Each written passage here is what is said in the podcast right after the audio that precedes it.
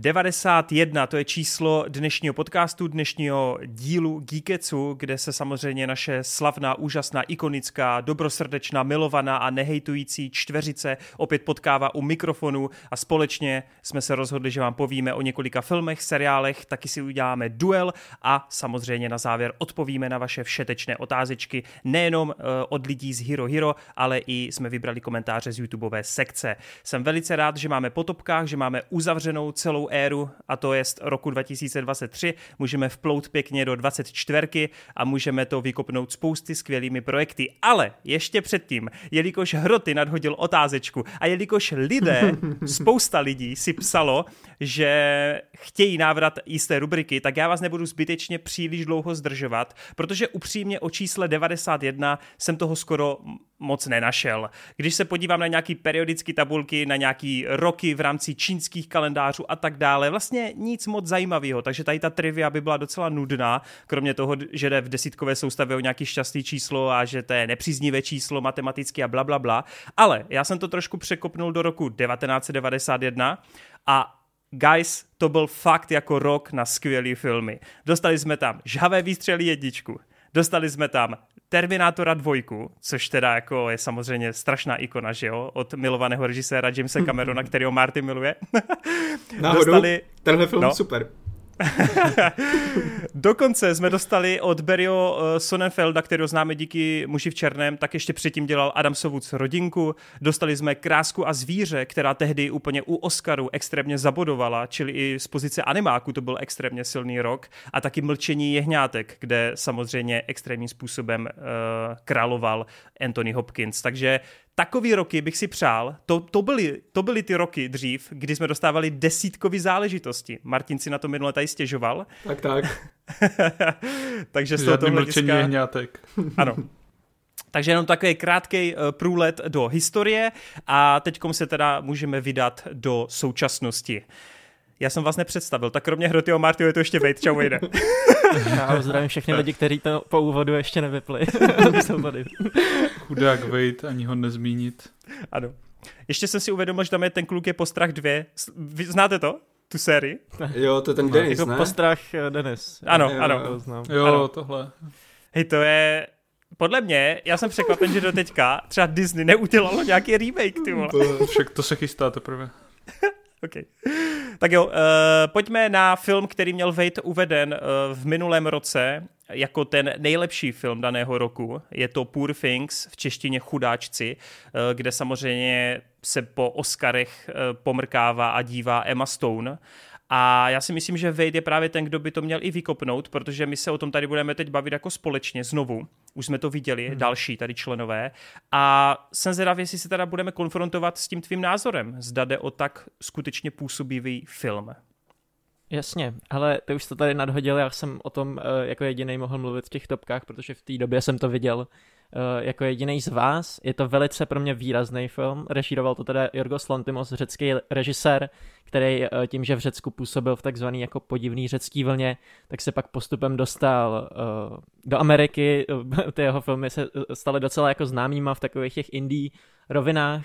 S Emma Stone točil třeba například Favoritku a ty jeho filmy se vyznačují takovým jako divným stylem, který kombinuje takovou jako vysokou stylizaci a nějaký třeba jako filozofický témata trošku nabourává, nějaký struktury chce toho diváka podle mě tak trošku jako jak to říct, uh, vyndat z toho vše, všedního zážitku, nebo jak bych to řekl. No a Poor Things, tak to pro mě byla obrovská nálož, připorovnával jsem to tady eh, v těch topkách eh, k všechno všude najednou, byť samozřejmě všechno všude najednou je pro mě jako osobně uh, silnější jako na emoční úrovni a tak, ale oceňoval jsem, kolik vlastně témat v tomhle tom filmu je a jak krásně jsou jako propisovaný, že fakt jako je to od nějakého zneužívání hledání vlastní sexualitě, nahlížení uh, na svět dětskou optikou, postupně jako poznávání toho světa, jak vlastně umí být zlej, jak naopak může být uh, krásný v jistých chvílích. Do toho tam je vlastně ta emancipační rovina, což je hodně probíraný téma právě v kontrastu s tou Barbie, Barbie kdy hromada lidí říká, že právě Poor Things uh,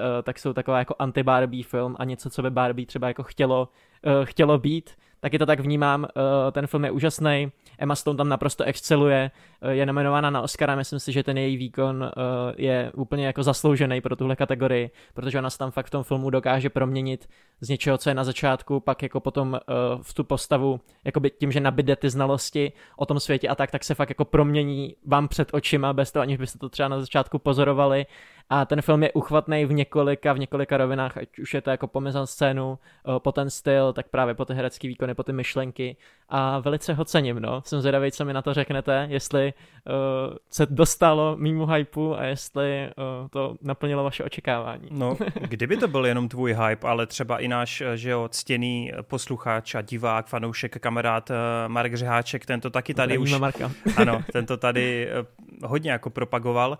Hele, já bych se chtěl na začátku hodně vymezit jenom vůči tomu označení té anti-Barbie. Já samozřejmě chápu, v jaké souvislosti to tady padlo, ale mně přijde, že Barbie jako vůbec jako nechtěla mít stejný efekt, aby ten film měl ten dopad jako právě Poor Things. Přijde mi, že lidi to strašně často říkají, protože je to na snadě. Je to vlastně, to základní téma je dosti podobný, ale mám pocit, že právě důvod, proč Barbie tady viděli všichni a má to miliardu a půl na kontě a proč Poor Things bude rádo za 100 míčů, je právě to, že ty filmy jako fakt nejsou tak podobný, jak se říká a přijde mi fakt jako smutný, že se tvrdí, že Barbie tímhle chtěla být, kdyby tím chtěla být, tak jako ten film je úplně jiný pro boha. Přesně. Já si myslím, že trošku předbíháš v tom, jakože stejný problém budeme mít i u dalšího filmu, který budeme probírat.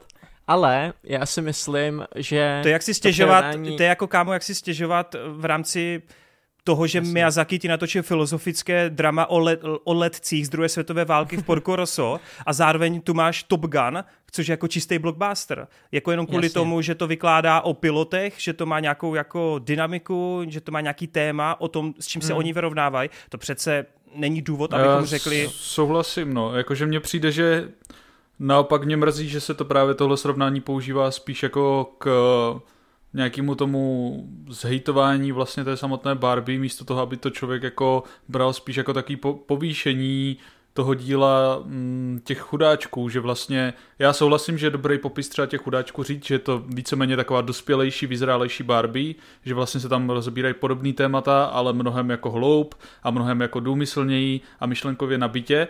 A je to něco, co já jsem osobně tehdy od té Barbie chtěl, ale zároveň jsem si dokázal tehdy v tom kině a potom kině sám jako říct, že vlastně to nebyl záměr těch tvůrců, té režisérky, a Jasný. byla to vlastně taková první rovina té debaty, byl to jenom mm. takový mainstreamový vklad do tady těchhle z těch témat a věcí a nemělo to ty ambice jako myšlenkově nějak úplně revolucionizovat tu samotnou Rozumím. debatu a jít někam Rozumím. do hloubky a vlastně jak říkal Toren, no, jako tam prostě u té Barbie to nebyl ten záměr a byť mně se chudáčci samozřejmě skrz tyhle ty věci líbí mnohem víc a je to film, ke kterému se budu asi častěji vracet, tak mi nepřijde úplně fér tady to srovnání. No. Což... Vy jste se chytli té Barbie, já to ještě ne, chci jako ne, uzavřít, já... dát tomu jako můj pohled, než řeknete ty vaše pocity, protože je mi jasný, že tohle je taková ta první věc, jakoby, co chceme zdůraznit na začátek a pak se dostaneme k tomu, jaký ten film je. Každopádně já si myslím, že eh, ne, že ty lidi uh, neosučují vlastně jako tu Barbie, uh, protože není tak vážná jako Poor Things a podobně, ale myslím si, že tady byly i trošku některé uh, věci, kterými jsme naznačovali i v naší recenzi s Rotym a tak, že ty feministické témata a to některé jako roviny nebyly tak dobře vystavený v té Barbie, jakože sami o sobě, že třeba ten konec pro někoho vyznívá všelijak a bla, bla, bla. A já můžu říct, jako já jsem viděl víc jak dva feministické filmy a tak jako chápu, že tohle je prostě žánr a každý film k tomu přistupuje jinak.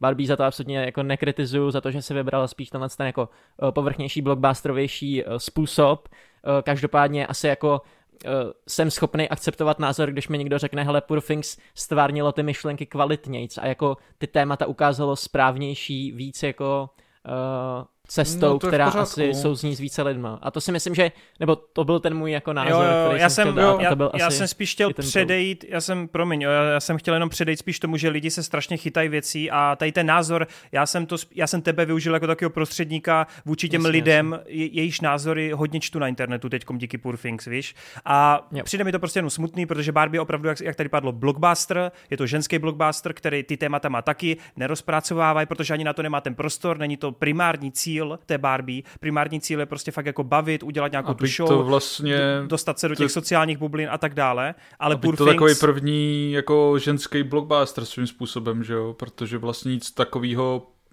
nad takový jako období v rámci jako ženských uh, témat a vlastně hraček takhle z dětství tady doteď nebylo a nemá to vlastně v tomhle precedens a bylo to tvořený právě proto, aby to apelovalo na co nejvíc lidí, aby si to co nejvíc lidí dokázalo užít. Tak, ale pojďme teda na ty Poor Things. Eh, já vlastně souhlasím yes. s tím, co tady padlo. Já si myslím, že Emma Stone tady nemá asi konkurenci v rámci toho hereckého výkonu za ten minulý rok a myslím si, že skutečně by byla ostuda, kdyby jí to akademici nedali. Já jsem byl hodně fascinován hlavně v první půlce, kdy ona ještě není tak jako plně, plně vyzrálá, dospělá, kdy skutečně se hodně chová, tváří, má nějaké repliky, má nějaký minimalismus třeba i v rámci nějakého pohybu, kdy se zadrhává, kdy má nějaký tiky, tak tohle všechno mi přišlo fakt jako famozní. Přišlo mi, že si to neskutečně dává, úplně adoruj ten její herecký výkon a neuvěřitelně se tímhle u mě fakt ještě vyšvihla. Ne, že bych si myslel o ní, že špatná herečka, ale tady hlavně v těch prvních třeba cca hoďce a půl, tak ta mi přišla úplně jako dokonalá. Fakt neumím si představit, kdo jinak by to takhle dokázal zahrát. A mně se na tom filmu vlastně celkově i skrz její pohled a skrz její chování líbí to, že já jsem se u něj dost často cítil a taky to tady padlo skrz režiséra, tak jako nesvůj. Občas je to takový trošku nepříjemný, občas je to takový podivný, ale takovým tím správným artovým způsobem, kdy sleduješ mm, třeba hned v prvních pěti minutách až takové jako zvláštní sekvence, u kterých nemáš ten kontext. Sleduješ třeba nějaký zmutovaný zvířata, sleduješ podivný jako mm, rybí oka v rámci nějakých kamerových jako záběrů sleduješ fakt mm, jako... čer... trademark. No, no, no. Sleduješ takový ten černobylej filtr, je to celý takový hrozně jako zvláštní, jiný, odlišný.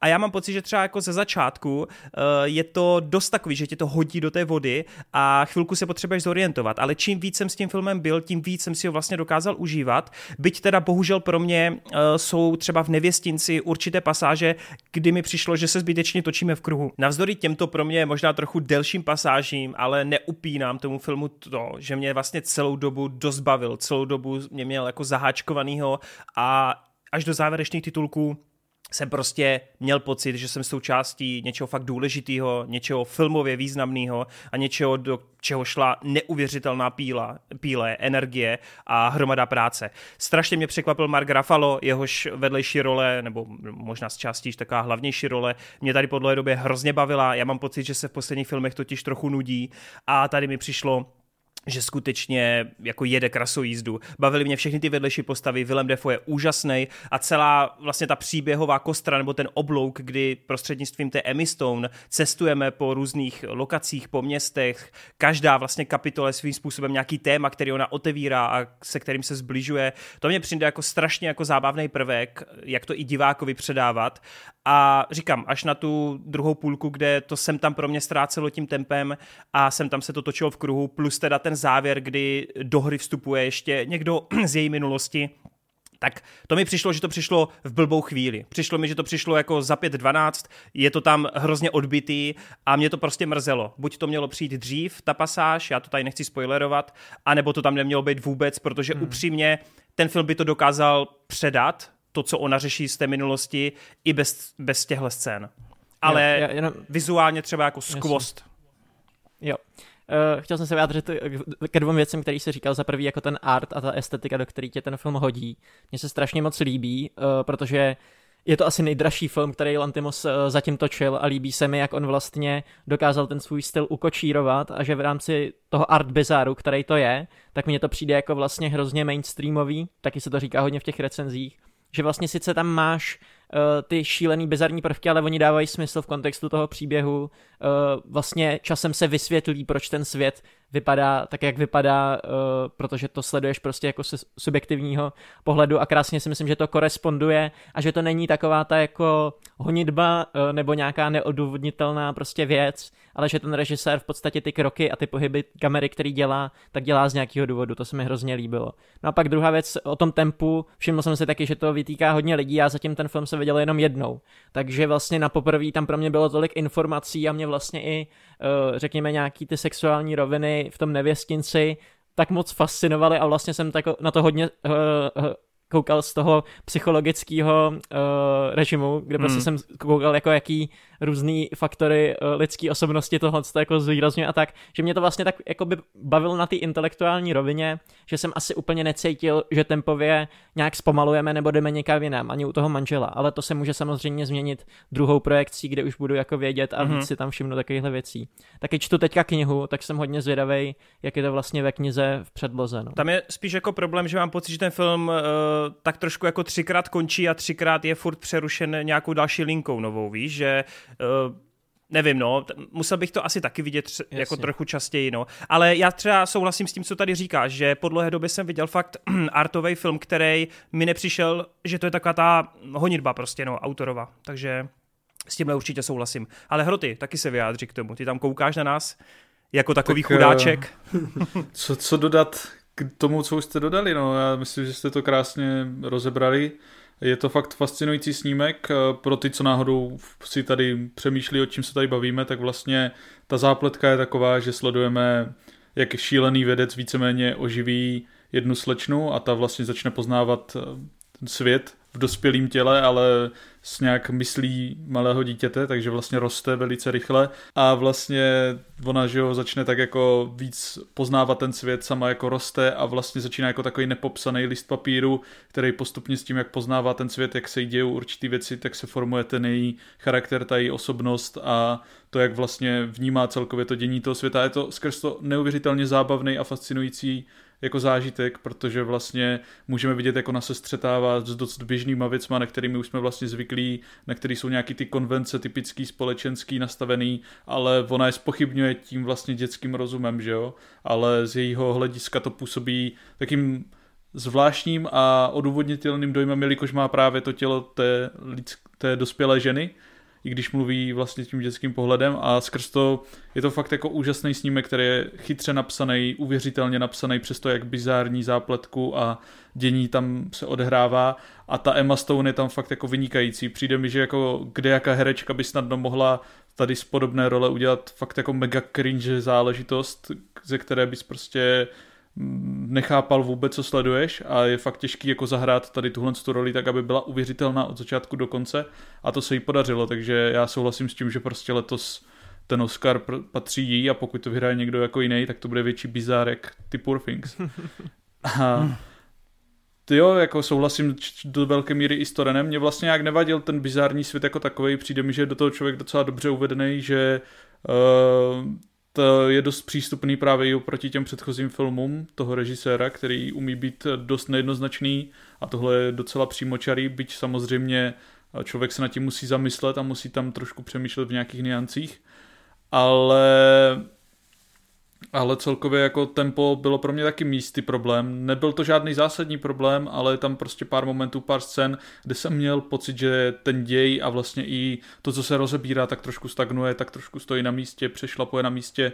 Chtěl jsem vědět, jako až se to posune dál, nebo nebyl jsem si jistý, kam vlastně směřujeme a trošku jsem se ztrácel v některých těch momentech, ale pak si mě ten film vždycky hnedka získal zpátky, hnedka mě jako dostal novými motivy, novými scénami a ne- enormně jsem si to užíval, no.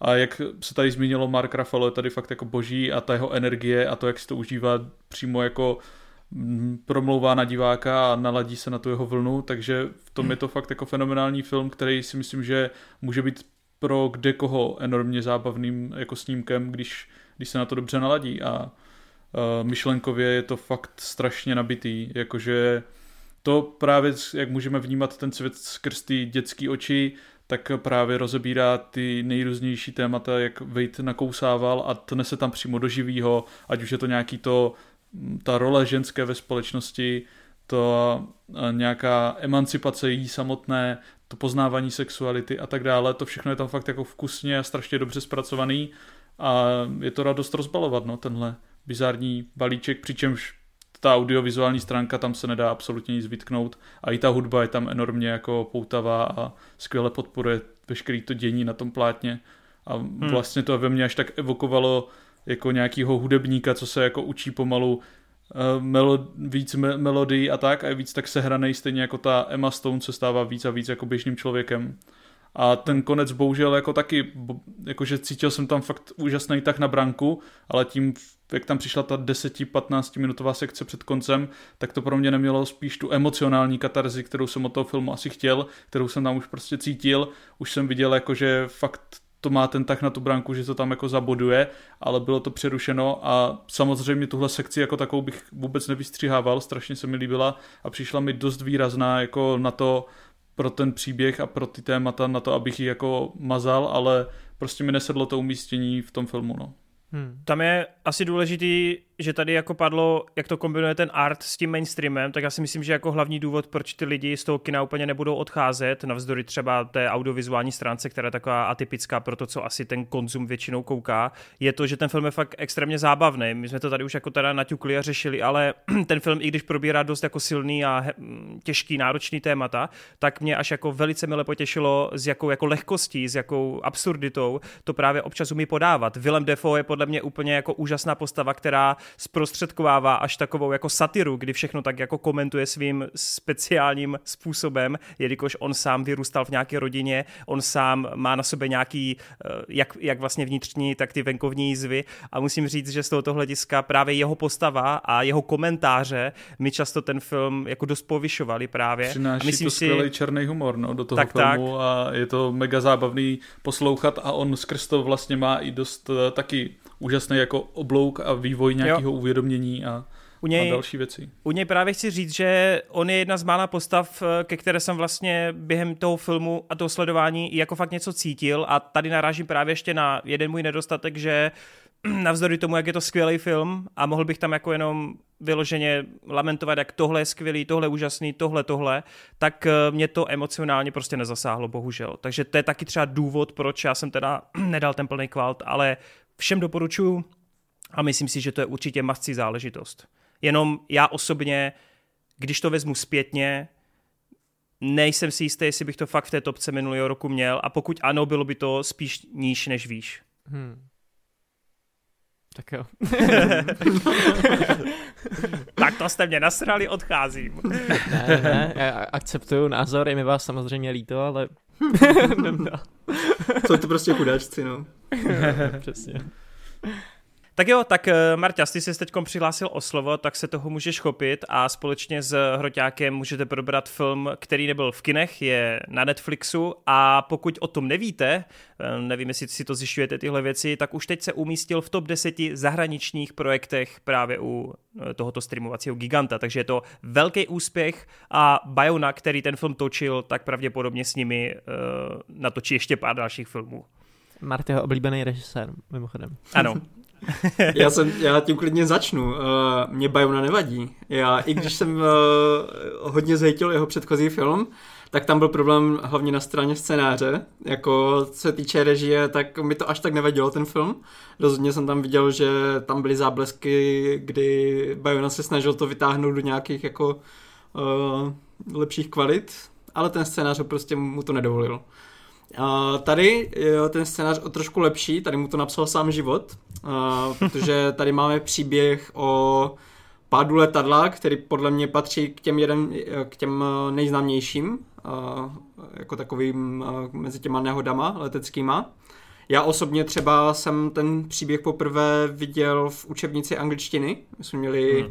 prostě nějaké cvičení a tam bylo přímo tady nějak úryvek o, o tom, co se stalo. Bylo to jako, že myslím, že jak, jak z novin nějaký článek jsme museli překládat.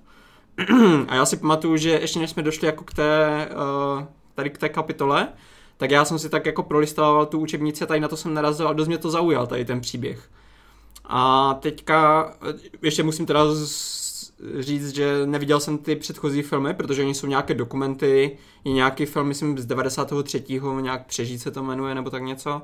Ty jsem neviděl vůbec uh, nic kromě toho, co bylo napsané v té učebnici angličtiny, o tom nevím.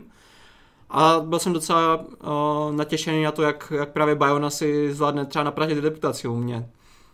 Na uh, takhle první slednutí na ty, třeba ten první polovina toho filmu mě dost bavila. Byl jsem překvapený, že uh, jsem čekal, že si bude nějak budovat ty charaktery ještě před tou samotnou nehodou, ale tady je to fakt jako 10 minut, eh, nějaký lehký úvod a 10 do letadla hned je ta, ta samotná nehoda, takže většina toho snímku, ať mám myslím nějak dvě a půl hodiny, tak se odehrává v podstatě až po tom, co, co se stane ta, ta nehoda. Takže je to fakt eh, ve všech ohledech takový ten Survivor, kde prostě sledujete nějakou nepříjemnou situaci a, a jak se s tím popasují ti lidi. Uh, přijde mi, že je to dost s respektem natočené. On se tam dává jako záležet na tom třeba, aby jmenoval postupně ty oběti, aby každému dal trošku prostor jako ukázat třeba, co se mu stalo nebo tak. Takže myslím si, že třeba pro lidi, kterým je to bližší z té, z té Jižní Ameriky, tak si můžou říct, že třeba jako tohle je dost s respektem natočené jako příběh o té, o té události. Na druhou stranu ještě uh, Bayona je fakt dobrý režisér, tady se to ukazuje hlavně při, té, při tom samotném dopadu to, toho letadla, kdy i v, té, v tom totálním chaosu on si vždycky najde jako moment, uh, který vám ukáže, aby to jako ještě dostalo tu správnou jiskru, jo? třeba jenom se někdo někde praští, někdo vyletí, nebo detail na to, jak se postupně rolujou ty jednotlivé sedačky, tak potom ten chaos má fakt jako fyzický dopad, že to není jenom prostě něco se děje a lidi umírají, ale že fakt jako soucítíte s tím, jak tam vidíte, jak se někomu zlomí noha nebo něco takového, fakt to působí uh, hodně brutálně a surově. Uh, potom, co, co už je ten pád, tak uh, to přijde do takové té polohy, že je to spíš o tom moralizování těch postav. Hodně se tam řeší právě jako ta morálka, kdo si co dovolí, kdo má k, jaké hranice, uh, v podstatě, aby přežil tak tady tyhle ty věci přijde, že jsou celkem v pohodě podané, není to nic eh, extra, jako že bych úplně jako tady eh, vřískal blahem, jak eh, mi to klade filozofické otázky, na které nemám odpovědi nebo něco takového. Je to jenom jako, že asi to, co byste očekávali v té situaci, ale je to vkusně udělané a nemám s tím celkem problém. A co pak mě překvapilo, že nevěděl jsem třeba vůbec o té lavině, což byl pro mě docela šok, pak to zase jako nakoplo to, to drama na, na vyšší úroveň a začal jsem to celkem prožívat jako s těma postavama. Rozhodně musím říct, že není to filmu, které, který mě nechával úplně chladným, ale zas uh, pořád tam ještě něco chybělo. Nenašel jsem si úplně jako k těm postavám tolik, uh, tolik cestu, jak bych chtěl. Mm, možná je to i tím, že popravdě, jak jsem se na to koukal v té španělštině, myslím to bylo, uh, nejsem si teďka úplně jistý, jak oni, jak oni mluvili. Myslím, ale... že je Jo, je to španělština. Mm-hmm. Tak uh, třeba když tam mluvili přes sebe nebo tak, tak jako neměl jsem úplně, nedokázal jsem si najít jednotlivým postavám až takovou cestu, že bych je rozpoznával. Oni mezi trošku splývali mezi sebou, jakože ne, nebyly tam nějak úplně výrazné osobnosti, až, až třeba na pár eh, lidí, co tam potom ke konci to tam nějak v podstatě zachránili. Uh, ještě menší plus to má u mě za toho vypravěče, jo, jak si to tam trošku jako pohrálo s tím, uh, a to teda nebudu úplně, abych to nespojiloval, ale prostě tam je takový menší triček s, s tím, kdo to vypráví ten příběh, tak tohle bylo cool. Ale říkám, jako celkově mám z toho filmu takový po- pocit, že je to jenom solidních 70%, kde uh, jako ty dvě a půl hodiny mi, uti- mi celkem utekly, bavilo mě to sledovat, ale nemyslím si, že se k tomu budu nějak vracet, nebo že by to byl film, který bych až nějak extra mohl doporučovat. Třeba lidi, kdo mají jako vyloženě rádi nějaké uh, filmy podle skutečných událostí, tak tohle je přímo jako ten, uh, ten správný film pro vás, ale nějaké široké veřejnosti trošku mi překvapuje právě, že na tom Netflixu se to až tak chytlo. Což možná hmm. spíš ukazuje na to, jak ostatní projekty jsou špatné, že když dostanou jako něco, co je aspoň jako po řemeslné stránce a po té technické stránce jako na vyšší úrovni, tak hned je to z toho nějaký hit, no. Podle mě vůbec na Netflixu a na žádné si služeb nerozhoduje kvalita těch filmů, tam prostě rozhoduje daný téma, jak se o tom mluví jako v bublinách mm. a hmm. jakou to má kampaň. Ale... Podle mě tomu hodně pomáhá to, že je to právě podle té skutečné no. události a tady ty věci hodně na tom Netflixu jedou, že jo? jo, Byť jo. tam jede spíš ten true crime, tak ale tohle je něco z podobného soudku, bych řekl. Mm. No, ale jsem, jsem fakt rád, že z toho popisu to zní jako ta poctivá žánrovka, byť to teda jako není asi nic dál, ale i tohle jako stačí, no. No jako... já bych řekl úplně, že není to žádný zázrak v Andách, ale je to prostě solidních 70%, no. Okay. Hmm. No, já víceméně jako souhlasím s tím, co říkal Marťas, jakože zrežírovaně je to fakt velmi, velmi dobře a ta první polovina třeba filmu mi fakt dobře odsejpala, tam jsem si to hodně užíval, hodně jsem to prožíval s těma postavama. Vlastně ten scénář je dobrý v tom hodně, že tam se jako neutá, neutápíš jenom v jedné emoci, že tam prostě netrávíš čas jenom v nějaké depresi nebo v nějaký jako beznaději, ale umí to dobře jako střídat ty momenty, kdy ty postavy jako se odhodlají něco zjistit, najdou nějaké nové věci, změní se tak trochu to status quo. Pak tam máš třeba právě jako moment, kdy jsou tam jako mega vlastně šťastní svým způsobem, jako že se tam nějak zžili, dokážou se zabavit, najdou se nějaký způsob, jak eh, to tam prostě přežít s dobrou náladou, ale pak jako zase právě ten film krásně jako přejde do roviny, kdy přijde úplně největší pohroma, co tam jako je, jak už Marta zmínil, že se tam jako objeví ještě lavina a to jim zase jako přivaří, zase to znění úplně jinak celý ten tón, to vyznění a tohle to střídání je tam strašně dobrý a i právě nějaký překvápka, jako třeba to s tím vypravěčem a tak dále, jsou tam velmi fajn, ale osobně jsem právě měl hodně problém v rámci toho filmu v tom, že ten scénář mi nepřišel zas tak dobrý právě v těch postavách, že prostě jsem si nenašel k ním moc cestu mimo tu jednu, která potom už po té druhé polovině nemá moc prostoru ani Dále jsem jako čekal, že tam právě budou trošku víc ještě tnout do toho živého s tím tématem, který to má, že to právě bude trošku ještě víc filozofovat. Mm. Jak Marťas říkal, je to podaný tak akorát, ale já jsem doufal, že to víc vyšťaví. Taky, a vlastně... jedna, jeden moment, kdy teda pod, podle mě to fungovalo na nejlepší úrovni, tak bylo, když tam byl ten moment uh, s tím manželským párem, mm-hmm. a oni se vlastně dostávali z té laviny ty vidíš, že se tam něco jako pokazilo a oni se potom ještě k tomu zpětně vraceli v té jedné scéně, kdy to vysvětlovali vlastně, jak až moc velké pekle to bylo, ta situace daná. Ano, ano. Tak tam se mi to fakt líbilo, tam to bylo vytěžené na maximum, to bylo ale skvělý. chtělo by to víc takových momentů, aby to mělo ještě větší dopad pro mě. No. Přesně no. Právě mě tam potom vlastně v té druhé polovině uh, chybělo víc tady takových chvílí, víc takových těch momentů, mm. který by mě fakt jako semleli, který by mi něco předali. A vlastně ta druhá půlka už pro mě byla jako taková delší odezva, takový ozvěny toho, čím to začalo. A už jsem vlastně nebyl tak ponořený, už jsem to prostě tolik nedával.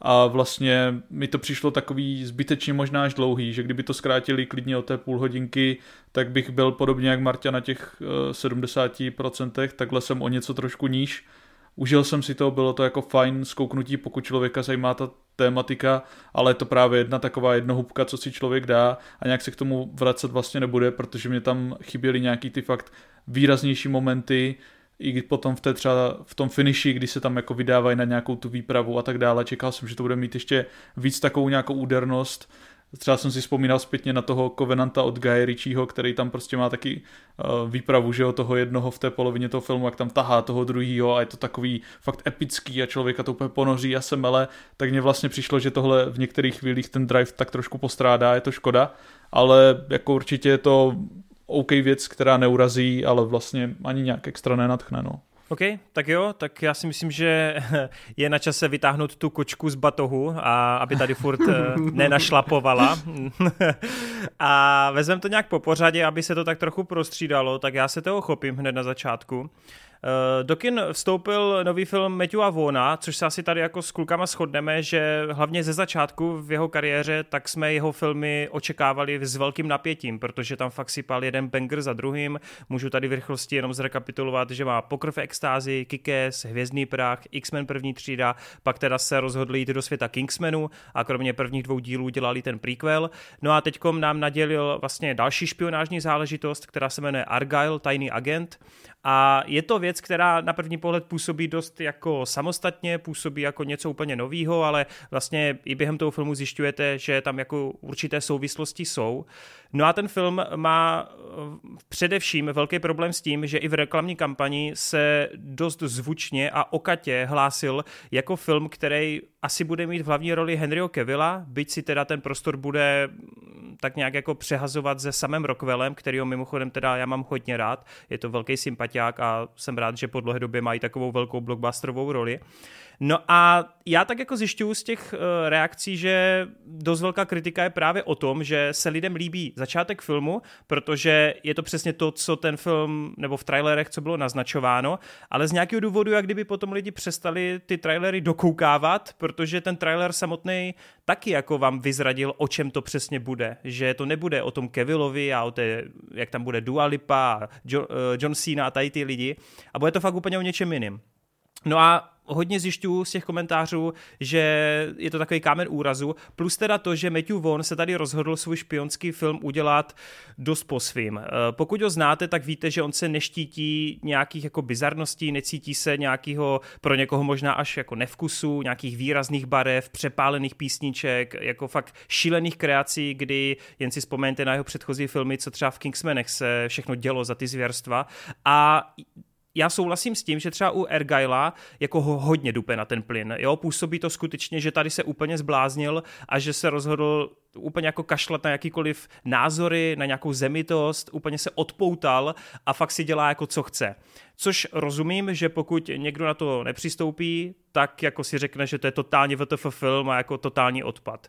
Z druhé strany mě ale trošku jako překvapuje, že spousta i diváků v tom nevidí jako tu tu srandu, že v tom nevidí tu komedii, tu nadlehčenost, protože od prvních sekund toho filmu, kdy doslova každá druhá postava vám mrká do kamery a mrkává, mrká přímo na vás, na diváka, tak jako víte, na čem jste a víte, že tohle se fakt jako nebere vážně a že tady se hraje až s, nějakým jako, s nějakou metarovinou. Eh, já vím, eh, po diskuzi s Vejdem, že třeba Vejd má problém, on chápe tady tohle všechno, že je to tak, když tak kývni. Že jako ty chápeš, že to byl nějaký účel toho filmu, být jako odlehčený a šílený, ale třeba to by to vlastně jako nesedlo po té stránce, to a tady rovnou můžu právě už jako nadsadit, že tady budeme mít asi trošku, trošku větší diskuzi, ale já teda jsem fakt jako v tom táboře těch lidí, kteří od začátku do konce prostě se jako fakt vezli, hrozně jsem si to užíval, naprosto nemám problém říct, že to je fakt s proměnutím píčovina, ale přišlo mi to, přišlo mi to jako zábavná píčovina. Hrozně jsem rád, že Sam Rockwell tady má několik akčních sekvencí, kdy je vlastně tím hlavním špionem, který tady má výbornou choreografii u scény ve vlaku. Tam je fakt jako taková kanonáda nápadů, líbí se mě ta typicky hravá uh, Matthewova kamera, kdy prostě to hodně zoomuje na ty kontaktní souboje, nebojí se využívat předmětů, té samotné lokace, využívat právě toho, co ten vlak třeba může nabízet. Líbí se mi, jak to kombinuje a stříhá do rytmu té písničky, líbí se mi, jak samotná písnička reprezentuje to, co se jako děje děje v té scéně. Baví mě vlastně i ten timing těch vtípků, těch joků a když jako pominu občas dost hnusný digitál, fakt mám problém s tím digitálnem a celkově s, s tím, jak to vizuálně prostě občas vypadá, tak já jsem si ty scény hrozně užíval a já to tady řeknu, vejce furt jako směje, to není, že bych jako mluvil o něm, ne, ale... Ne, já mám připravenou recenzi. Jo, jo. A mně prostě jenom přijde, jako fakt mám problém chápat, že někdo řekne, a nemyslím teď konkrétně tebe, že prostě on jako už neumí točit. Mně prostě přijde, že pokud tady něco ten film jako má, tak to jsou scény, které prostě mají nějaký, mají nějaký nápad, kolem toho nápadu je postavená celá sekvence, ten nápad je využitý úplně ty vole do mrtě, úplně do dřeně, ještě k tomu je to nějaký payoff, který je naznačený 30 minut předtím je to většinou fakt jako hodně dobře natočený v rámci té kamery, nějakého střihu. A ano, ten vizuál, jak jsem tady řekl, nemusí být top notch, s tím souhlasím. Ten film je často prostě ošklivý, protože sází na to digitálno. Ale jako v rámci té samotné kinematografie, v rámci toho blockbusteru zábavného a odlehčeného, mi to přijde úplně jako úplně v pohodě. A bylo tady hned několik sekvencí, kdy jsem si říkal, ty vole, tohle je jako cool. Uh, mám trochu problém s s tím, že tady kromě sama Rockwella máme v hlavní roli i Bryce Dallas Howard. Ona v té druhé půlce trošku přepne tu svou polohu, zatímco ze začátku sledujeme jako spisovatelku, která teda potká sama Rockwella a zjistí, že jako její romány mají uh, určitý, jako určitou důležitost v, to špi, v tom špionském světě, tak ona potom jako v té druhé půlce přepne do takové jiné polohy a tam myslím, že jsme se na tom s Hrotým shodli, uh, tam mě to prostě úplně nesedlo. Člověk je to úplně nevěřil a teď já nechci jako odsuzovat její samotnou postavu postavu, teď myslím fyziologii, ale prostě se mi to úplně jako debaštil. Nepřišlo mi, že by ona mohla být nějaká špionka. Jo, takže z tohoto hlediska ta akční poloha mi u ní moc nesedla. Byť teda hra je podle mě skvěle.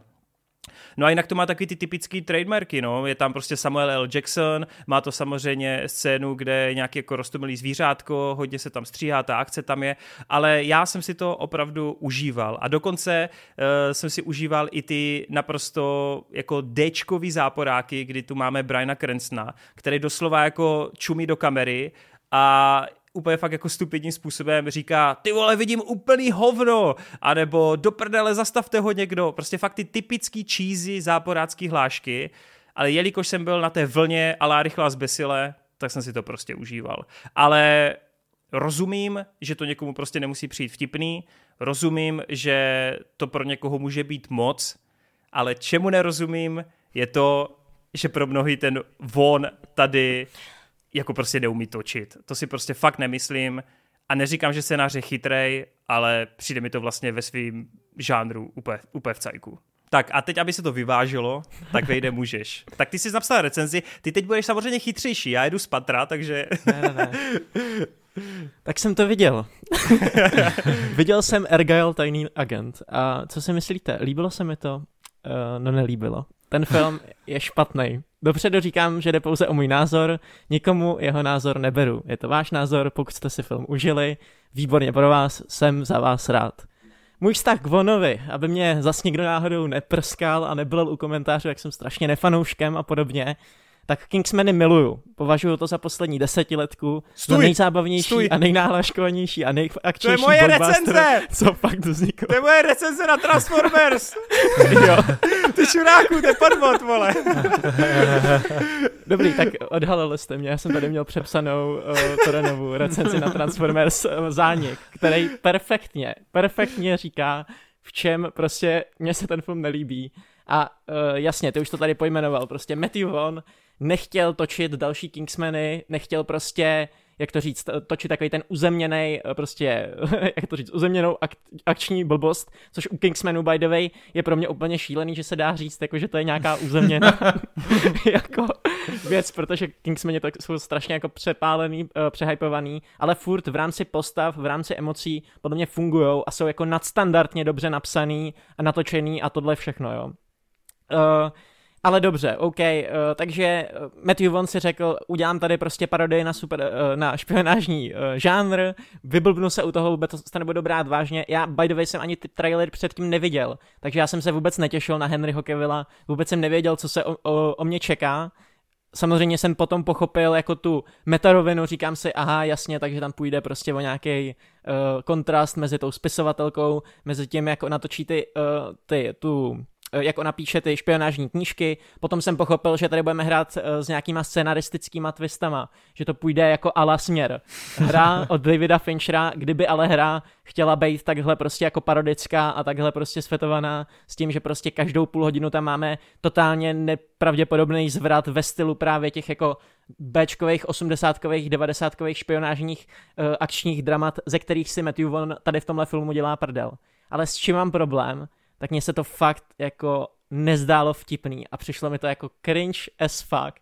Vůbec jako nechápu, uh, jak, to, jak to říct. Uh, Toren, když jsme si psali, my jsme měli takovou jako diskuzi mezi tím, tak on mě hodně osočoval, nebo osočoval, prostě byl zvědavý, ptal se, jak já to nemůžu chápat, když já mám rád takový filmy jako Flash a tohleto a Flashovi to odpustím a tady to je něco jiného ale ty vole, jo, Flash je prostě jiný film, protože Flash tam jakoby vnímám, že je víc vrstev. Já když jsem koukal na Flashe, ty vole, už se zase o tom bavíme, o tom. Flash, film roku, to prostě film roku. Prostě, Flash vůbec popisuje, jo. Flash prostě, jdeš na to, vůbec čeká, že to bude totální shit, neumíš si představit jako nic jiného. A pak no najednou tak to dostane... není pravda, pozor, já teda, když jsem šel na Flash, já jsem neříkal, že to bude shit. Já ale... jsem čekal film roku. A taky okay. jsem ho dostal. Takže očekáváš dvě věci, buď očekáváš prostě film roku, který bude velmi kvalitně natočený tohle všechno. A nebo prostě dostaneš jako shit, uh, jako ve stylu rychle a zbesile. Ale ty přesně dostaneš nějakou úplně meta, totální jako... Uh, jako fleše prostě dostaneš, kde vůbec jako to nejsi schopný analyzovat, jako co už je vlastně na, na hraně jako té snesitelnosti a čemu se jako prostě ne, nebudu popisovat, v čem je Flash vtipný.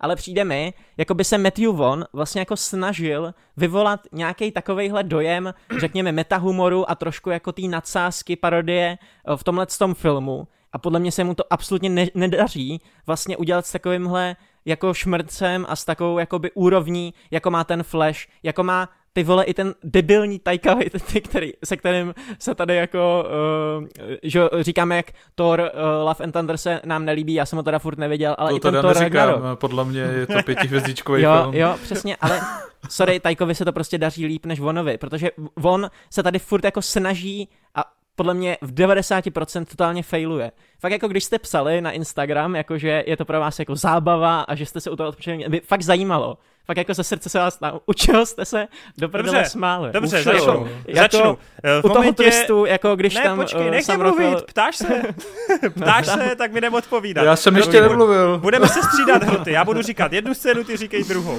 Hele, hned na začátku filmu, moment, kdy Dua Lipa jede na motorce, ona jede, John Cena si popí svoji kávičku, položí kávičku a svou jedinou pravačkou prostě přijíždějící vole motorku a její pasažérku prostě svou obyčejnou pravačkou chytne vole ve vzduchu a zastaví. Jo, tak ten moment, jak byl natočený, mě prostě přišel Ok. okay. vtipnej. Druhý moment, než, si na něj, než na něj zapomenu, je to, když Sam Rockwell asi pět minut vysvětluje Bryce Dallas Howard, jak má správně usmrtit ležícího nepřítele na zemi tím, že mu twistuje nohou, vole, Uh, a že mu má prostě kopačkou rozbít, vole, hlavu, vole. Jo, takže když tam popisoval pět minut tuhle sekvenci Hej, a pak je to vygradovaný do té akční scény, já vám jenom Tak jako popíšu kontrast pocitu, protože zatímco Terence se u toho bavil a koukal na Sama Rockwella Já s těma bavil. očima a hroty taky. Jak tam Evžen. strašně jako, dobře, všichni tři se tam prostě dramili tomu, jak Sam Rockwell vysvětluje Bryce Dallas Howard, jak má usmrtit týpka. Tak já jsem na to čuměl a říkal jsem, proč tohle to má pět minut? Proč to natahuje tak strašně dlouho, když to nefunguje? A já Hej, jsem byl ale- v plném čase ale u nás se, u nás se a smálo smálo, se deset lidí. u nás se smálo celý sálu, kino, no. kámo, u všeho, vole. Ale celý kino bylo sedm lidí. No. Sedm lidí a 104 Kámo. ČSFD projekce, všichni víme, že na ČSFD projekce chodí Na poze, ty ČSFD projekce právě chodí medián lidí, kámo. Tam prostě chodí úplně všichni kategorie. To je mainstream, jo, jo. mainstreamový jako publikum, jo. Ale mně se A líbí, že ty jsi řekl o spoustě těch lidech, že pro všechny to byla sračka. Pak se podívám na ty lidi, který si jmenoval a všichni tři hvězdy. A já, to je sračka? Hej, jako v, já s tím mám problém i ten, že mě tam fakt jako nebavilo to řemeslo. Já jsem si, pr- to, Mhm. to je další věc, o který si jako říkal, že prostě tak ale je to pořád jako akčně dobře natočený a tak, ale mě hrozně štve, jak Matthew Vaughn i v té parodii, tak ze všech těch trademarků, který v jakýmkoliv jiném jeho filmu jsou prostě zábavný, uh, jako přesně taková ta přehnaná akce, uh, nějaký to vybuchování hlav v Kingsman jedničce, uh, rotačák v Kickesovi a podobně, to, co prostě vždycky fungovalo na tom Matthew Vaughnovi, tak to tady působí, jak kdyby přesně, jak jsem to psal v mém komentáři, řekl chat GPT, hele, udělej mi něco jako na styl Matthew Vaughna a tohle, ale já jsem u toho necítil jako žádnou emoci, nějaká akce v tom kouři, OK, no a co, já prostě nebudu jako uh, žasnout nad uh, jako A barevným tam, kouřem. tam nešlo, podle mě nejde jenom o tu, o to vizuálno, třeba i ty brusle, tam jde o to, že jde o tu nějakou choreografii a jak to jako je třeba nastříhaný, že Sorry, ale tam ty není říkáš, nic kromě té choreografie, tam není říkáš- nic kromě toho stylu. Jako v Jo, čem jo, to funguje? Jo, ty jako tam říkáš ty ty barvy. postavy spolu nemají chemii a vlastně to, abych Co? cítil nějakou emoci mezi jako, jak to říct, proč se proč mám rád konec Kingsmanu, tak je to proto, že to k tomu nějakým způsobem spěje, je to nějaký no, zadosti ale- učenění, je to tohleto. A to ten film nebuduje, protože ten film sází na nějaký debilní metaroviny, který přestanou být vtipný po druhý otočce a ty postavy najednou přestanou být i samotnýma postavama, kdy, jak ty říkáš, jako Bryce Dallas Howard se změní v jedné poloviny, tam už ty herci ani pak nemají co hrát, protože oni na začátku jsou nějakým způsobem představený, ale pak se to třikrát twistne a ty už vůbec nevíš, jako na co koukáš. A třeba to odhalení na konci v podtitulkové scéně, mě to napadlo v půlce toho filmu, tak jsem říkal, prosím, ať se tohle jako nestane, protože to bych, kámo, fakt byl úplně zrzen. No a co se stalo? On ještě udělá jako tohle napojení a ještě udělá tuhle tu poslední teď- tečku, kterou si pro mě naboural i tu jako uh, jeho Ale sérii. teď to vůbec takhle nemůžeš brát nějakou podtitulku, Ježíš Maria, je to fuk úplně. Hele, a tebe třeba jako fakt, když teď já, já vezmu tu první nějakou výraznější akční scénu, tebe fakt třeba ta scéna v tom vlaku nebavila. Jako fakt ty jsi u toho necítil Kámo, vůbec, vůbec, nic. já jsem u toho blil, ty vole. Tam byl jeden nápad, jak prostě Bryce Dallas Howard kouká jakoby na akci POVčkem, mrkne a tam vidí prostě Henryho Cavilla místo toho sama Rockwella a jako nějakým způsobem si je představuje. Když jsem to viděl jednou, tak jsem si říkal, hej, super nápad, ale v tom filmu se to použije třeba 250krát, tam je 250 takových střihů, kdy prostě tohleto. Po dvou minutách to přestává být vtipný. A to nějaký prostě to, jak ona je schovaná v té uličce, otevírá se tam uh, jako dveře a vždycky se tam děje něco jiného. Sorry, to je přesně vtip, který by udělal Taika Waititi v Love and Thunder. Jako úplně na téhle úrovni. A přesně proto jsem to bylo. Jo, jo. A sleduj, já jako občas, občas mě to baví. Občas mě to baví, když vidím, že ten tvůrce je naprosto jak, jak to říct, tam už jsme prostě na nějakém pomezí, jako, s jakou lehkostí to dokážeš prostě dávat. Je, je, můj, jeden z oblíbených filmů je prostě Karkulka animovaná, protože to je totálně crazy a prostě já se u toho bavím, ale Matthew Vaughn, mně přijde, že se tady hrozně snaží být jako vtipnej. Hele, Absolutně vůbec to na mě Ale jako my jsme, my jsme teda došli k tomu výsledku, že vlastně mě totiž vadí, mě totiž hodně pobouřilo to, že si řekl, že to je jako bez nápadů, ale ty tam ty nápady vidíš, jenom na tebe nefungují. No je jasně. to tak. No a tak to mě ale- úplně děsí. No ale to mě, ale to mě teda, to je ten důvod, proč já jsem tehdy na tebe byl tak jako rozhořčený, protože mě sralo, že ty jsi jako mu nepřiznal to, že to prostě má ty nápady. Ty jsi řekl, že Matthew Vaughn je tady úplně jako vyčerpaný. No je, je, protože kdyby on nebyl vyčerpaný, tak dokáže tyhle ty nápady a tuhle to jako metu udělat tak, aby to bylo zábavný a fungovalo to. Mě, sleduj. Když se bavíme o stylu nějakého režiséra, bavíme se o vole rychlém střihu Guy Ritchieho nebo vole takových těch onanických záběrech Zeka Snydera zpomalených, tak to na mě nefunguje kvůli tomu, že se dívám na obrázek a že to je zpomalený záběr a vypadá to hrozně cool. Ale baví mě to kvůli tomu, že ten v tom zpomaleném záběru letí sova, prostě hlavní eh, hrdina v tom příběhu a tohle je nějaký epický moment, který tím zpomaleným záběrem jako zdůrazním. A pokud to tak není, pokud to jsou jenom bezmyšlenkovitý zpomalený záběry, tak je to vole Army of the Dead a já jsem úplně nasranej z toho, Ale že kde to je ty- režisér, který zahazuje No, svůj ale- potenciál. Ale kde ty bereš, že to je bezmyšlenkový? Ty mně přijde, že všechno, co v tom filmu je, je prostě opodstatněný, proč se to děje. Doslova to mrkání. jasně. Hej, ty chceš, aby ona i dvakrát mrkla a už, to tam, už tam ten nápad, nápad nebyl. Ne, ale jak ne, by to ale- dávalo smysl v rámci ale- té postavy, jako? Teď tak to je udělám jinak. logický. Jako, pr- prostě, A, jako já, jo, ale já řeším ty- jako o provedení. Jakoby ten Jo, nápad dobře, je dobrý, ale- myšlenka je dobrá, ale provedení Já na vím, mě já- nefunguje. já jako se jenom Ale teďka se bavíš jako o jako subjektivním pocitu toho, že vlastně ty nápady tam jsou, ale jsou vyčerpaný, protože tebe to nepobavilo, ale zase tady nás to pobavilo, takže Jo, jak dojdeme jo. k tomu, jestli je to fakt vyčerpaný nebo není to vyčerpaný? No není, není, protože to je jako- jakoby subjektivní míra, jak si dokážeš užívat No, humor, jako. To je A prostě potom- jako každému se něco jiného. No. Samozřejmě beru jako tvoje srovnání s těma předchozíma Vonovýma filmama a tak dále, Tak ale se mně přijde, nabízí, že no. prostě eh, tohle jako není jeho typický film, že jo? No že jasně, Mně jasně. přijde, že on mě- to nedělá jasně, jako svůj chápu. typický film a bere to jako nějakou enormní parodii, Prdel. až sebeparodii prostě Ok. toho, jak špionského, špionského žánru, tak svýho. A Jasně. přijde mi, že jako to by se určitě jako líbí, tady vypichuješ v těch Kingsmenů, že tam jako dojdeš k nějakým emocím a tak, ale mně nepřijde, že z tohohle Že tohle filmu film, bych si měl jako... se o to no snažil. jasný, který, okay. ze kterého bych si měl jako odníst, že jsem fakt jako nalazený na ty postavy a přeju jim jako Jasně. krásný osud. Jako mě ty postavy upřímně byly jako taky uprdele. Já jsem tam viděl ty herce, viděl jsem, jak si to užívají, viděl jsem, jaký má prostě Sam Rockwell dobrý komediální Mhm. načasování a tak dále. A bylo tam pár momentů, kdy jsem si říkal, jo, to jsou fajn nápady okolo těch postav, ale bylo to pro mě prostě jak sledovat Franka Drebina prostě v bláznivé střele. Prostě to není postava, že jo, který bych přál nějaký krásný Jasně. konec je to pro mě mm, to vozidlo pro tu parodii toho filmu. A takhle to na mě fungovalo strašně jako dobrým stylem, kdy právě jak Toren říká, je tam jako hromada těch nápadů a věcí. A vlastně celý je to jenom jako vezmu ty typické věci, které v těch typických špionských věcích mm-hmm. jsou, vezmu prostě tady, vole, tlačítko, otočím to tady na 350% a vlastně to je ten můj styl toho humoru v tomhle filmu. A jako Jo. dokážu naprosto pochopit, že se na to někdo nenaladí. Pokud se na to někdo nenaladí, tak ho to samozřejmě nebude bavit. My jsme se na to naladili od začátku a proto nás to bavilo. A tady jako určitě ten rozstřel, no. Ale zároveň souhlasím s Torenem, že mi nepřijde, že by byl jako ten režisér vyčerpaný No mě- a já mám- že si tady jako odskočil natočit svoji kokotinku. já nemám problém s tím, co Wade říká, že se nenaladil a že se nebavil. Já mám fakt jenom problém s tím, že Vona jako označuje za úplnýho šulina, který jako vůbec neumí točit. To mě jako by vadí, protože Jo, okay. prostě jako ti to jako nesedlo podle mě a to je v pohodě. Jako Jasně, jasně. Spousta, u Jak spoustu tomu, režisérů... řeknu, jak tomu řeknu, jakoby faktický podložený jako argument, budu se snažit, ale samozřejmě jako hroty narazil na to, že hranice humoru je strašně moc subjektivní. Já vám nemůžu jako nějakým způsobem říct, že uh, jak to říct, že vy jste se u toho bavili, tak je to prostě, jo, chápeš, prostě já vám to neberu, jako nějakým Jasný, způsobem, přesně jak to Toren říkal ve své recenzi na Transformers, nikomu svůj jako názor nevnucuju, tohle je čistě můj subjektivní názor a mně prostě subjektivně přišlo, třeba jak jsi zmiňoval tu bláznivou střelu, ta je taky podobně jako gigovitá, nebo já tady hodně často zmiňuji toho super blba. Mně tenhle ten styl vůbec nevadí, ale z nějakého důvodu mám prostě pocit, že ty filmy typu super blb, bláznivá střela jsou líp napsaný v té komedii.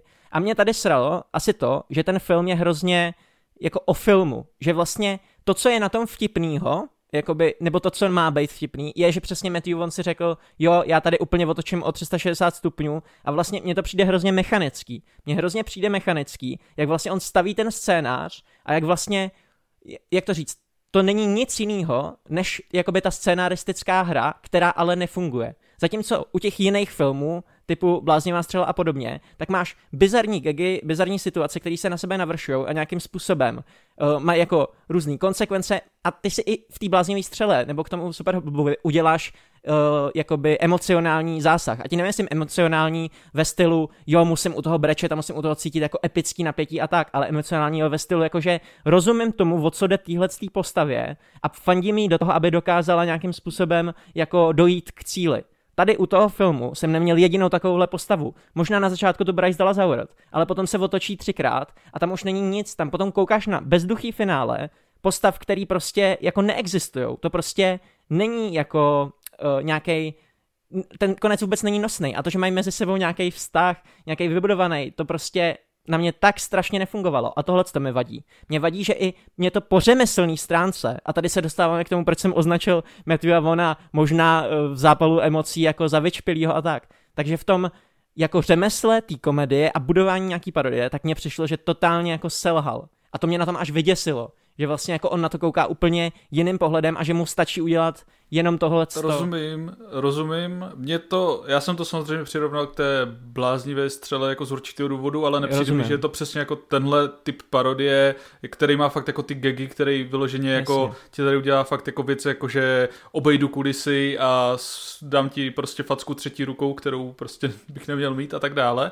Že to fakt jako v podobném ranku, dejme tomu jako rychlá zbesile prostě 10, že prostě ví, že je to pičovina, přestřelujete ty věci a dělá to na schvál to hmm. a ten efekt toho, kam jako až zajde ta přestřelenost, to je to vtipný, pro mě osobně teda a vlastně mi přijde, že ale tady jako má dobře vystaveny ty věci. Já jsem chápal, jako odkud ty postavy vychází, kam směřují a vlastně jsem byl třeba i zainteresovaný potom do toho sama Rockwella víc než jako do té Bryce Dallas Howard, protože jsem věděl, jako jaká má minulost s nějakou tou postavou, jako kam to chce hmm. dostat, kam to chce dopracovat a tak. A samozřejmě jako neprožíval jsem to, ale přišlo mi to nosný pro ten typ toho příběhu Dávalo jako takovej. To smysl, jako a zároveň uh, jak tady Toren říkal, jako mně nepřijde, že ten scénář je vyloženě jako nahodilej, random a tak. Mně přijde, že tam jako spousta věcí je odůvodněných a jak třeba je tady to ta vtipná sekvence v tom vlaku, když se tam jako přepíná a člověk tam vidí toho Hekevila a ta Bryce Dallas Howard neví, co se jako děje a do toho tam prostě jsou takový jako ty vtipný prostě prostřihy a tak dále,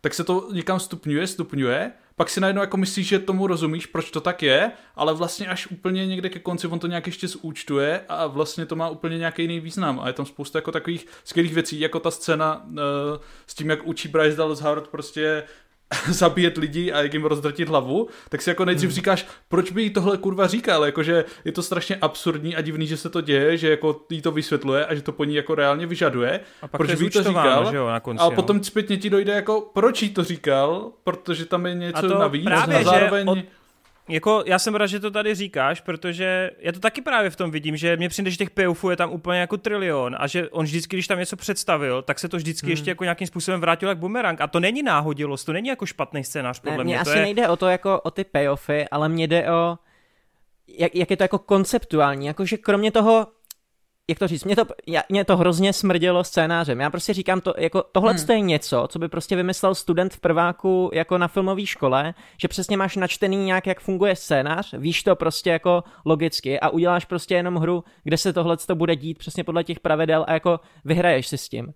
Ale uh, jak to říct, já jsem, viděl jsem podobný film, já jsem tam zmiňoval uh, ten International Memoirs, vole, něco s Kevinem Jamesem na Netflixu, uh, minulosti i třeba jako bratři Koeni, tak psali scénář k filmu Gambit s Colinem Firtem, kde prostě o nějaký jako kradení umění a je to úplně podobně bizarní a na konci to má twist, že vlastně Colin Firth není celou dobu ten, který byl, ale i když tyhle ty oba dva filmy, které jsem zmiňoval, tak mají jako modrý hodnocení průměrný, tak mě pořád přijdou jako kvalitnějc napsaný, že prostě míň jako šustěj scénářem, jsem nějak do toho zainteresovaný a prostě nějakým způsobem to na mě funguje. Zatímco tady v tom filmu, OK, ty payoffy tam jsou a tak, ale mě to bylo tak uprdele. Já v půlce filmu už jsem jenom jako fakt doufal, kdy už to skončí, ale pak se to ještě dvakrát otočilo a ten film prostě jako je zbytečně dlouhý, zbytečně doslovný, zbytečně toho chce říct jako až moc a nepřijde mi to vtipný. Hele, Ale... s, tím, s tím ti dokážu jako souhlasit do nějaký míry, třeba s tou délkou a tak dále, plus uh, podle mě nebo na mě osobně, a myslím, že i na Torena, nebo nejsem si jistý, nechci za to teďka mluvit, Hmm. to já mám problém s tím hodně s tím prostředkem, kdy vlastně Jo, jo, jo. mě strašně bavily ty nápady v těch akčních scénách, ta dynamika mezi těma dvěma postavama, protože ten Sam Rockwell mi fakt přijde jako skvělej a zábavný a v té první poloze mě vlastně bavila dost i ta Bryce Dallas Howard a ty jejich charaktery mi přišly jako zajímavý a pak přijde jako ta, ten prostředek, kdy podle mě ten von právě to sází na nějakou větší chytro, chytrost toho scénáře, která tam není, na ty zvraty, kdy má být jako strašně vtipný to, jak se tam děje x zvratů za sebou a A jak tam- jsou jako přehnaný a nepravděpodobný a tak. A to mi nepřišlo vtipný a tam se to pro mě jako taky táhlo. A pokud Mhm. mm-hmm. se takhle cítil celý ten film, tak to jako chápu. Ale Ano. mě teda ještě zajímá, mě zajímá ještě jedna věc. Ty jsi tam vejde, mi říkal potom, že třeba ti přišel jako dobrý Samuel L. Jackson, je to tak? A to jsem říkal jenom tak z mýmu, protože Samuel L. Jackson byl tak jako přeafektovaný tím výkonem a jak No, se tam smál dobrý. u toho odpočtu, tak to, Dobrý. tomu jsem se taky smál, protože prostě to No, Samuel já jsem L. se, ne, mě to jenom jako šokovalo, protože Jo. zrovna Samuel L. Jackson mi tam přišel úplně zbytečný, víš, jako, no, takže to jsem mě jako, taky. Jako, Jo, jo, jo, dobrý, tak Ale já jsem to, to- chtěl vyjasnit. no, jenom. jasně. A možná jako takhle, uh, možná proč reaguju tak moc emočně a tak, vy tady mluvíte o filmech jako Rychle a zbesil a tak, já jsem prostě, já mám fakt rád Kingsmany a fakt jako by se mi to líbí a prostě nikdy to pro mě nepřekročilo ani v té dvojce, ani v tom The Kingsman nějakou jako určitou hranici. A tak nějak jsem nedoufal v to, že prostě vole Matthew Vaughn bude točit jako rychle a zbesile. No, jako nechci to po něm prostě. Ale vejde přece to, jako to, že on si tady jako uletí a Natočí udělá něco si vedle, boku. to- Vem si, to je úplně v hele, pohodě. Jinak, řeknu ti jiný příměs. Mhm. Mm-hmm. Podívej se na Kingsmany 2 a podívej se na Kingsmany první mise. Já si myslím, že Kingsmany 2 jsou mnohem ulítlejší a šílenější Rozumím. než první mise, takže tam není jako nějaká stupňující se kvalita toho, že jako magoří. Podle mě si prostě tady chtěl udělat, hele, Apple přišel, dám Jo. ti 200 míčů, dělej si, co chceš, a on, OK, vyblbnu se. A bylo mu to vlastně uprdele. A ty to No. podle mě bereš hrozně moc osobně, jako tohle. Be- beru a to je možná jako dal, další důvod, jako třetí, protože tím, jak jsem vlastně viděl Uh, Tohle byly Kingsmeni bez vrstvy, jakože jenom čistě to, jak funguje ten scénář pro mě. To bylo čistě jenom jakoby uh, nějaké stylistické cvičení na dvě a půl hodiny. A já když jsem viděl tohle stylistické cvičení, tak jsem najednou začal cítit jakoby nedostatky z těch Kingsmenů, nebo jakoby jsem cítil to, že vlastně jo, tohle je skoro to samý, hraje si to se stejnýma vtípkama a tak, akorát je to prostě o tři úrovně níž a jakoby to, to mě asi tak nějak jako to, protože on najednou z těch trademarků, který já jsem měl rád, tak já jsem je tady viděl, vlastně to byly úplně stejné trademarky. Ta kouřová uh, bitka, tohle to všechno na bruslích a tak, to jsou, to je přesně jakoby film Matthew Vaughna, ale já jsem to teďka viděl bez toho jako dobrýho pocitu.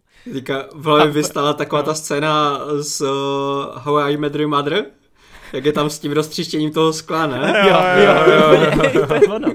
That's it. Prostě koukáš na to najednou. A jo, Jako- tak, takhle to je za oponou. ty vole, to je vlastně Ale jako, podle mě, jasný, podle mě no. vejde se toho bojíš, protože Kingsmeni jsou nějaká značka s nějakým, jako, s nějakým otiskem a pokud on bude dělat v budoucnu tu trojku, což bude, víme, tak No. ona bude víc podobná těm Kingsmenům než Argylovi. Jako ty se toho podle mě jako bojíš Já úplně vím, zbytečně. ale ono to bude něco, už to bude něco mezi Argylem a bude to něco mezi Kingsmanama 2. A já to něco nechci. Já, já chci, aby dělal Kingsmany jedničku. Aby prostě, nevím, dělal Kikese jedničku. Aby se vrátil zpátky k tomu, co bylo dobrý. Protože tohle to, to pro mě není dobrý. To je reálně jako kdyby... Hele, To- mně to přijde, víš, Jo. jako co mi to přijde trošku? Mně to prostě ten Argyle přijde trošku jako, když přišel Sam Raimi a dostal prostě možnost si natočit armádu temnot, která je prostě úplně, úplně z jiného ranku, úplně crazy, úplně mm-hmm. prostě tam střílí nápad za nápadem a víc než smát se s tím filmem, se směješ tak trochu tomu filmu, jaký je. A mně přijde, že prostě Matthew Vaughn přišel a natočil si svoji armádu temnot, která je jako Argyle. Ale Teď ty chápu, možná že máš ty miluješ- naprostou pravdu. Máš naprostou pravdu. Akorát prostě jako to tam Armada necítil, temnot to je pro mě mnohem lepší film. No, Jako, pro mě jasný. taky. Tak pro to mě taky taky. jako baví, ale A Já jako bych v armádě tady- temnota já přesně mám rád i nějaký ty emoce k těm postavám, jako jo, máš pravdu, že se směješ tomu filmu, hodně jako těch komediálních scén jakoby funguje díky tomu, že se směješ tomu filmu, ale zároveň přeci o něco tam jde, zároveň seš zvědavý, jak se ten Ash dostane jako zpátky k té situaci. A to já jsem u No, toho jako filmu jo. vůbec neměl. jo, ale vůbec já tě vyděsím, já tě fakt vyděsím, ale když ten film končil, ještě než naběhla potitulka, tak já jsem se No. na kluky podíval a říkal, piču, já chci dvojku. Mě fakt děsíš, to. Hele, ale zároveň bych tady chtěl eh, jenom v rychlosti už to pojďme ukončovat. Hmm. Já souhlasím, prostřední část filmu je definitivně nejhorší, tam to padá fakt jako podprůměr. To finále je taky mnohem slabší, pro mě nejvíc, až si šlapala ta první hodinka, s tím, že teda s těma postavama taky neměl jsem k ním úplně vyloženě vztah a ještě znovu chci potrhnout uh, te, to, to zbytečný CGI, ty, to zbytečný digitálno, ty jako green screeny, to mě přišlo úplně šílený. Uh, Evža třeba v kině měl úplně dobrý point, že hned v té úvodní sekvenci tam Dua Lipa jede na té motorce a místo toho, aby prostě tam dali nějakou stuntmenku, která prostě nasedne, dá si helmu, uh, tak prostě odjede někam po ulici, tak by to mohli natočit rea- realisticky nebo prakticky. Místo toho prostě ta kamera se zvedne a vidíš celý digitální prostě silnici a tak, tak tam dále. jsem to bral vyloženě ještě Jasný, jako no. joke, tam na těch Jo, jo, jo. minutách jsem si úplně říkal, je- haha, to je vtipný, ale vole. tam je taky Jenže pak se dostaneme otázka- do, do reality a ona není Já- o nic méně hnusnější, No, jak, hele, jak ta první scéna. Já, prostě. já, ano, já jsem v druhém, v druhém plánu jsem chtěl hned jako zdůraznit, že prvních pět až deset minut, a to není spoiler, to víme i z traileru, je prostě to, jak si představuje tu knihu, když ji jako píše, jo? Takže já jsem to taky jako přisuzoval u, jako u Flashe, když vidíš multivers, tak si říkáš,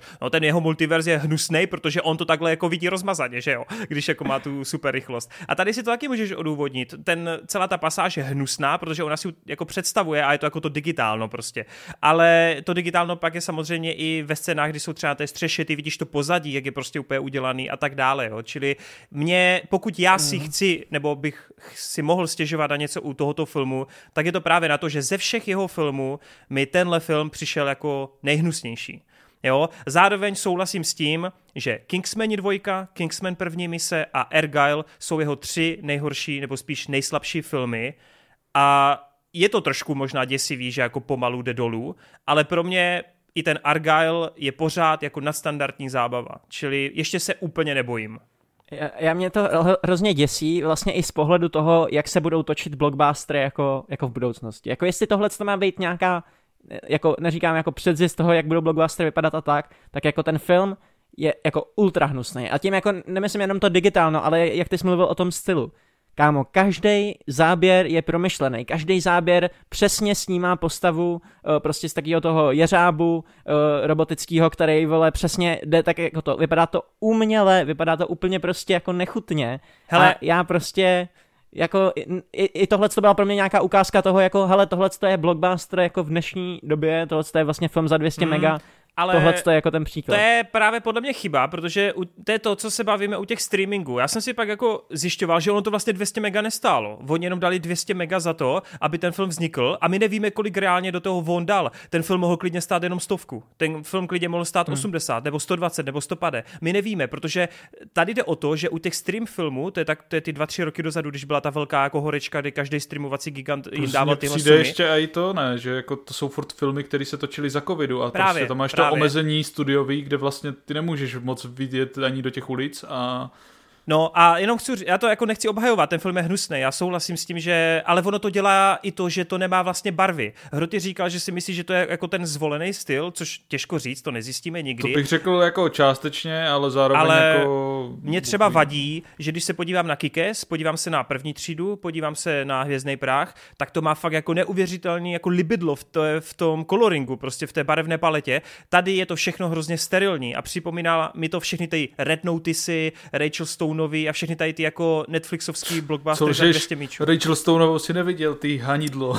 Tak jako Myslím, že já bych si užil Rachel Stoneovou víc jak tohle, že by mě to mít. Takže já s tebou souhlasím v tom, že je to vlastně jako hnusný a taky, že jsem teda měl velký problém s tou prostřední částí. A ona to jako fakt jak, jako já to tady bráním, ale já jenom nechci prostě, já si nemyslím, že to je tak špatný, jak se to jako prezentuje. A ono se i ukazuje, že ty hodnocení jsou spíš průměrný, jo, jako že to není jako odpad. To záleží, jestli ti to sedne nebo ne. Pak, je zá, pak už jenom záleží prostě na tom, jak si to užiješ. No, ale já furt jakoby přemýšlím jako nad tím, jako čemu jsem se tam měl smát, ok, vy jste jmenovali dvě scény, ale jako tady se třeba hraje s nějakou kočkou, mně to přišlo úplně jako, jo, jasně, teďka je hrozně populární díky Ganovi a díky tomu, co jakoby přived za, dejme tomu taky jako influence do těch blockbusterů, že budeme koukat na rostomilý příšerky jako Kámo, CGI. A Ty tohle to vidíš, ty to zase vidíš moc marketingově, prostě oni mají doma kočku, to je kočka jeho dcery a Já vím, že prostě ona má, rá- kočka, a ona, no. má rá, ona má ráda kočky, tak si řekl, já tam prostě dám její kočku. Jako... Jo, mně to přišlo úplně přesně jako, A navíc víš co, je- že ta říká kočka se, je pro takový ty jako jednoduchý diváky, No ne. který prostě tam potřebují nějaký A lakadlo, taky jinak si ta kočka tam myslím- neměla žádný význam. Jako. a já si taky myslím, že jde o ten jako metaprvek toho, že opravdu, jak jsem tady na začátku řekl, ta kočka vyleze z baťohu, out of the box prostě. Jakože, No já si myslím, že ještě to je jako How to Kill a Cat, jakože prostě... nebo no, nebo. Ale, Jo. ale nevím. jako fakt mě to nebavilo. Nemám k tomu Já- co říct. Říkám, já chápu, že se znebabil a že se nenaladil. Jenom mě mrzí, jak jako schazuješ toho vona. To je celý, co mě, Mě vlastně vadí ještě- na té diskuzi prostě. Jo, jo, jo, ok, ok. Mě by jenom zajímaly, jako v pohodě, jsem ochotný, já jsem úplně stoprocentně ochotný přijmout jako Hrotyho názor, protože Hroty je konzistentní. Hroty prostě řekne, hej, mně se tyhle ty sračky líbí, mně se líbí Love and Thunder, já s tím nemám problém. To jsou Ale kvalitní ne. filmy, vy No. to nechápete. Abych, abych, Já nejsem tohleto- šílený. Abych tohle to přešel. No, Potřebuji znát odpovědi na dvě otázky. Za prvý, proč ti nepřišlo dobrý Knives Out 2? No ale já jsem Nice Out dal jako 6 z 10. To no mě jasně, nepřijde. ale to mě ti tam nepřijde. vadilo na Knives Out 2? No ale víš, co je vtipný? Já když jsem No. mluvil o tom filmu s Káťou doma, já jsem řekl, ty vole, to je vlastně Knives Out 2, ale bavilo mě to, na rozdíl od Knives Out 2. Přesně tak. Proč se ti nelíbil Whiteyho Thor Love and Thunder? No tak to víme, ne? Hele, ale, a to je ono, to, to jsou já... pro mě dva stejný filmy, jako. Tohle Jo, je kulminát jako těchto z těch jako No ale to je, ale vejde, ty No. to furt nechápeš. Já nemám, já jsem nikdy neřekl o Whitey že neumí točit. Mě vadí, že ty jsi řekl Jo, o. Vonovi, že neumí točit. Já, Já jsem jenom řekl, že Jasně. mě to nesedlo. A když, Ok, hele, ok. když lidi řeknou, mě to nesedlo, já jsem s tím úplně v cajku. Dokonce v tom Instagramovém příspěvku jsem to psal a vadí mě, že to i ty, že jsi to přehlídnul. Mně nevadí, když člověk o Argylovi nebo Thorovi čímkoliv řekne, mně ten styl nesedí, já jsem se u toho nebavil, já chápu, co tím chtěli říct v tom tím filmem a Jasně, autor. jasně. Já chápu, co Waititi tím myslel, když dělal Love and Thunder, jenom mě to nesedlo. A neřekl Mhm. bych ale, že Waititi je debilní režisér. To Jo? jsem by the way taky nikdy o Matthew Vanovi jako neřekl. Já, já- jsem řekl, no, že... řekl si, že je v piči a že už od něho jsem nechceš vidět že, nic. já jsem říkal, že je vyčpělej, jestli točí tohle to. A, že to mě vadí. Nelíbí systém. To je No dobře. důvod, proč jsem na tebe Chtěl zlej, jsem, si tě protože... omluvit, chtěl jsem to uvíct na pravou míru, toho, že samozřejmě nemůžu říct, že Matthew Vaughn neumí točit, protože mě se líbí, jak ty vždycky na to koukáš úplně ze 100%. Že když ně- někdo řekne prostě filmu, nevím, tohle je sračka, tak ty řekneš, není to sračka, bylo to natáčený na kameru a prostě mělo to světla a herce, není to sračka.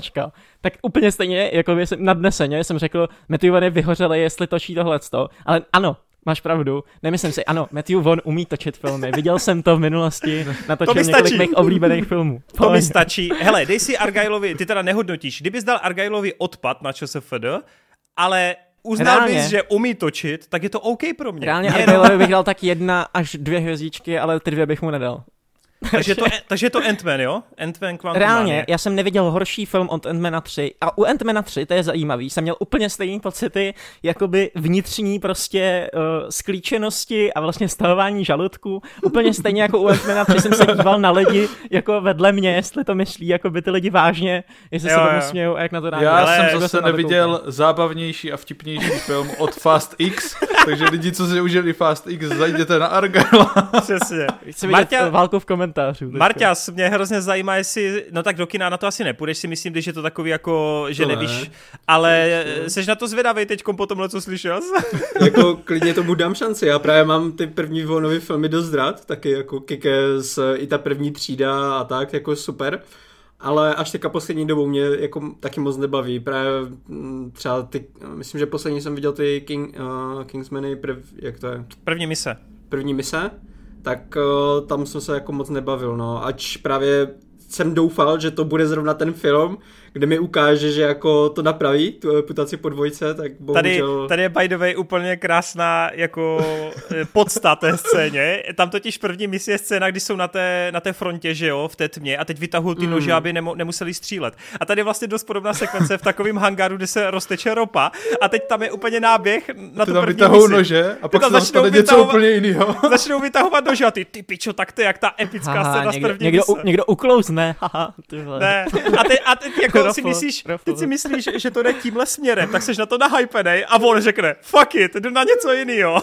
Hrozně chytrý to Marty bylo, jakože když jsem na to koukal na tuhle scénu, jak to popisuje kluci, tak jsem si úplně říkal, brilantní ty vole, to se nemá, to se cinema. Ty jsi mrtvý. Ty jsi... Jako klidně tomu dám šanci, protože jenom proto, abych zjistil, na kterou stranu se jako přikloním já. Mně se líbí, jak výjimečně jsme Hele. fakt jakoby úplně na opačných stranách. Nesmíš, nesmíš ty od toho čekat fakt jako předchozí Vonovy filmy. Není, je to fakt jiný. jinýho. Je to ujetý jak sviň a občas je to hnusný, ale já se bavil. A ty máš taky rád Marťa sama Rockwella, ne? Jo, jo. Hm, hm. No, tak toho si tam užiješ. Ten je fakt skvělý tady. Uh, dobrý, tak jo, tak nakonec jsme se úplně nepohádali. Ne. Já jsem to čekal horší, ale mě to je můj štve, poslední díl. tak vejde, najdi si nový podcast. Ne, já tak jako my víme, kde je problém, jakože proč, proč se takhle jako Je to ve mně, je to ve mně. Ne, ne, ne, ne, ne, ne, ve ne, ne, ne, ne, ne, ne, ne. Ve Vejdovi je problém. Tak jo, Ale tak děkuju, že si aspoň Vejdy ocenil, že jsem konzistentní. Ne, já jsem tam spíš koukal na ten Instagram a říkám na to, že se ta hra tomu líbila, to mě vůbec nepřekvapuje, ale to ne, no, to ne. A já jsem, ale ještě poslední věc. Já když jsem šel do kina, tak já jsem obom klukům říkal, hej, já čekám fakt jako sračku. Mně se nelíbily trailery, mě to vůbec jako nelákalo, nebavilo. A úplně jsem si říkal, půjdu na vyčpělýho vona. Kámo, od vlaku, vole, do Dostal si ho, akorát si byl ovlivněný publikem sedmi lidí, který tam Já bych řekl, že Toren byl ten hlavní hyper toho smíchu. Ty vole, a já jsem- se smáli s ní. Kámo se tam úplně boural sál, vole. Já bych řekl, že kdyby tam Toren se mnou nebyl v tom kyně, tak si to užiju tak na polovině. Musíš se mnou chodit do kina, vy nevíš? Ty jsi s těma intelektuálama určitě. ne? True, true, jo. Hele, tak jo, konec, eh, pojďme dál. Fargo, Fargo, Fargo, Fargo. To už má na kontě pět neuvěřitelných sérií a po té čtvrté, kdy to úplně nedopadlo podle představ fanoušků, tak údajně máme na kontě za jednu z těch silnějších řad. Tak Marťas, co nám tady o té další antologii můžeš říct a jak dobré je tam Steve ze Stranger Things? Počkej, ona je to antologie? No, jako každá série je jiný příběh. Já o tom nic nevím, já vím, že A. to vychází nějak z toho filmu, ale... Si myslím, Ale že to z filmu test. to úplně nevychází. Nebo jako, že se to odehrává v té lokaci. no. No to, to taky ani ne. ono je jediné, co se to... okay, tak vůbec ne, tak o tom nevím vůbec nic. Dobře, tak uh, já začnu teda tím, že původní film uh, Beatrice Cohenů vlastně setupl tady tu Fargo, uh, Fargo styl točení, kdy vlastně hlavní pointa, co propojuje ten seriál s, to, s tím filmem, je takové to, co největší důraz na, na to, aby to vypadalo realisticky. Oni si tam i hrajou s tím, že uh, ti dopředu dávají takový ten uh, to varování, nebo jak to nazvat, nebo uh, poznámku o tom, že vlastně je to na základě skutečných událostí a že změnili jména, aby jako chránili ty oběti a tak. To je jedna věc, která mi trošku jako vždycky leze na nervy, protože to není vůbec podle skutečných událostí. Je to spíš jenom tak jako volně inspirované nějakýma třeba kriminálníma případama, co oni jako vzali z novin a poskládali vlastně příběh uh, tak nějak, který má ten feeling toho, že by mohl být skutečný, protože jako tam se neděje. To je jako v zajetí démonů prostě, inspirováno skutečný minulost. Právě, že až ne tak moc, jakože tady je to, sa- samozřejmě některé ty situace jsou dost vyhrocené nebo vytažené až jako na hranu nějaké uvěřitelnosti. To je právě ten uh, trošku Fargo jako trademark, že ty si jako říkáš, že tyjo, to by možná se asi takhle úplně nestalo, ale je to pořád v rámci toho, že jako občas se najdou až tak crazy jako případy nebo nějaké jako uh, vraždy a, a podobně, kde to je fakt takhle crazy. Takže myslím si, že to je hlavní jako ten tahák toho Farga, že on jako bruslí na té hranici té uvěřitelnosti mezi tou realič- realističností a tím uh, černohumorným podáním těch uh, násilných scén. To je právě to, co jako propojuje ten, uh, ten seriál s tím filmem. Já teda osobně jsem viděl ten film, uh, líbil se mi, není to pro mě jako žádný uh, masterpiece nad 90% nebo tak, ale je to hodně solidní film, který mě dost bavil. První série je naopak pro mě jako masterpiece, kdy, jak jsem to viděl, jeden, jeden z nejlepších takhle jako krimi komediálních vlastně příběhů. Hrozně to tam táhli za mě dva herci, Martin Freeman a Billy Bob Thornton, kteří yes. jako úplně bezchybní. Druhá série mě taky dost bavila, ale už to nebylo prostě takovým jako mega způsobem. Další série jsem vůbec nekoukal, protože jsem vždycky slyšel, A. že, že už to moc nepovedlo, takže tam jsem tomu ani Ta nedával třetí- moc šanci. Ta třetí pre ještě jako docela dobrá. Ta čtvrtá Mm. až jako, co jsem slyšel, je, je fakt taková hodně slabá, no. Mhm. No a tady tu pětku jsem v podstatě vůbec neměl v plánu koukat, ale pak jsme měli speciál s Infem, kde Inf to jako říkal, že se na to těší. Jsem si říkal, jako, že když už Infa to jako nějak nahlodalo, takže se podívám, co, o čem to bude nebo tak. Podíval jsem se na trailery, vypadalo to hodně zajímavě. Pustil jsem si první díl a jako nemohl jsem jinak, hned jsem to dokoukával, jako jak, eh, jak to vycházely ty díly, protože to vycházelo co, ty, co týden. Takže to byl jeden z těch seriálů, který jsem jako pravidelně, hned co to vyšlo, musel jsem to prostě okamžitě vidět, protože mě ten uh, příběh fakt jako držel a lákalo mě objevovat, co se tam stane dál. Tak abych to teda uvedl, o čem to je. Uh, tenhle příběh je o uh, ženě, kterou v podstatě jako pronásleduje její minulost a ona, ona jí nemůže nějak utéct. Uh, víc o tom nebudu říkat, protože je tam dost jako podstatná část toho seriálu o tom odkrývání toho vlastně, co se děje, jak, jak ty fungují ty spojitosti nebo tak, protože z začátku tam máte uh, v podstatě dvě takové rozdílné příběhové linky, které úplně nevidíte, jak souvisí a oni se potom krásně propojí a začne to dávat celé smysl. S tím, že tady není vyloženě nic crazy, jakože co týče toho technického zpracování, že by to bylo něco jako uh, režijně nebo po editu nebo tak jako mm, ně, něčím úplně extra výjimečné, ale na to, že to je FX produkce, tak jsem z toho měl fakt jako takový až ten HBO high quality feeling, kdy prostě tohle to úplně sedí tomu dramatu a dokáže v podstatě všechny ty scény předat skoro až na maximální úrovni jako nějaké třeba emoce nebo i ty akční scény jsou dobře natočené, dobře provedené.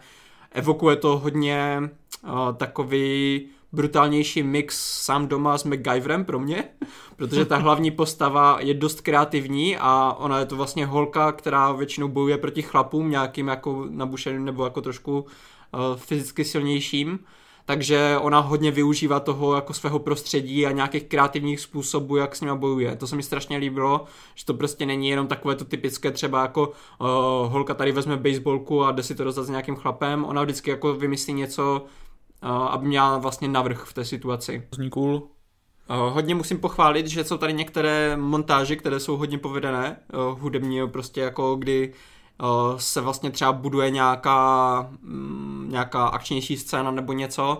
Je tady jedna úplně skvělá, když už si zmiňoval, že to Káťa koukala, tak určitě bude ráda, že zmíním Prodigy, tam byly úplně jako nečekaně.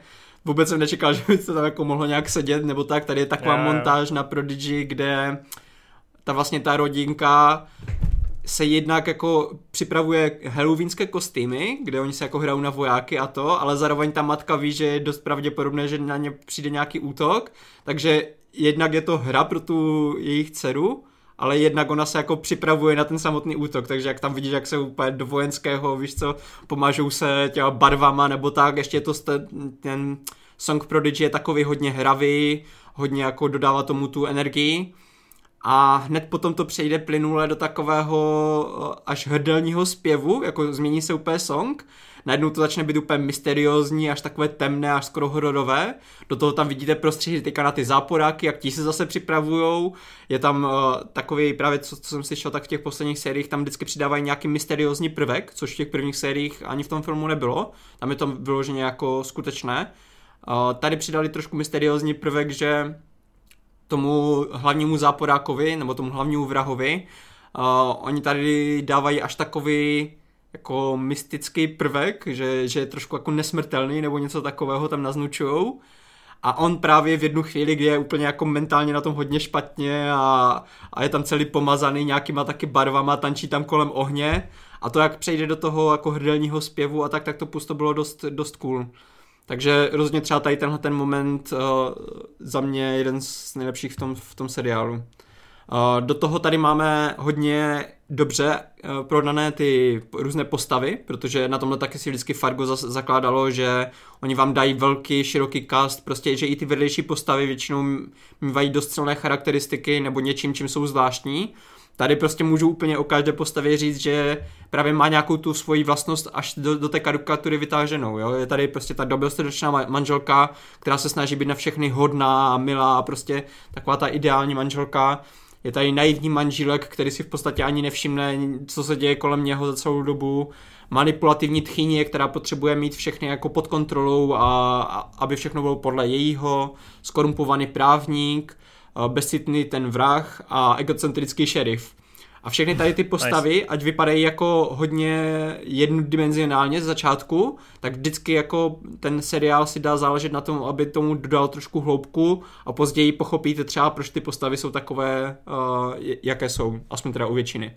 Tam, promiň, že ti to jen skočím, mně se strašně na Fargu líbí, že ty jsi to zmínil už v té první sérii, že Billy Bob Thornton a ten mm, Martin Freeman. Mně se právě líbí, že každou tu sérii si podchytí minimálně dvě, tři fakt jako zvučná jména. Já vím, že v jedné sérii se právě potká Ewan McGregor se, se svou manželkou, že jo, s Mary Elizabeth mm-hmm. Olsen, uh, Olsen, vole, uh, Winstead, uh, kdy je to docela vtipný, protože on tam hraje úplně jako šílenou roli, jo, a v jedné sérii zase máš jako Chrisa Rocka, je tam Jason Schwartzman, jo, že to se mi na tom vždycky jako líbilo, že podobně jako True Detective, oni si vždycky vytipují někoho a jako pak to kolem nich jako postaví těma vedlejšíma postavičkama. A tady Přesně pokud tak. se nepletu, dívám se na ČSFD, tak je tam, eh, že jo, ten, uh, no Madman, Ježíš, jak on se jmenuje. John Hamm.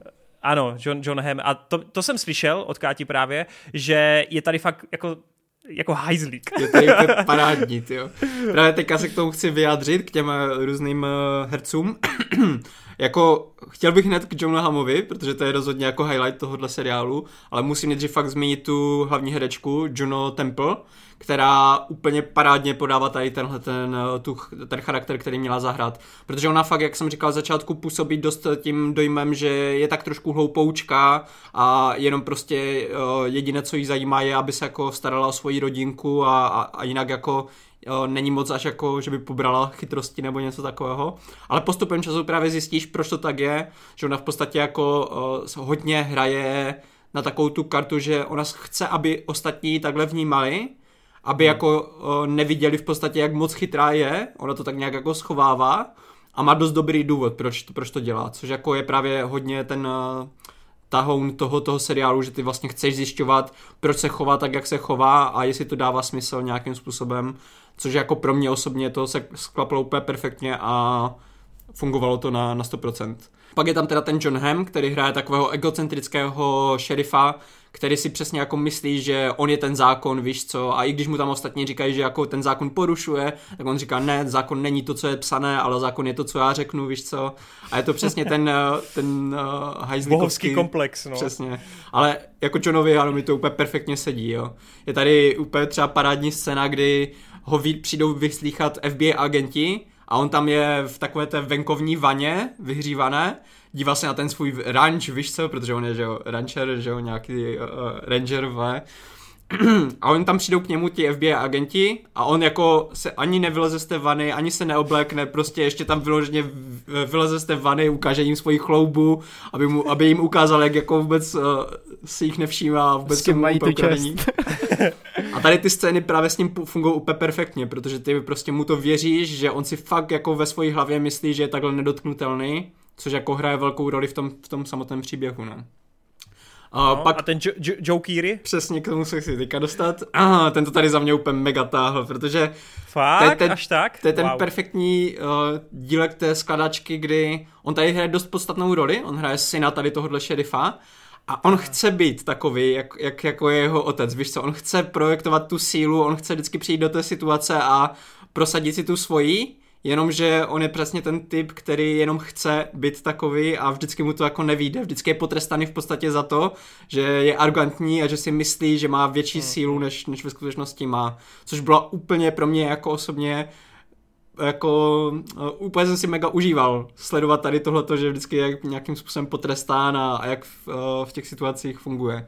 A Joe, Joe, Joe jako ta role perfektně sedí, protože on umí hrát tady tyhle ty Uh, v podstatě on hraje Steva z první série Stranger Things, že je prostě takový hmm. ten hajzdík, který uh, vždycky nějakým způsobem dopadne špatně trošku. Hmm. A má skvělý příběhový obrouk, jako u, úplně krásně se to s ním uzavře. A ještě musím zmínit uh, Lamorného Morise, který je z seriálu New Girl, uh, Nová holka, který tady hraje trošku menší roli, ale strašně rád jsem ho tady viděl, protože už právě z toho, z toho seriálu předchozího jsem ho měl dost rád. Abych to teda začal nějak uzavírat, tak uh, ještě vypíchnu to, že samozřejmě tady skvělé zapracování nějakého jako trošku komentáře na tu americkou společnost, jo.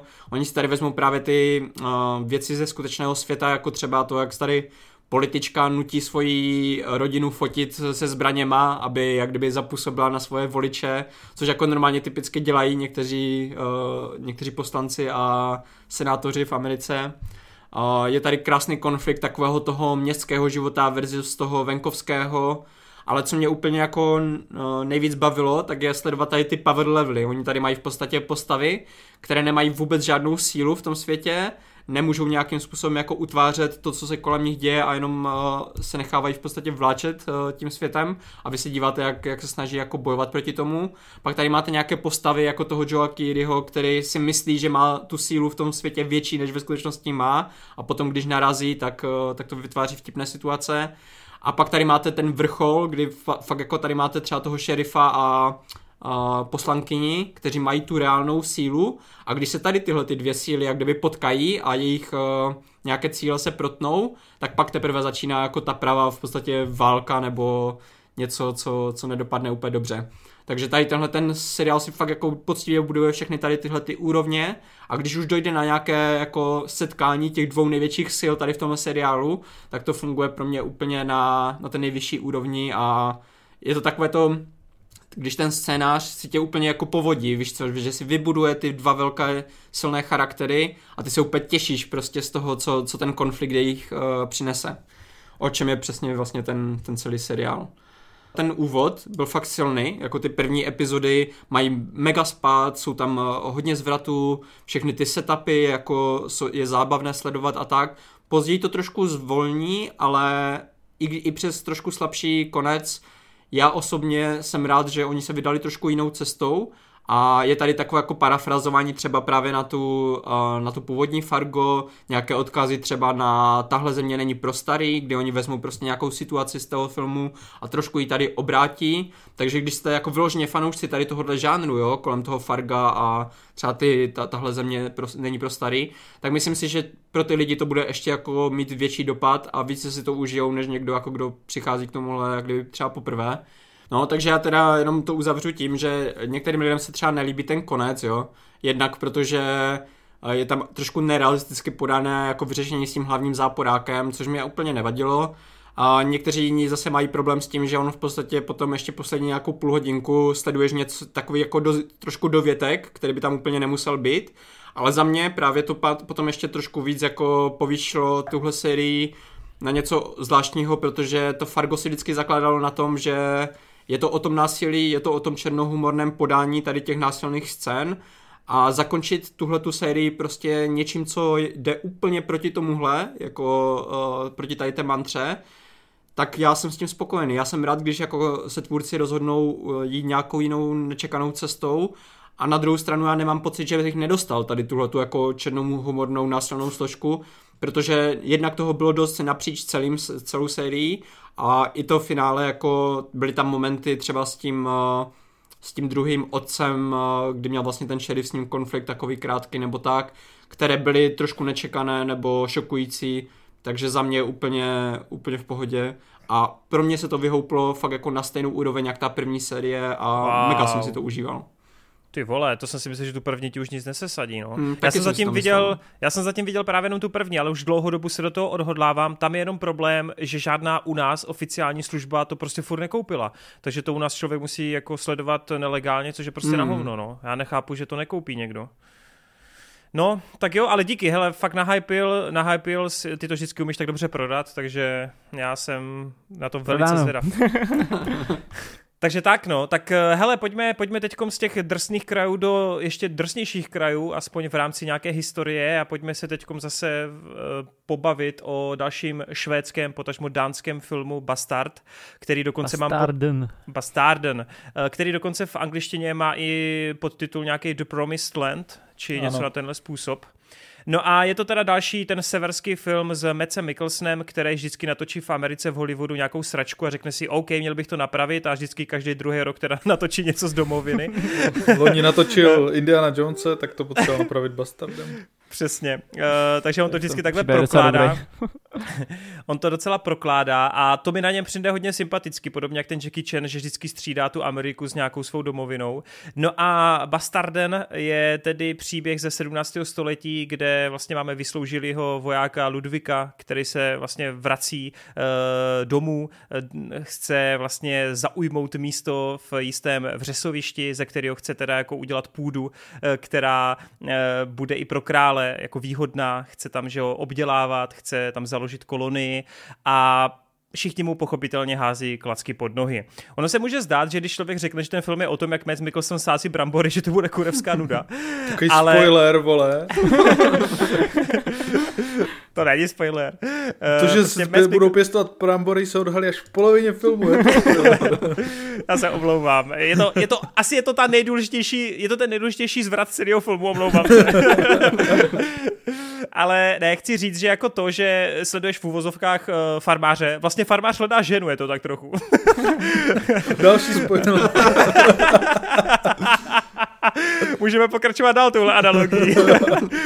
Co jsem ještě nevyspoileroval. Ne, hele, uh, ono to působí možná takhle na první dobrou, když to člověk vypráví, že to bude taková ta nuda, že to bude ten dvou a půl hodinový film, kde sleduješ ty krásný jako scenérie, tu přírodu, fakt to, ten sever tam úplně, je to, je to hrozně jako poutavý, podobně jak třeba nedávno ten Sisu, který taky využíval tady té severské části, ale je důležitý říct, že i když se to prezentuje jako dánské statečné srdce, tak to rozhodně není dánské statečné srdce, eh, co se týče nějaké akce a nějaké velkoleposti. Ten film je hodně osobní, je hodně přízemní, pokud dojde k nějaké konfrontaci, k nějaké šarvátce, tak se skutečně týká třeba pěti až maximálně deseti lidí a nemůžete tu v žádném případě očekávat nějaké velké bitevní vřavy.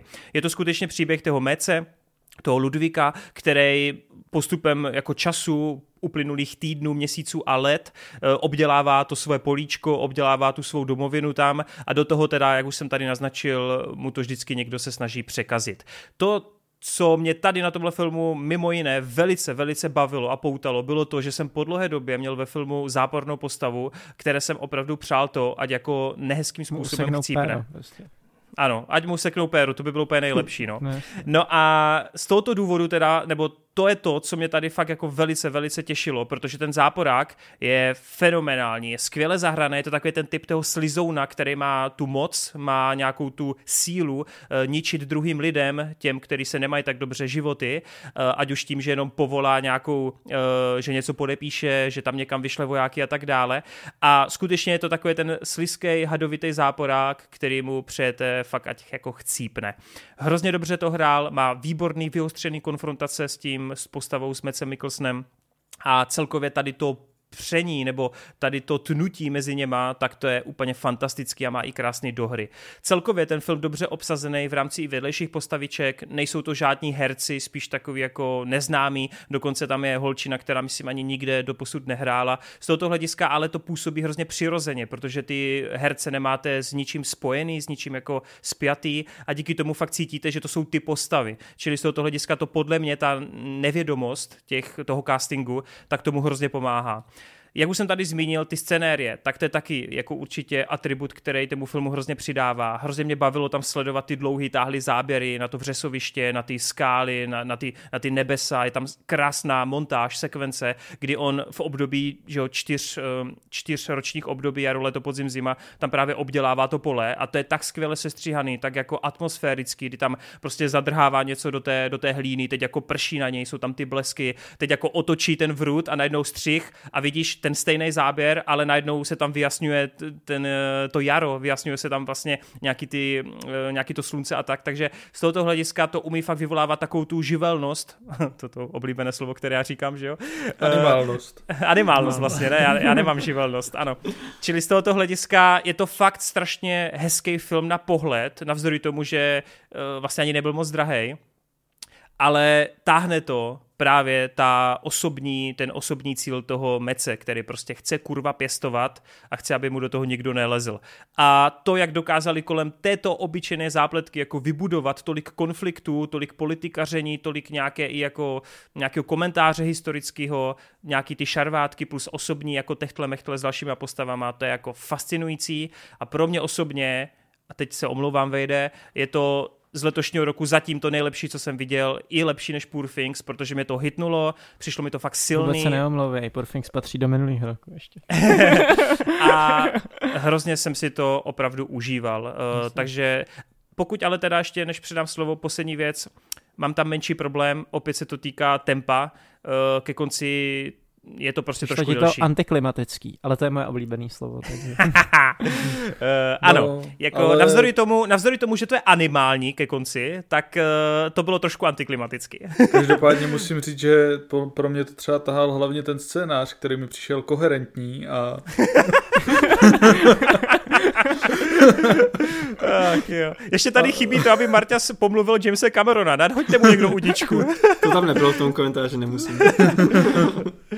Ne, hele, uh, za mě je to fakt velká pecka. Hrozně bych chtěl, aby to vidělo co nejvíc lidí. Je to poctivá jako severská filmařina. Mec je tady úplně jako demonicky skvělej. Hrozně jsem si ho tam užíval a mně se strašně líbí, jak on tady vždycky v těch svých filmech ukazuje, že je prostě fakt tak dobrý, protože když ho vidíte v těch Indiana Jonesech, Star Wars, když ho vidíte tady v těch Marvelovkách, tak si říkáte, co to je za Nýmanda prostě, co to je za obyčejného jako jo, herce, ale ty vole, tady, no tak to Jako jo, Podle mě, podle mě pozvedává i ty blockbustery, které Jo, ale jako takže jeho- samozřejmě souhlasím s tím. Jako, Jeho že... Casilus z Doktora Strange je postava, která rozhodně tebou jako rezonuje, víš, vole. Ty, ty, teď si říkáš, kdo je kurva Casilus? je to Caecilius. vole. Tak Casilus, vole. Já už vidím.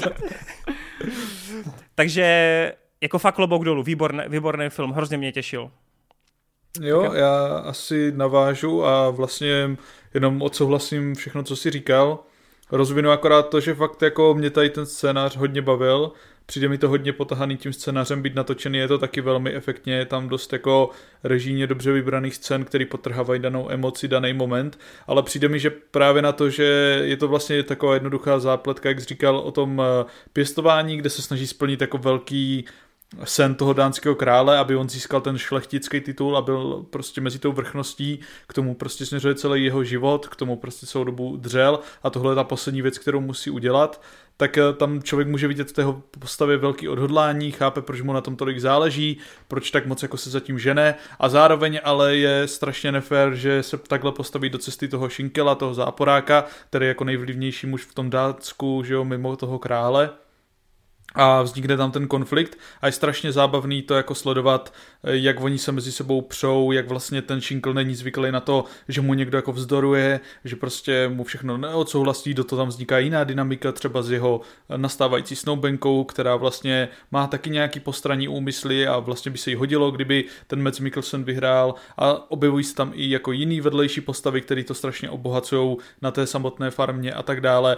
Je tam dost jako nepříjemných scén, které jsou podle mě taky strašně dobře zrežírovaný tím, jak málo vlastně ukazujou, ale tam vlastně ta představivost skrz eh, to, jak to vyvolává ty emoce v rámci nějakého zvuku a dalších věcí, funguje mnohem líp, než kdyby se to fakt jako snažilo nějak režijně znázornit tyhle jako nepříjemné věci.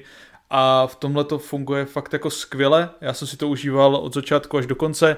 Ta dynamika mě strašně bavila. Fakt jsem jako nečekal vždycky s čím dalším přijdou, s jakým dalším klackem pod nohy toho Mece Mikkelsona v toho naplnění jeho snu, jak on vlastně dokáže předčít nějaký ty překážky a tak dále. A vlastně byl to film, který jsem fakt jako prožíval s těma hlavníma postavama, že jsem se dokázal opravdu hodně vcítit do té situace, do toho, co se jim tam děje, jak i ten Mads Mikkelsen se postupem času změní trošku, mění tam nějaký ty své priority, ta jeho katarze té hlavní změny sice přijde úplně na konci, až po několika letech, ale to strašně jako zadosti učinění, fakt jako člověk dostane ke konci takový ty pocity, jako že jo, ty vole, jako přesně takhle to má být, tohle je prostě tak skvělý zakončení pro ty postavy, a pro jejich osudy a tak dále. A enormně se mi to líbilo, fakt jsem si to užíval prakticky od začátku až do konce, jedno, jediný co, že před tím koncem fakt jako na mě i taky to tím tempem úplně nefungovalo, bylo tam pár momentů, kdy to taky trošku přešlapovalo moc na místě, kdy jako už jsem čekal, kdy tam dojde k té katarzi a furt nic a furt se tam jako ukazovali dost podobný problémy ke konci, který už jsem byl takový, jako byl jsem jich takový přejedený a už jsem chtěl vlastně, ať se to hne někam dál, ale jakmile se to jako pohne dál, tak to fakt stojí za to a to vyvrcholení je jako parádní. A v rámci toho, jak jsem prožíval ten příběh s těma postavama, tak tohle jako nejlepší film za dlouhou dobu, co jsem viděl. No. Hmm. Z těch novějších Sou- určitě. Jasně, ale souhlasím s váma, podtrhuju jak toho záporáka, tak podtrhuju hlavně ten scénář. Mně vlastně přijde uh, hezký nebo z- zajímavý v dobrém slova smyslu, jak ten film je jako dánský, ale ten scénář působí takovou tu jako americkou, uh, americkým vibem z nějakých těch 90. let, tady přesně to den jako říkal prostě stateční srdce a tak a mně se fakt líbí, jak vlastně on ten film je natočený podle nějaký hodně populární knížky v tom Dánsku, to jsem tak pochopil. Eh, a ten Nikolaj Arcel, ten režisér, tak si vlastně jako do toho přidal takový ty, řekněme, jako romantický prvky, eh, trošku jako z červený knihovny, kdy tam jde prostě o nějakou jako romance a tak, ale mně to naopak přišlo jako fakt dobrý. Mm-hmm. A Mhm. vlastně na začátku mi to přišlo, že to je takový jako hodně plochý příběh, že prostě jsem říkal, jasně, to je typická Heroes Journey, prostě Mads Mikkelsen tam půjde, vole, pistol brambory a do toho mu prostě tady ten hajzl bude házet klacky pod nohy, což takhle jako je, ale tím, jak se do toho eh, právě dá nějaký to drama, dá se do toho nějaký ten milostný ten, tak to dostane jako víc vrstev a musím říct, že právě ta katarze výsledná fakt funguje strašně dobře a je to přesně takový návrat k těm poctivým jako filmům a určitě jeden z těch eh, nejvýraznějších eh, filmů teďka toho Skandy Film Festivalu, co byl v Praze. No. No, ono to podle mě jako fakt tady dobře rozpitvává ty témata, který to jako načíná, byť jsou to takový ty standardní témata pro tyhle typ filmů, jakože Uh, právě ten Mads Mikkelsen je ten obyčejný člověk, který se celý život snaží vypracovat k nějaký té šlechtické pozici, zatímco ten Shinkle, ten jako rozmazlený hajzl, který je Hmm. jako privilegovaný a všechno mu jako spadlo do klína a vlastně chce akorát víc a vlastně zbytečně jako se staví do tohohle konfliktu, kdy on už vlastně může mít všechno, ale to, že má jako všechno, tak mu vlastně dává to právo si chtít Jo. brát víc a tak dále. Mně Jako, se hrozně líbilo, jak jako fakt působil jako malý dítě, jako že byl prostě fakt jako Mhm. úplně, bychom měl Umanutej. prostě pár facek, jako umanutej, no. Mm, přesně no. Takže jako i tyhle ty věci a i v nějaký jako romanci to funguje strašně dobře, to se mi na tom líbilo, že to mělo fakt jako rozsah těch emocí, že opět se to zase jako neutápilo v té jedné jako dané chvíli, že by člověk čekal, že to bude fakt jako třeba deprese, takový to jako a si tady pěstuju své brambory a někdo se mi tady do toho sere, já jsem furt jako naštvaný, ale jsou tam jako fakt chvíle, kdy jsou tam jako šťastnější, něco tam oslavujou, nějaký malý úspěchy, eh, nebo tam Malý mají nějakou, brambory. jako, no přesně, takže jako fakt jako emocionálně to na mě fungovalo velmi dobře a mega jsem se do toho ponořil, do toho příběhu. OK, Marta, určitě si to doplně, je to fakt pecka. Jo, Eh, to si dám určitě.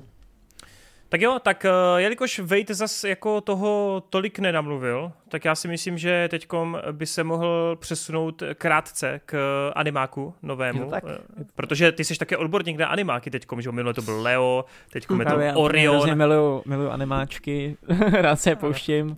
Právě to ve mně uchovává takovou tu dětskou. Ale eh, podle mě, protože já ti předejdu, já si myslím, že důvod, proč tě tohle zaujalo, je samozřejmě Kaufman, že jo? Hej, já se teď mě před, spoilnul recenze. Já jsem o tom filmu vůbec nic nevěděl, než jsem se opustil. Ale fakt jsem chtěl jenom něco oddechového. Věděl jsem, že tohle je podle nějaký uh, jako knižní adaptace, že to je Uh, taky jsem uh, jako v tom viděl ten DreamWorks a že vlastně jako tohle je ta jejich první práce, která jde asi jenom jako čistě na Netflix. Mm-hmm. A jako zaujalo mě to tím animačním stylem, hnedka jako z fleku jsem to prostě zapnul, že vyzkouším jako o co jde. A ten animační styl přesně je to takový ten trend toho spojování jako 3Dčka, 2Dčka, ale tady je to zatím snad jako nejméně násilnou formou, že fakt jakoby většinově je to 3Dčko, většinově to jakoby odkazuje na styl toho komiksu, kdy vidíš v těch konturách, že to je jakoby ala kreslený nebo ale prostě Hmm. nějakýma olejomalbama a tak, ale zároveň ten hlavní hrdina tam píše takový jako svůj skicák strachu, který on zažívá, o tom eh, příště, ale to, ale že ty skici tak vlastně vidíš jako 2Dčkový malby, eh, který tam jako na něj promlouvají, takže opět takový ten styl toho Mitchells versus The Machines a tak. Eh, ten film, vlastně jako abych nějak vysvětlil ten příběh, tak je to o tom klukovi, který má prostě strašně moc strachu, bojí, bojí se fakt jako úplně všeho eh, a nejvíc ze všeho, tak se bojí jako tmy, eh, temnoty, ať už prostě v takovém tom filozofickém slova smyslu, že po smrti bude jenom tma, anebo i toho normálního smyslu, že se prostě bojí být sám v pokoji a, a, a tak dále. No a ta tma tak je tam právě jakoby stělesněná do takový jako příšerky, která za něm přijde, protože tma už ho má plný zuby z toho, jak je furt eh, vyděšený. A prostě mu ukáže, že není třeba se některých věcí bát a tak. A potom to právě dojde do takový jako filozofický uh, roviny, která mi hodně třeba připomínala uh, Pet, uh, Malýho prince, ten francouzskou, tu adaptaci z roku 2015, která je výborná za mě. Přesně já mám hrozně rád, když ty animáky mají takhle jako nějaký silný, nosný jako filozofický témata a to tenhle ten film měl. Krom toho, že řemeslně je to pro mě naprosto jako skvěle zvládnutý, kdy Počkej. každou chvíli je Ty to... vole, fakt jo. Já, Jo, já na to, já to na to skvělý. slyším, jako jak je to hrozně levně vypadající právě. Ne, ne, mě- ne, mě to hrozně bavilo tím vizuálním stylem. Ok, tak mě ok. bavilo, jak se s tím jako vyhráli. Samozřejmě, ono jde vidět jako, že to je asi levnější, ale zase oni to, to že to je levnější, maskují za ten styl a fakt jako výborně se tam hrajou právě s tím, jak ta tma nějakým způsobem jako uh, ví, víte co, uh, víte, jak funguje tma a světlo, jo? takže prostě se nějakým způsobem ne, rozpívá a, a, a, tak dále. Fakt mě to jako bavilo, ten začátek je extrémně jako režijně nabitý, že ty pohyby té kamery fakt dávají smysl, hrozně to na mě působilo takovou jako živelnou energií. Prvních třeba 20 minut to mi úplně uteklo, jsem říkal, ty vole, to už jsem prostě ve čtvrtce filmu, ten film má jenom nějakou hoďku a půl. Vůbec jsem jako, uh, fakt tomu jako uh, nespadne dech. Až teda do té poloviny, kdy se právě začneme jako dostávat do těch víc filozofických témat, ten film trošku začne přešlapovat na místě, aby potom uh, uh, nabídl takovou jako metarovinu ještě, kdy se tam hraje s tím, že vlastně celý ten příběh tak vypráví tatínek svojí dceře jako pohádku na dobrou noc a s tím se tam nějakým způsobem operuje, že to je ve dvou časových rovinách, což mě přišlo jako hrozně zajímavý nápad, ale časem se právě to začne různě jako kombinovat a začnou se tam vymýšlet takový jako uh, hrátky se scénářem ale pořád, jakoby, pro mě to nebyla nějaká jako koncepční uh, honibrčina nebo tak něco. Furt mě to bavilo, i když jakoby chápu, že tady v tomhle tom momentu to může pár diváků ztratit. Ale mě hrozně baví prostě, když ty animáčky mají takovejhle jako přesah a mě se to fakt udržovalo na té uh, na tý emoční rovině, že prostě fakt jsem jakoby cítil, jak s tím tátou, který vypráví ten příběh a za pochodu si vymýšlí jako nějaký příběh pro svou dceru, tak i s tím hlavním hrdinou uh, a se všema těma vedlejšíma postavama a na konci jsem cítil takový jakoby smutný pocit, který já vole, jako občas cítím u těch filmů, že prostě se to nějakým způsobem mě dotýká, i jako celkově, jak ta postava je napsaná, říkám si, čím to ty vole je? No a na konci vidím jméno, scénář Charlie Kaufman, no, tak je to jasný. Ty jsi to nevěděl celou já dobu. jsem to nevěděl, a... celou dobu jsem to nevěděl.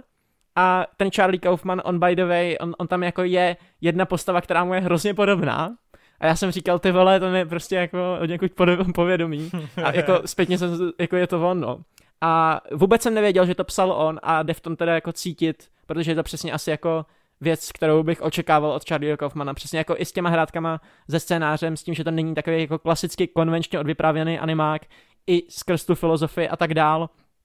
Vlastně to vůbec není věc, kterou bych očekával jako od studia DreamWorks. Myslím si, že právě jako největší problém v tom filmu vidím to, že pro ty děcka je to možná místy trošku moc, že bych to doporučil dětem, který jsou třeba trošku starší, jakože třeba na 10 let, není to jako ten Leo, kdy taky Leo má nějaký jakoby uh, svoje jako témata a tak, ale fakt cílí na ty uh, děti prostě na prvním, na prvním stupni. No, ale vlastně nabízí se i jako srovnat tyhle dva animáky, to Leo a ten uh, Orion Atma, protože oba dva fungují jako na bázi nějaký terapeutistický uh, jak to říct, snaží se, aby děti se tolik nebály nebo aby nějak overcomely prostě svoje problémy a tomu Orionovi se to podle mě daří jakoby líp, co se týče té tý filmarské stránky, že podle mě je to jako hezčejc natočený, je to zábavnější příběh, a prostě nějakým způsobem to na mě fungovalo víc, no, než ten Leo. Oni, oni do toho museli podle mě ale scénářem hrozně šáhnout, protože já jsem právě skrz jedno video od DreamWorksu si ani načítal to, toho Oriona and the Dark jako tu dětskou jo. knížku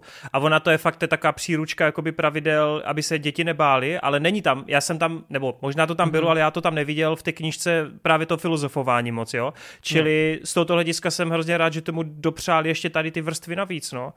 Tak No za to si právě myslím, že může trošku ten Kaufman, protože ono vlastně ten důvod, eh, jak on to vypráví, ten táta té dceři a tak, tak ono, i když na to koukáš jako dospělý člověk nebo by, byť jako rodič, tak ti to vlastně dá, že ty vlastně seš s tím tátou a vlastně to tomu dodá takový jako další rozměr, jo? že ty si řekneš, aha, tak to je vlastně jako o dost důležitější uh, věc, než co jsem si myslel a tak, no. Takže, cool. takže tak.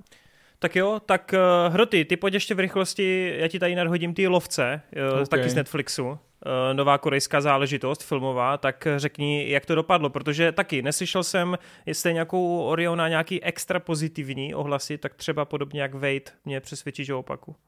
Hele, asi nepřesvědčím. Lovci z konce světa, Hunters from Badlands, nebo Badlands Hunters, tak nějak se to jmenuje anglicky, je nový korejský postapo, který vlastně pojednává o tom, že sledujeme vlastně eh, Koreu po tom, co se tam odehrálo nějaký obří zemětřesení, celá civilizace skolabovala a lidi tak nějak jako přežívají. A ta zápletka je hodně o tom, že vlastně tady je nějaká určitá komunita a objeví se tam jako lidi z nějakých vysněný jiný komunity, kde, o kterých se jako traduje, že je fakt jako skvělá, že tam mají jako vodu, eh, filtrovanou, vyrábí tam a tak dále, je tam jako skvělý život a jednu rodinu si tam vezmou sebou. A oni jsou začátku taky jako milí, přívětiví, ale ukáže se, že vlastně jako to tak jako růžový nebude. Tak sledujeme jako tu skupinku lidí, která se vydá zachránit ty lidi do té komunity. Je to prostě taková typická zápletka, která je obohacená o nějakého šíleného vědce, o nějaký výzkumy o něčem jako zombíci, ale vlastně to nejsou spíš zombíci, spíš jsou taky jako nesmrtelní vojáci. A ten film je strašně jako strohej, co se týká toho eh, děje a zápletky a funguje to hlavně díky strašně charismatickému obsazení, který tam velmi dobře funguje. Specificky musím samozřejmě vychválit uh, Dunga Seokama, kterého můžeme znát třeba z Eternals jako uh, toho, jak se tam no, já jsem jeho jméno taky zapomněl. Gilgamesh? Gilgamesh, jo, jak byl s Angelinou Jolie, no. Jo, jo, jo.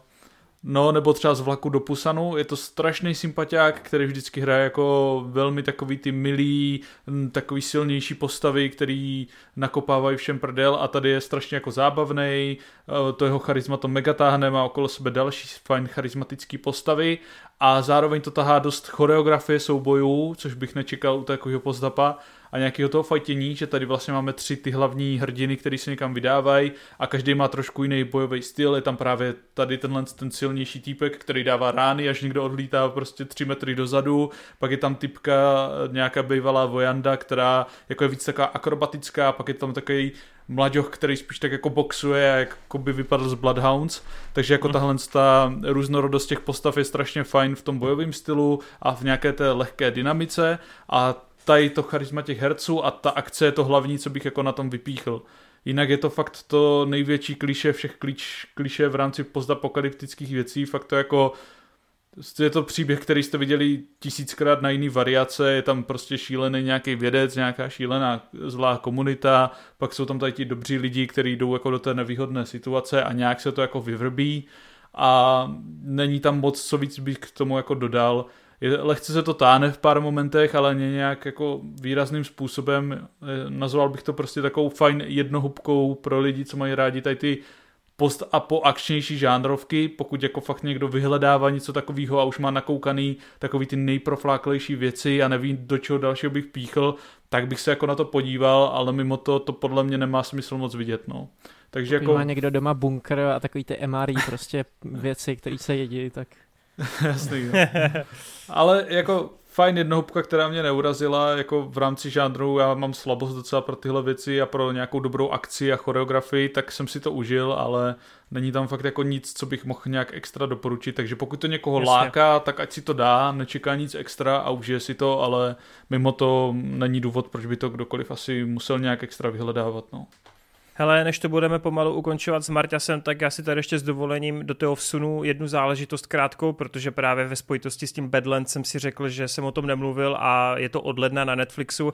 Je to taky azijská produkce, eh, je to záležitost jménem Bratři Sanovi, je to seriál, který má na kontě 8 eh, dílů, nemá to moc dobrou sledovanost, takže si myslím, že po tom otevřeném konci to ani nebude nějak pokračovat. A co je tady docela jako důležitý říct, tak v hlavní roli je tu Michelle Yeon, která teď samozřejmě v posledních, v posledních poslední době díky všechno všude najednou sbírá jednu zásadní roli za druhou. Eh, Bratři Sanovi jsou dost jako zajímavý eh, projekt, protože ona tu nehraje vyloženě nějakou BDS drsňačku, případně nějakou postavu, která by byla v tom úplně v tom popředí. Ona hraje mámu od dvou synů, kteří se po dlouhé době vidí. Eh, ona zároveň je manželkou nějakého mocného jakuzáckého šéfa v Číně a právě s ním tam žije jako jeho pravá ruka i ten starší syn její. Ona ale mezi tím se svým mladším synem, aby utekla od Jakuzy diskuzí a tady o těch záležitostí, tak utekla do Ameriky a tam toho mladšího syna vychovává v té nevědomosti. Čili asi chápete, oč půjde, tady ta záp- o, o, o čem ta zápletka bude.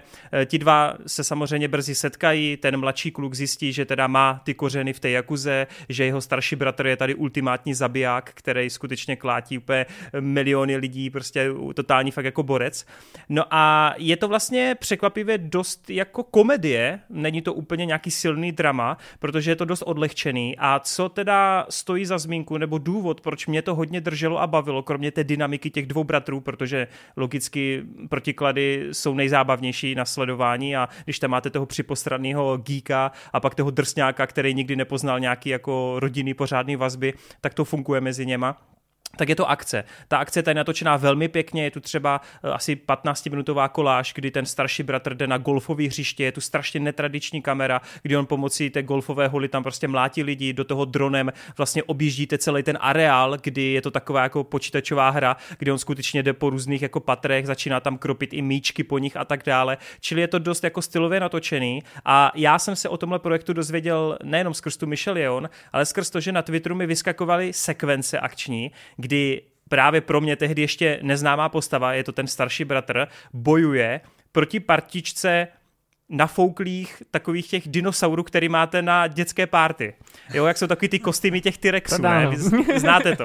Hej a bez prdele, to bylo tak strašně zábavný, protože tam je hrozně důležitý moment, kdy oni jako vyjednávají, jde tam o nějakou před, o předání informace a teď ten jako drsňák, ten jakuzácký boss, tam prostě jako fakt fajtí s nafouklýma T-Rexama, který mají úziny ty vole v ruce, ne? Do toho tam někteří mají katany. A je to, hej, ono to zní jako vtipně a ono to jako vtipný je, ale tím dobrým způsobem, jako není to cringe, je to fakt jako zábavný. Tam dochází k těm situacím, kdy on do nich praští, teď se to odrá, odráží, že jo, ty pěsti jeho nebo ty, ten dinosaurus sám od sebe přepadne, protože v tom kostýmu je hrozně těžký chodit. Takže ty akční sekvence jako jsou hodně výrazný, jsou takový zapamatovatelný a skoro každý, každý druhý díl je něco takového. Ve druhé epizodě zase se to tam mydlí uprostřed uh, saun a nějakých jako solárek, takže tam prostě lidi jako vychází z nějakého kouře, z nějakých bahenních lázní a tak a jako fakt to má dobrý nápady. Problém je, že ten seriál se podle mě úplně uh, nerozhodl až do konce, jako jestli bude tím dramatem nebo tou komedií a podle mě dohromady to sice funguje, ale když právě spadnou do té druhé roviny, tak to nikdy nedokážou využít na 100%. Takže i když se bavíte u těch ašních scén a i když tam jsou nějaké emoce v rámci těch bratrů nebo té mámy, tak pak když dojde třeba k nějakému úmrtí, jo, ze strany nějakých těch jako přátel a tak, tak já vlastně jsem jako necítil nic, protože mi to furt přišlo takový odlehčený a oni najednou si začali hrát na hrozný dramata. Čili z tohoto hlediska se pro mě jako bortila nějaká iluze toho, co to teda je za žánr a to mě trochu jako ten seriál schazovalo plus ke konci se to stává trošku víc jako klišovit, klišovité, ale to asi není úplně výrazná ta. Takže pokud chcete vidět sympatický trio, sympatický casting, ta Michelle Yeoh je tam fakt výborná, tam třeba hned v úvodní scéně, on ten mladší syn jde jako domů, e, mezi tím se tam proběhla nějaká bitka s tím starším synem a teď on vidí tu svou mámu, kterou zná 18 let jako tu hodnou maminku, která ho vypravuje do školy a tak, tak on uvidí, jak tam prostě má na zemi mrtvý tělo nějakého prostě jakuzáka a teď ho jako řeže na kusy, ne? A dává ho do pytle a jenom mu řekne, zavři dveře, ať mě nikdo nevidí a do nespitel. jo, a je to takový, je to takový fakt jako vtipný, jo, takže ta komedie je tam dobrá, to drama podle mě skoro vůbec nefunguje. Eh, má to jenom 8 dílů, je to rychlovka, skrz ty fighty si myslím, že je docela, docela dobrý, takže nechám to na vás, bratři Sanovi, za mě dost fajn, ale mám smůlu, že jsem v minulé době viděl třeba na útěku 20 dílný, viděl jsem ty čmuchaly a to jsou prostě lepší korejský nebo azijský věci za mě teda, no. Takže tak. Uh, Marťas, ty to pojď pomalinku už uzavřít s posledním seriálem. A Jo, no, no. Nezapomněl jsi na to s tebou nikdy? Já jsem řekl, že to budeme pomalinku zavírat, to znamená, že ještě... Dobře, dobře. Eh, mám to tady napsaný. A pojď nám teda říct něco o kluk, co spolkl vesmír? Je to tak v češtině? Je to tak. Tohle bude teda krátké, protože já jsem původně tady měl sepsané dvě stránky o Jujutsu Kaisen, ale o tom se nebudeme dneska bavit. Necháme se to přijít na příště, takže... Já to, já to nakoukám, teď to tady slavnosti slibuju, okay. já to pro vás nakoukám. Děkujeme, protože to by byla zase hádka, podle mě. Takže to si dáme, na, dáme příště. A tohle teda vůbec jsem neměl připravené, vůbec nevím popravdě, co o tom řeknu, ale zkusím něco vymyslet. Uh, je to teda takový uh, retro dramatický seriál z australského prostředí. Je to o klukovi, který má dost na život. Uh, žije v, v rodině, která je úplně na kraji té společnosti takže se tady řeší hodně takové věci jako alkoholismus, uh, dílování a závislost na drogách. Roty, to je o tobě, ty biografie. nebo, nebo domácí násilí, jo. Prostě takové ty typické asi věci, co, co očekáváte u, u té nejnižší části společnosti. No dovol. je trošku potom uh, samozřejmě cool sledovat, že i tady v těchto těch podmínkách oni tam mají prostě nějak uh, jakž takž fungující rodinné vztahy a není to pořád jenom prostě o tom uh, o tom, že je všechno na hovno. I když teda po prvních pár dílech jsem měl dost pocit, že ten seriál je jenom o tom, že ti ukazuje prostě, jak eh, tady máš kluka, kterému všichni umírají, jdou do vězení nebo něco, nikdo mu nezůstane, protože každá postava prostě musí nějak špatně skončit, což uh, fakt jako začátku takhle dost vypadá. Uh, celkově prostě ten film, teda ten seriál, je rozdělený do tří takových jako velkých uh, poloh. Uh, je to v podstatě začátku hlavně o tom uh, dramatu toho dospívání tady v těchto těch špatných podmínkách. Pak je to takové, mm, se přetransformuje do hodně takového až mafiánského filmu o tom dílování těch drog, kde se tam řeší prostě uh, ty struktury, kdo, kdo díluje a jak.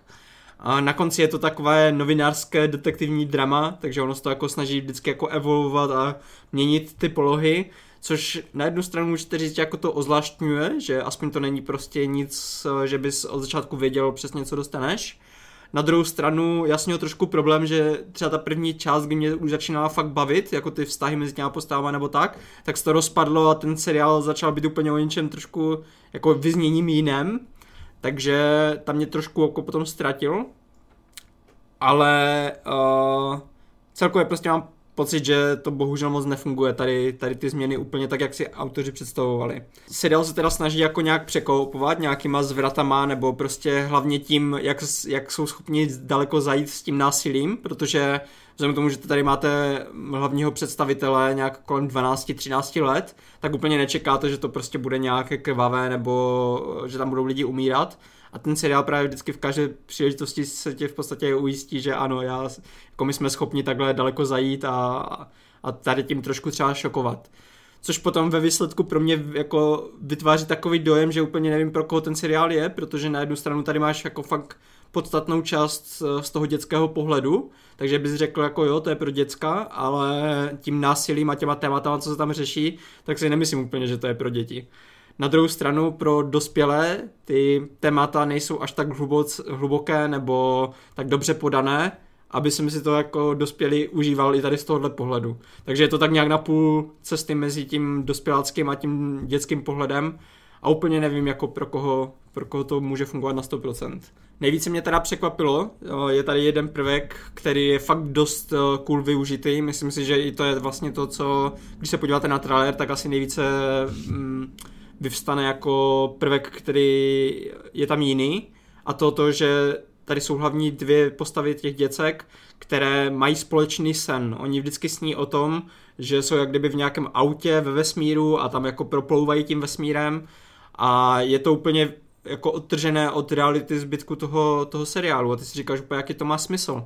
A ono se tam pak úplně jako nádherně vysvětlí, proč to teda jako se jim zdá a jaký to má smysl. Tak tady tenhle ten moment je rozhodně pro mě ten, to nejlepší, co ten seriál nabídl. Ale bohužel... neobjeví se tam Nick Cage náhodou v těch snech? Neobjeví se tam Nick Cage, bohužel. Sakra. Jo, pak je ta, pak věc, co můžu vychválit, tak je určitě třeba dynamika mezi těma postavama, nejenom mezi těma hlavníma dvěma bratrama, která je úplně výtečná, tam se krásně buduje ten charakter toho druhého bráchy, který jako nemluví, ale má nějaké jako skoro nadpřirozené schopnosti, že občas on, on má takový jako magický prst, že on napíše do vzduchu něco a ono se to jako vyplní. A ještě to tady jako graficky pěkně ozvláštněné tím, že když už něco píše do toho vzduchu, tak ty jako divák to vidíš vyloženě jako slova napsané do, do toho vzduchu. O ostatní postavy samozřejmě jako chovají se, jak kdyby jim normálně s ním mluvil, že oni to dokážou přečíst, což se potom i později využije v závěru toho seriálu. Jo, celkově, když jsem se díval na ty hodnocení, tak dost lidí píše, že se jim to hodně líbilo, že to není nic extra výjimečného, ale je to prostě třeba solidní čtyři hvězdičky nebo tak. Já bohužel jsem těsně pod těma čtyřma hvězdičkama, je to pro mě takových jako uh, solidních 65%, kdy mě vyloženě jako um, nebolelo se na to dívat, ale na druhou stranu jsem ani úplně necítil třeba touhu jako pokračovat dál.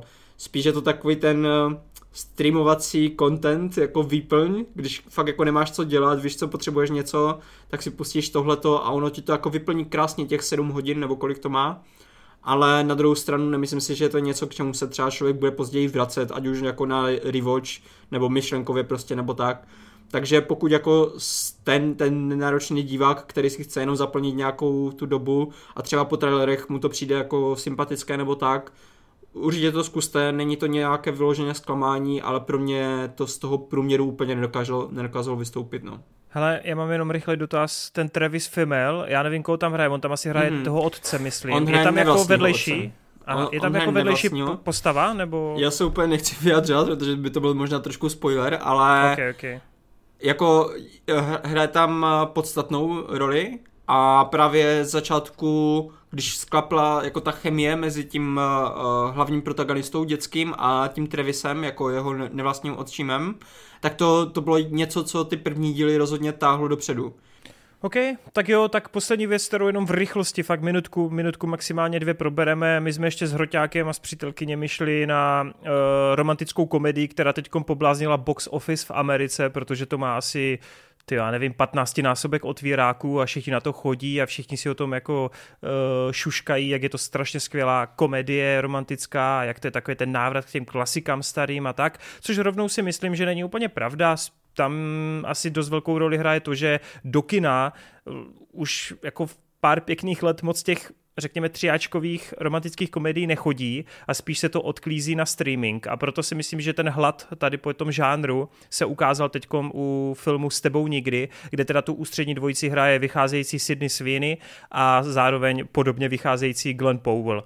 Eh, já musím říct, že právě ti dva to hodně táhnou, oni jsou sympatiáci, mezi něma to jako krásně jiskří, je to úplně, ale úplně vydřeněný jako kliše, který znáte ze všech romantických záležitostí, prostě dva, kteří ze začátku se k sobě úplně moc nemají, tak později ty city k sobě propuknou. Eh, není to asi v ničem úplně výjimečný, má to tři, čtyři scény komediální, které jsou fakt vtipný, u kterých jsem se opravdu smál. Jedna třeba má eh, v roli pavouka a zároveň jako svlíkání. Podobných momentů je tam trochu více.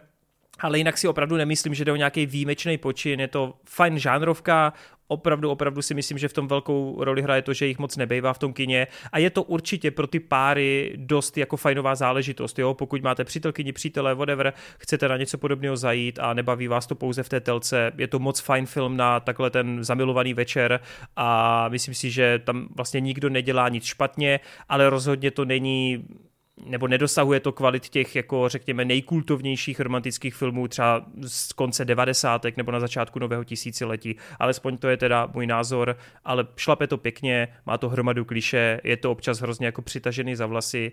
Vedlejší postavy tu nejsou moc zábavný, ale ta hlavní ústřední, tak ta, tam to fakt jako jde moc pěkně. No hele, já musím víceméně souhlasit. Eh, hlavním tahounem toho filmu podle mě je námět toho scénáře a ty hlavní dvě postavy, respektive ti herci, ti mají fakt jako skvělou chemii, zároveň jde vidět, že ten režisér jim dával nějaký prostor improvizovat a jako funguje to velmi dobře, že v té romantické rovině jim člověk jako fandí, docela se do nich vcítí, užívá si je a ty postavy, ti herci prostě fungují velmi dobře a člověk je nalazený na té dané vlně ale bohužel ten scénář celkově není tak moc chytrý. Eh, ono mě vlastně bavilo to, že to má takovou netradiční celkem jako zápletku pro ty romantické komedie, že vlastně tady, no jako ne úplně netradiční, ale není to prostě... Ty jsi viděl všechny málo. romantický dramata na Netflixu. Já jsem jich viděl hodně, ale nebo takhle, to... počkej, stůj, stůj, stůj, stůj. Ma- otázka na Martyho a Filipa. Uh, myslíte si, že je v rámci romantické komedie nějak jako přelomové a nevýdané? To neříkám. Držu Ne, ne, počkej, to neřeknu. Já jsem se k tomu chtěl dostat, vole. já, já miluju to grilování tady. Eh, ne, jako, mě, mě, já jenom chci říct, že to, že ti dva předstírají, že jsou spolu, kvůli nějakým jiným událostem, to mám pocit, že bývá v hromadě věcí. No, jako ten jo, předstíraný vztah. Že jo, Marty to řekl. Ale já... Prokázal svoji pravdu. ty končíš. Je to, ne, je co to chtěl říct, tak chtěl jsi něco jiného? Ne, tak jakože celkově mě bavila ta dynamika vlastně to, že není to úplně ten standard, ale samozřejmě to není nic revolučního, že prostě máš ty dvě postavy, které jako od začátku, mně přišlo strašně fajn, že tam máš ten úvod, kde oni si strašně mm. sednou, jsou strašně jako k sobě, úplně si říkáš, ty vole, tak to je jasná láska a myslíš si, že to půjde tím daným směrem, teda aspoň já jsem si to myslel, já jsem neviděl trailery, ale potom dojde jako k takovému nedorozumění, celý se to jako posere a oni se začnou jako nenávidět, ale ten osud je svede jako nějakým způsobem zpátky a teď oni jako k sobě cítí tu nenávist, ale zároveň jsou nuceni jako přestírat. Kamo, ano, sorry, je to, jako teď nejvíc. Přesně, přesně. ale jako je to strašně generický, ale tím, jak to ten film podával, tak mi to přišlo vlastně svěží a už jsem to strašně dlouho jako nikde neviděl. No, To protože jenom v kinech už tyhle žádry nejsou. Dobře. Ale bylo to pro mě jako příjemný ten námět a to, jak ty postavy spolu fungovaly. Bohužel jako všechny ty vedlejší postavy okolo mi přišly jako figurky čistě na šachovnici, který tam nemají jako nějaký větší dopad, že tam třeba máš jako rodiče od té hlavní postavy ženské, který jsou strašně takový, jako že jich chcou kontrolovat život a chtějí přesně, ať jako dělá tohle a tohle a tohle a ona potom se jako ukáže, že jako ne, že jako jde s nějakým svým jiným směrem a jako vyřeší se to z ničeho nic a oni, no víš, my jsme to tak nemysleli a my vlastně chceme, aby si byla šťastná a udělej si to po svým a není tam žádné jako rozřešení a přijde to tak jako vodníkud a to se dá tak jako aplikovat na všechny ty vedlejší postavy, plus mi přišla ta režie toho filmu strašně jako strohá, strašně jako generická, kdy mi přišlo, že tam v pár momentech bylo scénaristicky nebo improvizačně jako docela komediální zlato, který se dalo jako vytěžit docela do mrtě, ale tím, jak to bylo natočený, nejvíc jako fakt jako genericky nemělo to ani ty komediální šoty pořádný, ani ten střih, nic, tak to vlastně bylo jenom takový jako fajn vtipný, jako heh, místo toho, aby se fakt člověk jako popadal za břicho a to jsou jako věci, které to hodně tahají dolů, ale jako taková fajn romantická jednohubka, která neurazí, je to OK, ale určitě to nedosahuje do nějakých kultovních jako statusů a věcí, o kterých by se mělo do větší hloubky mluvit, no. Hmm, ale dvojka bude. Katě, no. Eh, Ale třeba ten Glenn Powell, ty vole, doufám, že se bude objevovat víc, to je fakt sympatiák, no, po tom Top Gunu a teďkom tady, fakt, fakt dobrý. Dobrý, tak jo, tak tím pádem je to neuvěřitelné, ale po dvou hodinách a 22 minutách, alespoň podle časomíry. Marta to bude stříhat trochu díl, uh, tak jsme opravdu na konci, zní to neuvěřitelně. Uh, no kluci, uh, budeme mít co dělat, tak jdeme dál, jdeme na duel. Jakože přijde mi to neuvěřitelný, protože je to už čtyři díly, co jsme neměli duel. A já jsem se na to teďkom díval a to je teda úplně crazy, že jsme měli takovou pauzu, ale to bylo vždycky něco. Jednou to bylo, že s Adim jsme měli něco, pak byl nějaký ten s, Robem, že jo, tak jsme do toho nechtěli zasahovat, pak byly topky, no a teď konečně uh, nastal ten čas a my se můžeme posunout v tomhle pavoučkovi, který se věnuje post-upu, nebo spíš konců uh, světa. Uh, te, tenhle duel je pro mě jeden z těch těžších, protože v tomhle duelu se setkávají dva filmy, které já mám osobně dost rád, byť jako si už dopředu uvědomuji, že jeden z nich je kvalitou výrazně lepší. A je to tedy duo proroctví s Nikolasem Cagem od režiséra, který třeba dělal uh, Já robot, případně dělal, no chtěl jsem říct Bohové Egypta, ale to asi nikdo řešit nebude. Hype. Hype, přesně. Uh, Alex Projas, nebo Proas, nevím, jak se vyslovuje příjmení. A v ránu, tak ano, tak to jsem, já jsem na to zapomněl, eh, na ten poslední. No a což by the way, kde, kde kurva tenhle režisér je, když jsme u toho, jako co se s tím sakra stalo? Takhle No, natočil pár týpek. špatných filmů a Mm. No a my, uh, proti němu si teda postaví film uh, třetí díl, uh, závěr trilogie novodobé s Planetou opic, Válka o planetu opic, který naopak má na kontě režisér, který se od té doby pořád jenom dere výš a výš na výsluní a to samozřejmě Matt Reeves, který teď je v Batmanově univerzu, ale právě dělal ty, ty Planety opic, takže se podíváme na tyhle dva filmy. A já, víte co, já to nebudu zdržovat, já rovnou začnu v rychlosti. Mm, Jak jsem řekl, oba dva filmy mám moc rád. Oba dva filmy jsou filmy, které bych neměl problém si kdykoliv pustit znovu, uh, ale rovnou dopředu říkám a spoileruju to, že já si uvědomuji, že proroctví jako není režíně, scénářem, hereckými jako záležitostmi tak kvalitní, tak dobrý, tak jako objemný a myslím si, že Válka o planetu opět je po všech směrech lepší, ale chtěl bych tady chvilku mluvit o tom, že proroctví byl jeden z prvních filmů, kde jsem po dlouhé době viděl Nikolase Cage v jiné roli než v typické akční, případně v nějaké jako takové ty typicky zábavné. Pro mě to tehdy, já jsem ještě v té době, když jsem to sledoval, to proroctví, tak já v té době neměl nakoukaný ty jeho vážnější polohy, neměl jsem nakoukaný ty jeho dramata a pro mě to bylo fakt jako zjevení, že tenhle herec, kterýho jsem v té době znal z lovců pokladů a z, z Con Air a takový, takže dokáže hrát něco Filmy. ano, že dokáže hrát něco takového. Pro mě to bylo jako pro pubertáka tehdy úplně jako nevýdaný a uznávám, že právě to má i nějakou tu nostalgickou notu pro mě. Uh, hrozně si pamatuju ten konec, který mi doteďka přijde prostě jako dobrý. Přijde mi fakt výrazný, přijde mi, že si ho jako budu vždycky pamatovat a baví mě i takový ty momenty, které ten Alex pro vás fakt jako zvládal i v Jarobotovi, kdy jako se on tam bylo ta scéna třeba s tím autem, kdy tam projíždí v robotovi eh, v té továrně, nebo ne, ten jeřáb v té, v té továrně, jak tam bourá ty... Jeřáb je v domě, tak, továrně tak. je jiná scéna a auto je v tunelu. Vůbec nevíškám. Jeřáb, jeřáb barák, myslel jsem ten jeřáb, ale já jsem si ten nedokázal Tu demolici spojit. baráku, no. Ano, ano. A to je bagger a... ještě navíc takový. Je to takový bagger robot.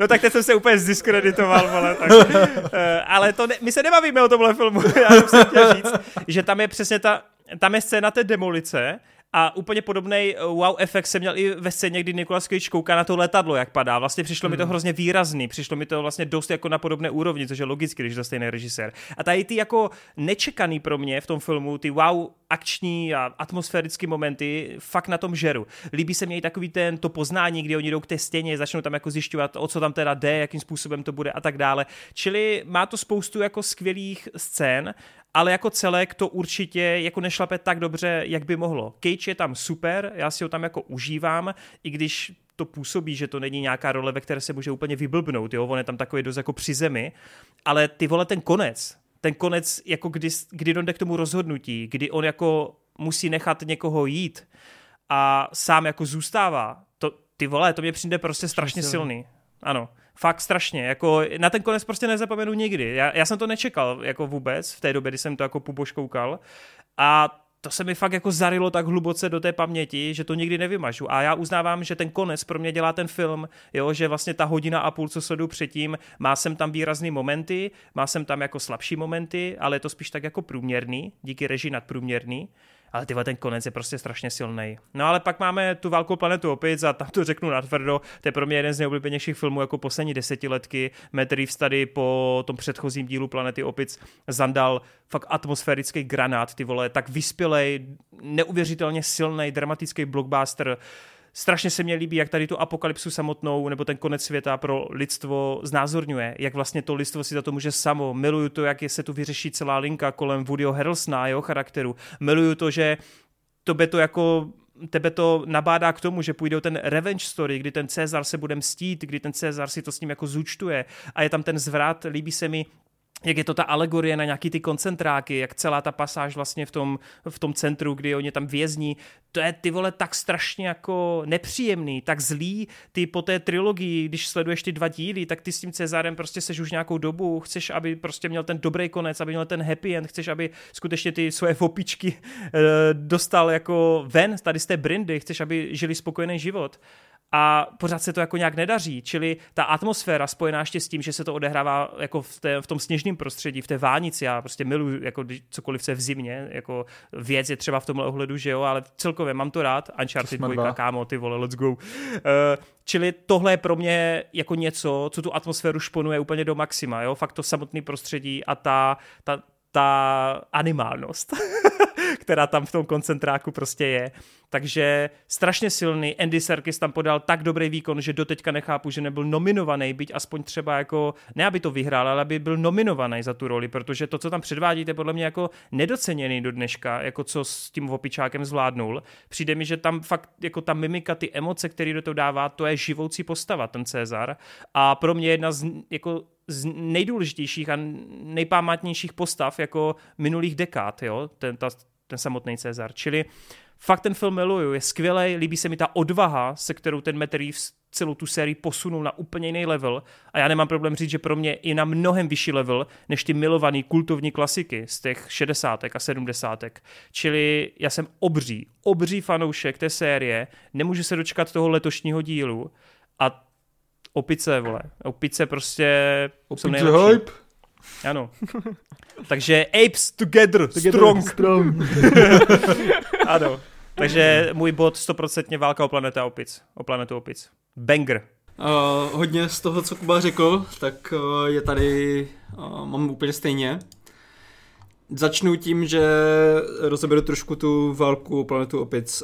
Já jsem původní opice, tu původní, no, já nevím, co to je, jestli trilogie nebo kolik je těch filmů. Asi 8 dílů to má. Až tak moc? Ty tak jsem viděl, myslím, tak první dva. Nezanechalo to ve mně až takový velký dopad.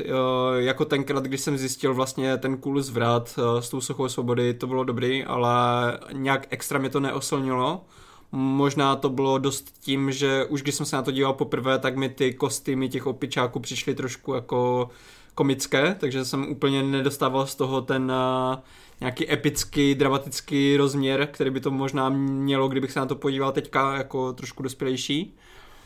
Uh, ta nová trilogie mě naopak hodně bavila, protože ten první díl přišel úplně z čista jasná, vůbec jsem nečekal, že mi to bude bavit a jako rovnou řeknu, že mě baví z té celé trilogie nejvíc. Uh, ač eh, prostě třeba ta trojka je uh, mega akční, ta dvojka je mega epická nebo tak, pořád prostě největší, největší emoce a největší kouzlo pro mě má ten, ten první film. Ta vidlička. Když podá tu vidličku. jo. Ale ve výsledku uh, jsem mega spokojený, že se povedlo uzavřít tu trilogii tak, jak se to povedlo, protože všechno, co se tady vytyčil Matt Reeves, tak myslím, že splnil na, na výtečnou.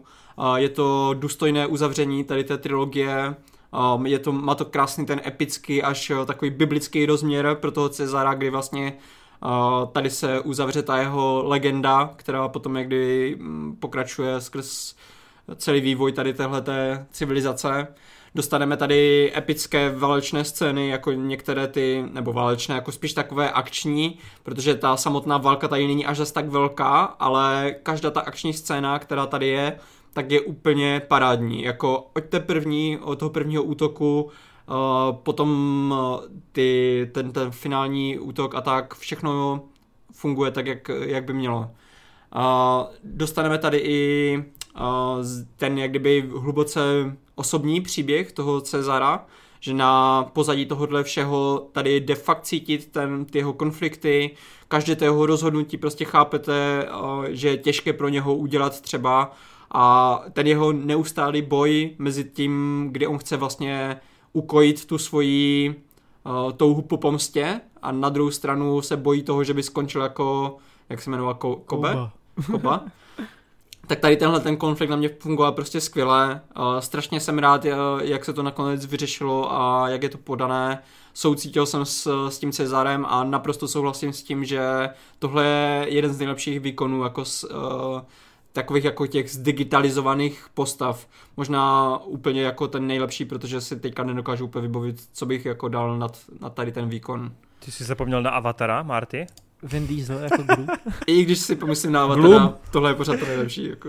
Hej, já mám Gloom... upřímně, ne, ne, ne, já mám upřímně Cezara radši než Gloom. Gloom, sorry. Gloom byl super, ale u Glooma jsem právě nikdy necítil až zase jako ty, ty emoce, víš co, jako když tady prostě se Cezar musí eh, zhodovat a udělat nějaké těžké rozhodnutí nebo tak, mělo Kámo, to daleko větší dopad než, než ten tam, Gloom, protože jako je to uvěřitelnější, že jo? Je, tam prostě tak jako asi z nátury té postavy. U Gluma jsem furt jediná emoce, co prostě furt vystavila na mysl, tak byla spíš jako taková ta lítost nad tím jeho osudem, nad tím prostě, eh, jak dopadl prostě, nebo tak. No. Zatímco u ten Cezar ve mně dokáže zbudit rozhodně větší jako škálu tak těch kom- emocí. komplexnější postava mm-hmm. asi je, no. Ale jako tam prostě stačí, když jenom čumí do kamery, ty vole, teď si jako vydechne a kámo, to úplně mám husinu, vole. To říkáš jen proto, že vole Gloom vypadá jak na kreku, kdyby jel. Ano, vypadá jak, vypadá jak Konryho páteční noc, vole.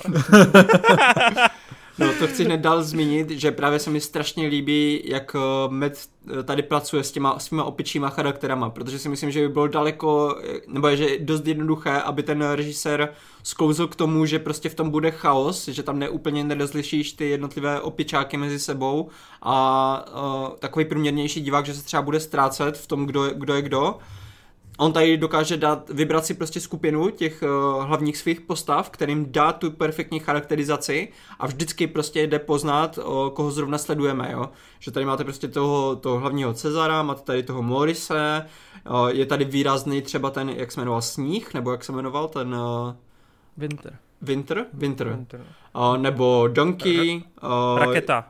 Je tady skvělý, uh, skvělá ta postava toho Bedmanky, to, ten ošklivý opičák. Kámo, to je by the way, eh, to je, já když jsem viděl poprvé Válku planetu opic, to byl jediný důvod, pro, jako co jsem tomu filmu vytýkal, když jsem Fakt? odcházel z kina. Že, no počkej, já, to, já chci teď jako No. říct, že postupem času a vlastně i s druhým zkouknutím jsem zjistil, že to vlastně je s tou postavou ještě lepší. Je, je. Já si myslím, Ale že to byl- právě úplně, že kdyby tam nebyla, tak by to bylo až moc temné a tady tahle ta prostě, on tam nepřidává až moc té, té komické jako vsuvky, ale funguje to vždycky perfektně. jo, Na druhou stranu dokáže i ve mně zbuzovat emoce, protože má skvělý jako background a příběh. Jo, jo. A hlavně celý ten jeho, jak kdyby, ta jeho existence ukazuje vlastně, rozvíjí tu mytologii toho světa, protože do té doby jsme si mysleli, že, jo, že Cezar a ta jeho parta, Hmm. nebo ta tlupa jsou jediní, ti jo, chytří, Hmm. eh, chytře, chytré opice.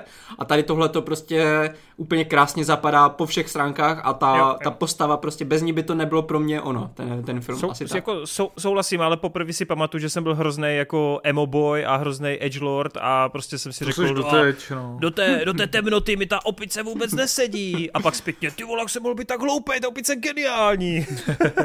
No, pak samozřejmě technicky je to, je to parádní, protože už tady Matt Reeves prostě ukazuje, že tu akci má v malíku. Strašně se mi líbí ty stylistické volby, jak ty si tady zdůrazňoval ten, ten kontrast toho sněhu a, a to. Jednak je to potom jako v, uh, rozlišíš to v, v jednotlivých filmech, protože má úplně jinou atmosféru než ten předchozí. Na druhou stranu perfektní volba, protože ty černé kožichy těch opičáků na tom, s, na, na tom sněhu úplně září. Jsou tady některé šoty, které jsou úplně, tyhle, bych měl zarámovat, třeba jak eh, se Cezar zvedá z té země, všechno tam hoří a to je úplně parádní. Pa- Je tam pár takových, že jo, záběrů úplně parádních. Do toho musím vychválit, že eh, používali hodně praktických efektů, měli postavené sety obrovské, takže jako z toho nejde moc cítit nějak jako, i když tam je hodně digitálních efektů, tak vždycky jsem měl pocit z toho, že to je strašně jako přirozené a uzemněné, celý ten, ten děj a všechno, co vidím.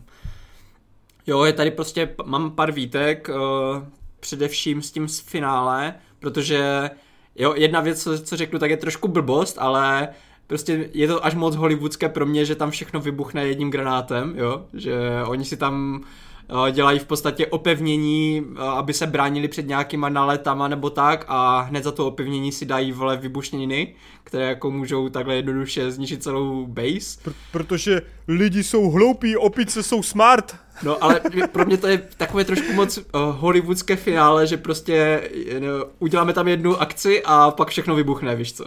No jasně, jasně. Takže tohle to je trošku jako to. Druhá věc, co mi trošku jako ubrala na, na tom finále, je to, že jsem očekával trošku větší ten konflikt mezi těma lidma, těma dvěma frakcema lidí a těma opicama mezi nima, když eh, ve výsledku je to v podstatě jenom o tom, že opice utíkají, přiletí tam pár vrtulníků, ty se zestřelí a pak všechno vybuchne. Je to takové No. trošku zkratkovité. Ale to se mně právě líbí, že si to ty lidi vyřešili sami vlastně, víš? Jakože Jo, ale to mi nevadí, to mi nevadí, ale já bych, jo. já, já bych chtěl třeba ještě aspoň třeba dvě, tři minutky nebo Jo, jo. pět minut prostě trošku víc akce, aby to mělo ten větší dopad, protože chtěl bych prostě, aby, aby to fakt mělo pocit eh, té války, víš co, jak to má v názvu, Mm, mm. zatímco popravdě ten konflikt není až zas tak velký, aby to úplně jako ospravedlnil pro mě tu, tu war. Co jednu věc, ale co chci, vytkn- co chci jako fakt zdůraznit, vůbec mi nevadí ten konec s tím plukovníkem. Naopak jsem strašně rád, jak to vyřešili, protože to úplně pro, podle mě jako potrhuje ty myšlenky v tom filmu, které jsou tam jak kdyby nahozené. A kdyby ten, uh, kdyby ten konflikt s tím plukovníkem byl vyřešený jinak, tak si myslím, že by to bylo daleko víc generičtější a bez, bez toho dopadu. Hmm. Jo, takže za mě eh, rozhodně parádní film, škrábe se na, ty, na těch pět hvězd, ale úplně stejně, jak mám u Batmana problém s tím finále, kdy to prostě úplně neseplo, tak tady je to úplně ten stejný případ, kdy já bych celému filmu strašně rád dal prostě těch pět hvězd, ale vždycky tam něco prostě trošku chybí, no. OK. No a co proroctví, protože ty A- vole, ty z toho tady děláš úplně analýzy, vole. A proroctví. Uh, já jsem to neviděl předtím, než jsme to dali do tohohle, Aha. do tohohle žebříčku. Uh, podíval jsem se na to před pár dny poprvé A musím říct, že docela mě to bavilo, hlavně z začátku, protože ten úvod je docela povedený. Líbily se mi ten, ten úvodní myšlenka toho, vlastně na čem je postavený ten film. Uh, celý ten retro úvod s tou malou holčičkou byl dostatečně creepy. Bylo to uh, zajímavé, mysteriózní. Líbilo se mi tam ty uh, hrátky s těma našeptávačema, protože ač jsem jako byl trošku zmatený, proč to tam je, nemyslel jsem si úplně během sledování, že to tam úplně zapadá, tak ke konci to fakt jako krásně seplo a jak se zpětně třeba vysvětlují ty věci, jak tam ten má, kluk má ty vidiny s tím hořícím světem, nebo o, jak o, vlastně Nicolas Cage je ozářený jenom tím, že tam borec otevře pusu. Všechny tady ty věci se mi líbí, jak se nakonec vysvětlili, to je cool. Ale kde to trošku méně na mě funguje, tak jak ty si říkal, že, že jsi byl úplně uhranutý, nebo jako, že, tě, že ti líbila ta první nehoda s tím letadlem, mm-hmm. tak jako první efekt byl dobrý s tím pádem a to, ale jakmile tam začal pobíhat a snažil se pomoct, já jsem se musel svát, protože Fakt? jako okay. dívat se na Nikolase Cage, jak se tam snaží pomoct lidem, kteří jako už, jako už jim nejde moc pomoct a on tam vždycky, deku. on tam vždycky hodí deku na někoho a běží nedál, tak Tyba, to jsem vůbec tak jako... co máš dělat v té situaci, vole, jsi vyděšený. Prostě. Jo, mě jako... upřímně vůbec nedošlo, jako že by to mohl mít takový jako efekt jako zbytečnosti nebo podivnosti ta scéna, no. No, protože já jsem si to úplně, já jsem prostě v tom viděl to, že ten scénář a ten režisér ho nutí prostě, aby vždycky ně, ně, nějak interagoval trošku s nějakým člověkem a potom se tak posunula ta kamera dál, aby, aby nám ukázal ještě víc z toho dopadu, z, to, hmm. z toho neštěstí. Na mě to, tak mi to na přišlo mě trošku to, vykonstruovaně. Na mě to působilo jako, že se snaží zachránit co nejvíc lidí, že jo? No a, a že se tím svým způsobem snaží jako i uh, vlastně odvrátit tu predikci. Ano. ale jak když jsem se na to díval, tak mně přišlo, že nikomu z nich nepomohl a jenom to bylo vždycky takové jako, jo, dívej mami, já, já pomáhám, ale... Je to film s Nikolasem Cagem, u něj nemůžeš Může být. Eh, uvažovat racionálně, Marty. Ale abych to vykoupil, pak přijde to druhé neštěstí a to jsem si perfektně užíval, protože to je skvěle skonstruované. Jednak je tam takový ten bait and switch, že jo, s tím, že prostě nejdřív se tam řeší nějaká zápletka, ona se dočasně vyřeší, máš chvilku toho klidu, že si říkáš, aha, tak to, to se teďka jako nic neděje, nebo tak, hmm. a v tu chvíli tam přijde ta druhá věc, vole, která to ještě jako uh, jak kdyby dorazí to finále, ale i když to není prostě tak brutální, jak třeba Invincible, protože Invincible má, má daleko lepší scénu z metra, tak stejně se mi líbilo, že tady trošku toho goru je a třeba ten pohled, jak se to prostříhává z, z toho předku té metro soupravy, jak vidíš, jak to tam jako tlačí ty lidi nebo tak, to je docela, docela cool a říkám, celou tady tu sekvenci, to jsem si fakt jako mega užíval. Kdyby tam bylo víc takových, tak by ten film rozhodně byl pro mě na, na vyšší úrovni. Uh, co už tam potom trošku méně jako funguje, tak uh, je celé to za, zaobalení na konci, kdy v podstatě ten film pro mě má takové tři konce a ani jeden úplně nefunguje jako na, na 100%, protože ty, to, ty si tady říkal úplně, že ten konec právě je to, co to pro tebe povyšuje. Já teda, mně se líbí, že se snažil vymyslet něco jiného s, těm, s těma dětskama, že to je mm. prostě něco, co bys úplně třeba neočekával. I to tam trošku funguje, protože on se to snažil třeba budovat, z začátku nějak odůvodnit nebo tak. Ale potom, když přijde ten druhý konec, kdy už projíždí tím, eh, tím New Yorkem a to, to je přesně nějaký takový jako standardní konec, který bych o toho očekával.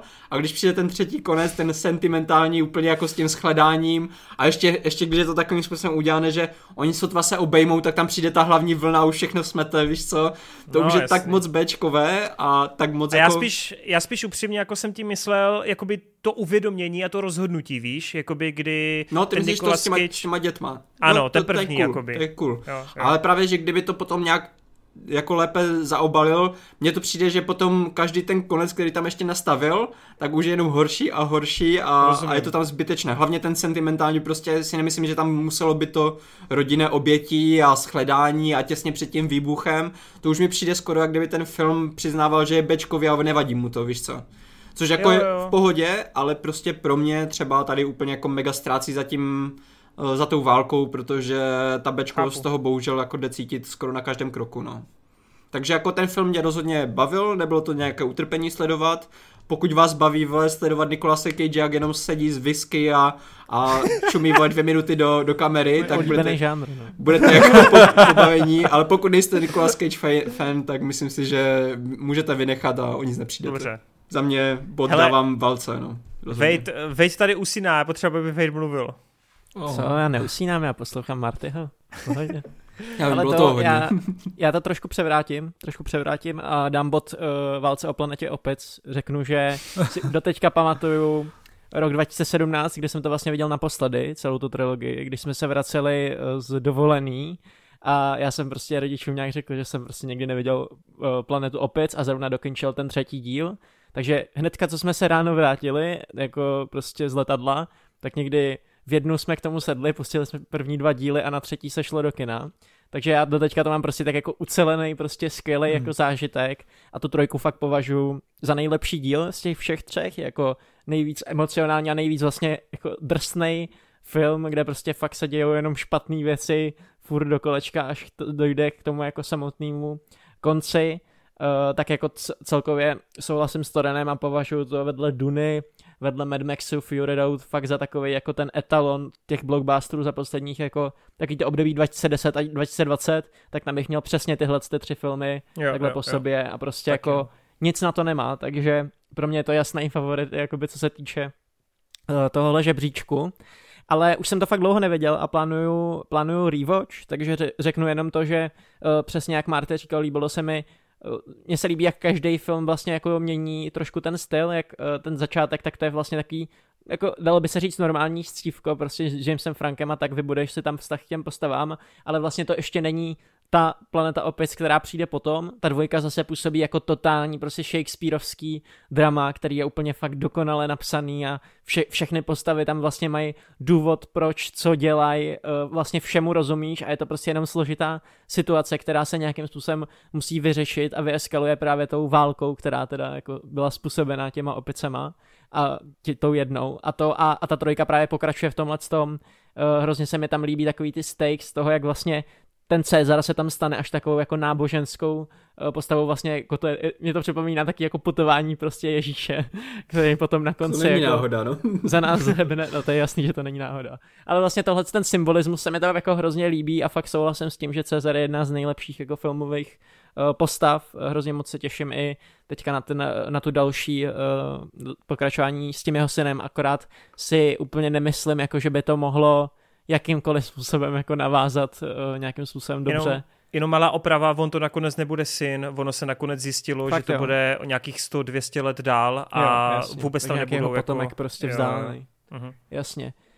No takže tak, ale eh, vlastně tímhle s tím hypem, tak jsem chtěl trošku uvíct to proroctví, protože já jsem si přesně myslel předtím, než jsem to nakoukával, což proroctví eh, trošku spojilnu. Já jsem říkal, že jsem to neviděl, takže jsem to rejvočnul a v průběhu sledování jsem zjistil, a jo, vlastně já jsem to viděl, ale zapomněl jsem na to. jo, a přesně jsem si myslel, je, tak to bude úplně jasný, prostě proroctví, to bude nějaký jako Bčko přesně z tohohle období s Nickem Cagem. Uh, bral jsem to na lehkou váhu, ale vlastně mě překvapilo a, a jako příjemně potěšilo, jak ten film řemeslně je jako výborně zvládnutý, jak dokáže různě balancovat nad různýma žánrama, je tam prostě hororová jako nějaká estetika, do toho tam máš prostě ty dramatické emoční momenty a pak se to nakonec překotí v nějaký to uh, sci-fi, zase trošku nějakých těch symbolických uh, rozměrů.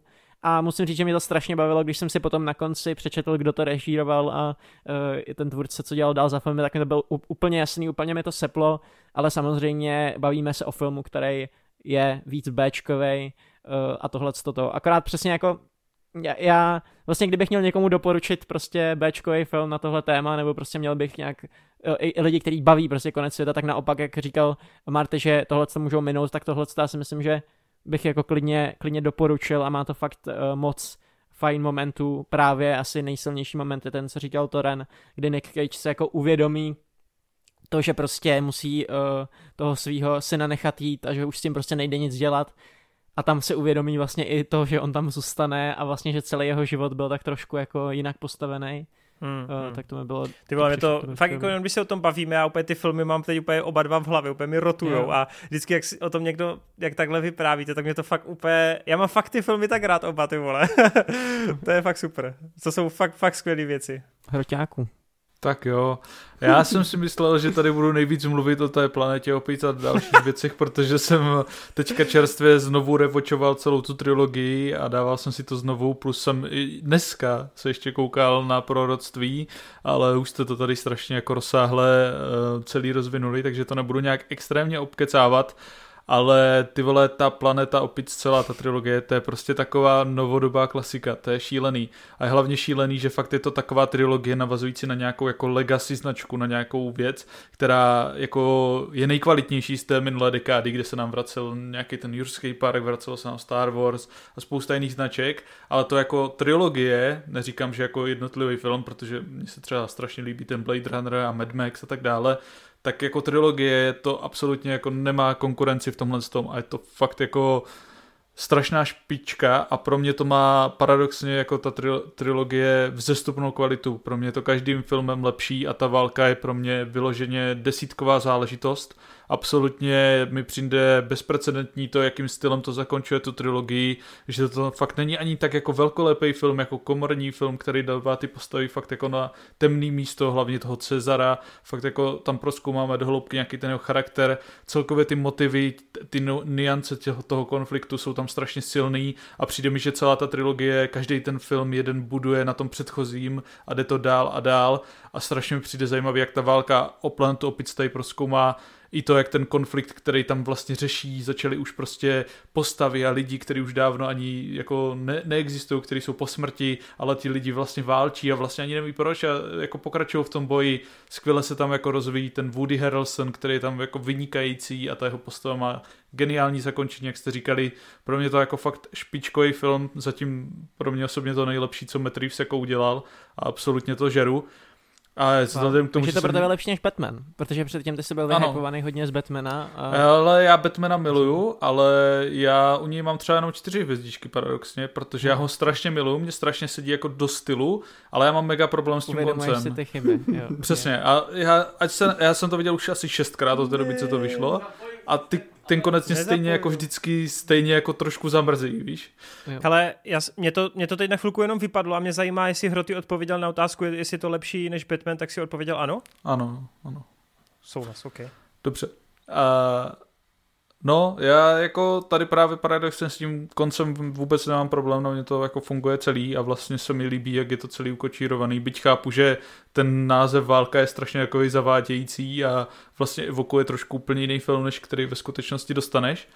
Ale říkal jsem si, že ty vole proroctví to jsem nikdy neviděl, takže jako říkal jsem si, ty vole, to je jasná válka o planetu opic, ale režíruje to Alex Projas, který ho já prostě miluju, respektive je to fakt jako moje velké dětství. Paradoxně zatímco ostatní prostě sledovali Matrix a spoustu jako jiných kultovních filmů, tak z nějakého důvodu ke mně domů se zatoulal prostě Já, Robot, hey, Vrána a Dark same. City. Já jsem to tyhle filmy jako furt nakoukával a doteď je mám všechny strašně rád. Uh, rád se k ním vracím a miluju je. A taky mě právě mrzí, že ten režisér toho moc nedělá, takže jsem si říkal, že tohle pro mě má jako obrovský potenciál.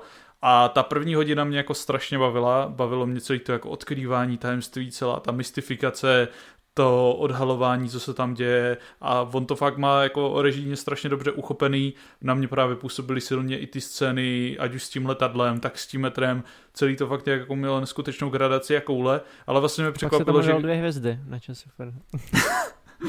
Nespoileru. a celý já, mě jako... Já jsem to, to nechápal, když mě to tady v kanclu řekl, vole. Říkal, to jsi posral. a celý mě to jako fakt mega jako chytlo a bavilo a pak jsem se jako všiml, že ještě zbývá nějakých 50 minut a jak vy jste právě vyzdvihovali ten konec, tak pro mě se to tam celý vlastně absolutně jako začne rozpadat a přestává to pro mě jako fungovat že vlastně ten build-up toho Mysteriozna pro mě byl mnohem efektivnější a zábavnější než to finále, který mi přijde vlastně, že mě vlastně nedává takhle zpětně moc smysl celá ta zápletka, trošku se to pro mě rozpadá a což bych jako dokázal v klidu odpustit tomu filmu, kdyby to pro mě bylo uspokojivý na té nějaké metaforické, emocionální rovině, ale vlastně na mě tam nefungovaly ani tyhle ty věci, protože mi přišlo, že ten vztah toho Nicka Cage s tím jeho synem na mě moc nefungoval, že mi to fakt přišlo, že většinu filmu ten Nick Cage je tam takový jako že tam má toho syna, jako má ho očividně tak nějak rád, ale vždycky jsou tam takové scény, jako že běž domů, já tady musím něco řešit, vypni televizi a tak mu jako rozkazuje a moc tam pro mě vůbec ten vztah těchhle z těch nefungoval. To se mi platí pro nějaký ten motiv té jeho víry ztracené a znovu nalezené ke konci a další tady tyhle ty věci. Plus fakt jako celá ta zápletka, odhalení, co se tam vlastně děje, co se tam přesně to, tak mi to přišlo fakt takový jako podivný, nedůvodnitelný a v tom momentě se to pro mě kompletně jako rozpadlo a nefungovalo to na mě absolutně jako v žádném směru, takže byť ten build-up jsem si strašně užíval, tak vlastně zpětně, když jsem to dokoukal, tak mě to zanechalo dost takovým neuspokojeným, prázdným a vlastně po zpětním ještě přemýšlení a přemítáním nad tím filmem, tak se mi to líbilo vlastně míň a míň takhle zpětně, takže pro mě je to definitivně válka o planetu opic a bohužel porodství mě v tomhle ohledu dost, dost zklamalo, no a víc tam jsou s ním tady s Martym. OK. Tak, tak jo, tak uh, já ještě samozřejmě mám tu povinnost uh, ohlásit, jak to dopadlo v rámci diváků, ale myslím si, že z tohoto hlediska nejde o žádné výrazné překvápko. Opět asi narážíme na to, že uh, proroství prostě nevidělo tolik lidí jako třeba Válku planetu opic. Nicméně, pojďme se podívat na to, o kolik Válka o planetu opic vyhrála. Vydržte, mě to tady se zaklaplo. Já vám řeknu ty počty hlasů. Zkuste si typnout procentuálně, jak to bylo drtivý. 85%. 14%. 90 na 10. Mluvíte všichni zároveň a neslyšel jsem ani jednoho. tak postupně tak vejde, pojďte. Vejde Kdo bude nejblíž? 14% proroctví, 86% uh-huh. planeta opic. 85% planeta opic a 15% proroctví. a já jdu 90% pro válku a 10% pro proroctví. Tak je to 86%. Já jsem to říkal. Oh.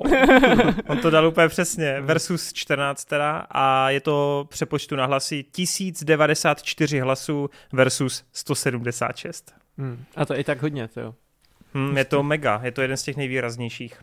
No, uh, to znamená, že nás už čeká vlastně příští duel, což je semifinále. Tam se utká u konce světa versus šílenství. To bude zajímavý. A epizodu poté, teda to bude den poté versus den poté versus Válko planetu opic. No, uvidíme, Ty uvidíme. Vole. Mm. Uvidíme, uvidíme. Tak jako jo, ten, tak... Jak se koukat, tak ta druhá polovina, to je fakt jako to jsou filmy pro Toredat, jo. Den poté proroctví, Válka opic. Já jsem ani nevěděl, jako... že proroctví, nebo tak jako, že máš tak uh, rád. No strašně, strašně mám rád, ale jako hej, úplně, já to mám úplně dojebaný prostě, já mám všechny své oblíbené filmy dole a jenom no. se vyřazujou, vole. jo, no. Melancholie třeba. Ne, to ne. Hele, tak jo, tak uh, pojďme dál, pojďme dál, pojďme na dotazy.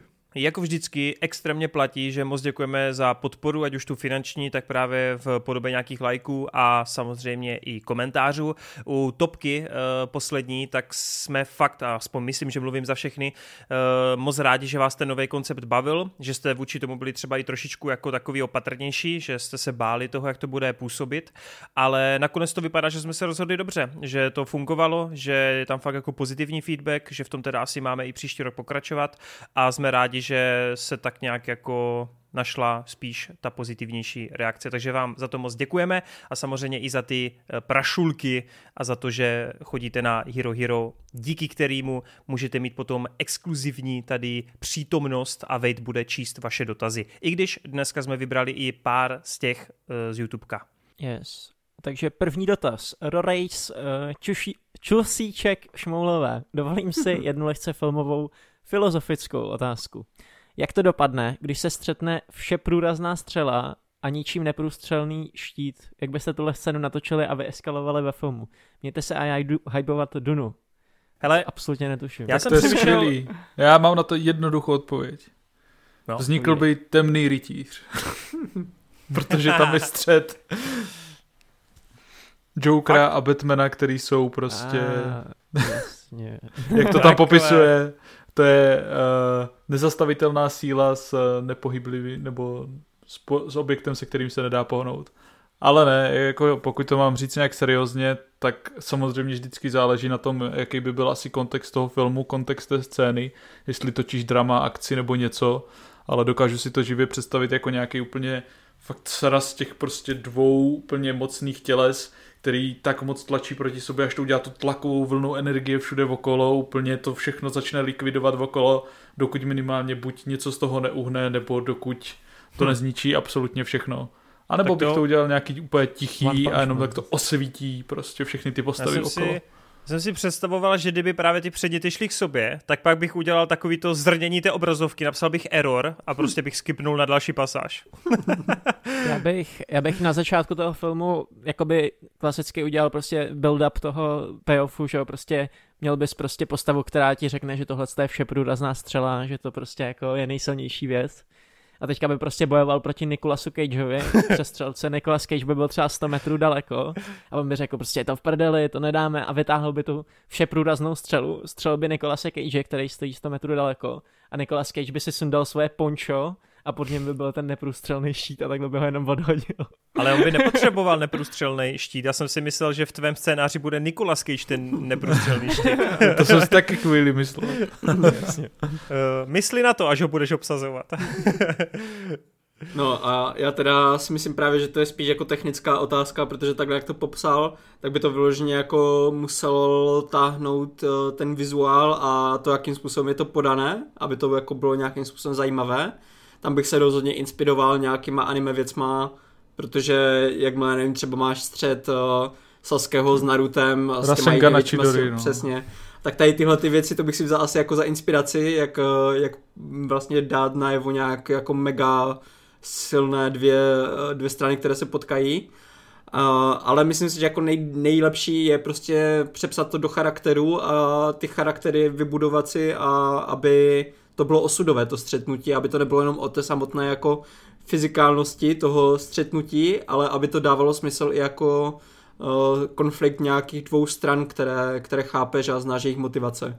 Což si myslím, jak je vtipné, že ty jsi tady vytáhl jako toho Batmana, protože uh, pro mě je osobně asi nejblíž tomu občanská válka a Iron Man versus uh, Captain America, kde prostě to jsou takové dvě protipóly, dvě, dvě protichůdné síly, které když se potkají, tak prostě nevíš úplně jako která, která hmm. vyhraje. A tam to bylo perfektně podané, myslím si, takže něco takového bych si představoval.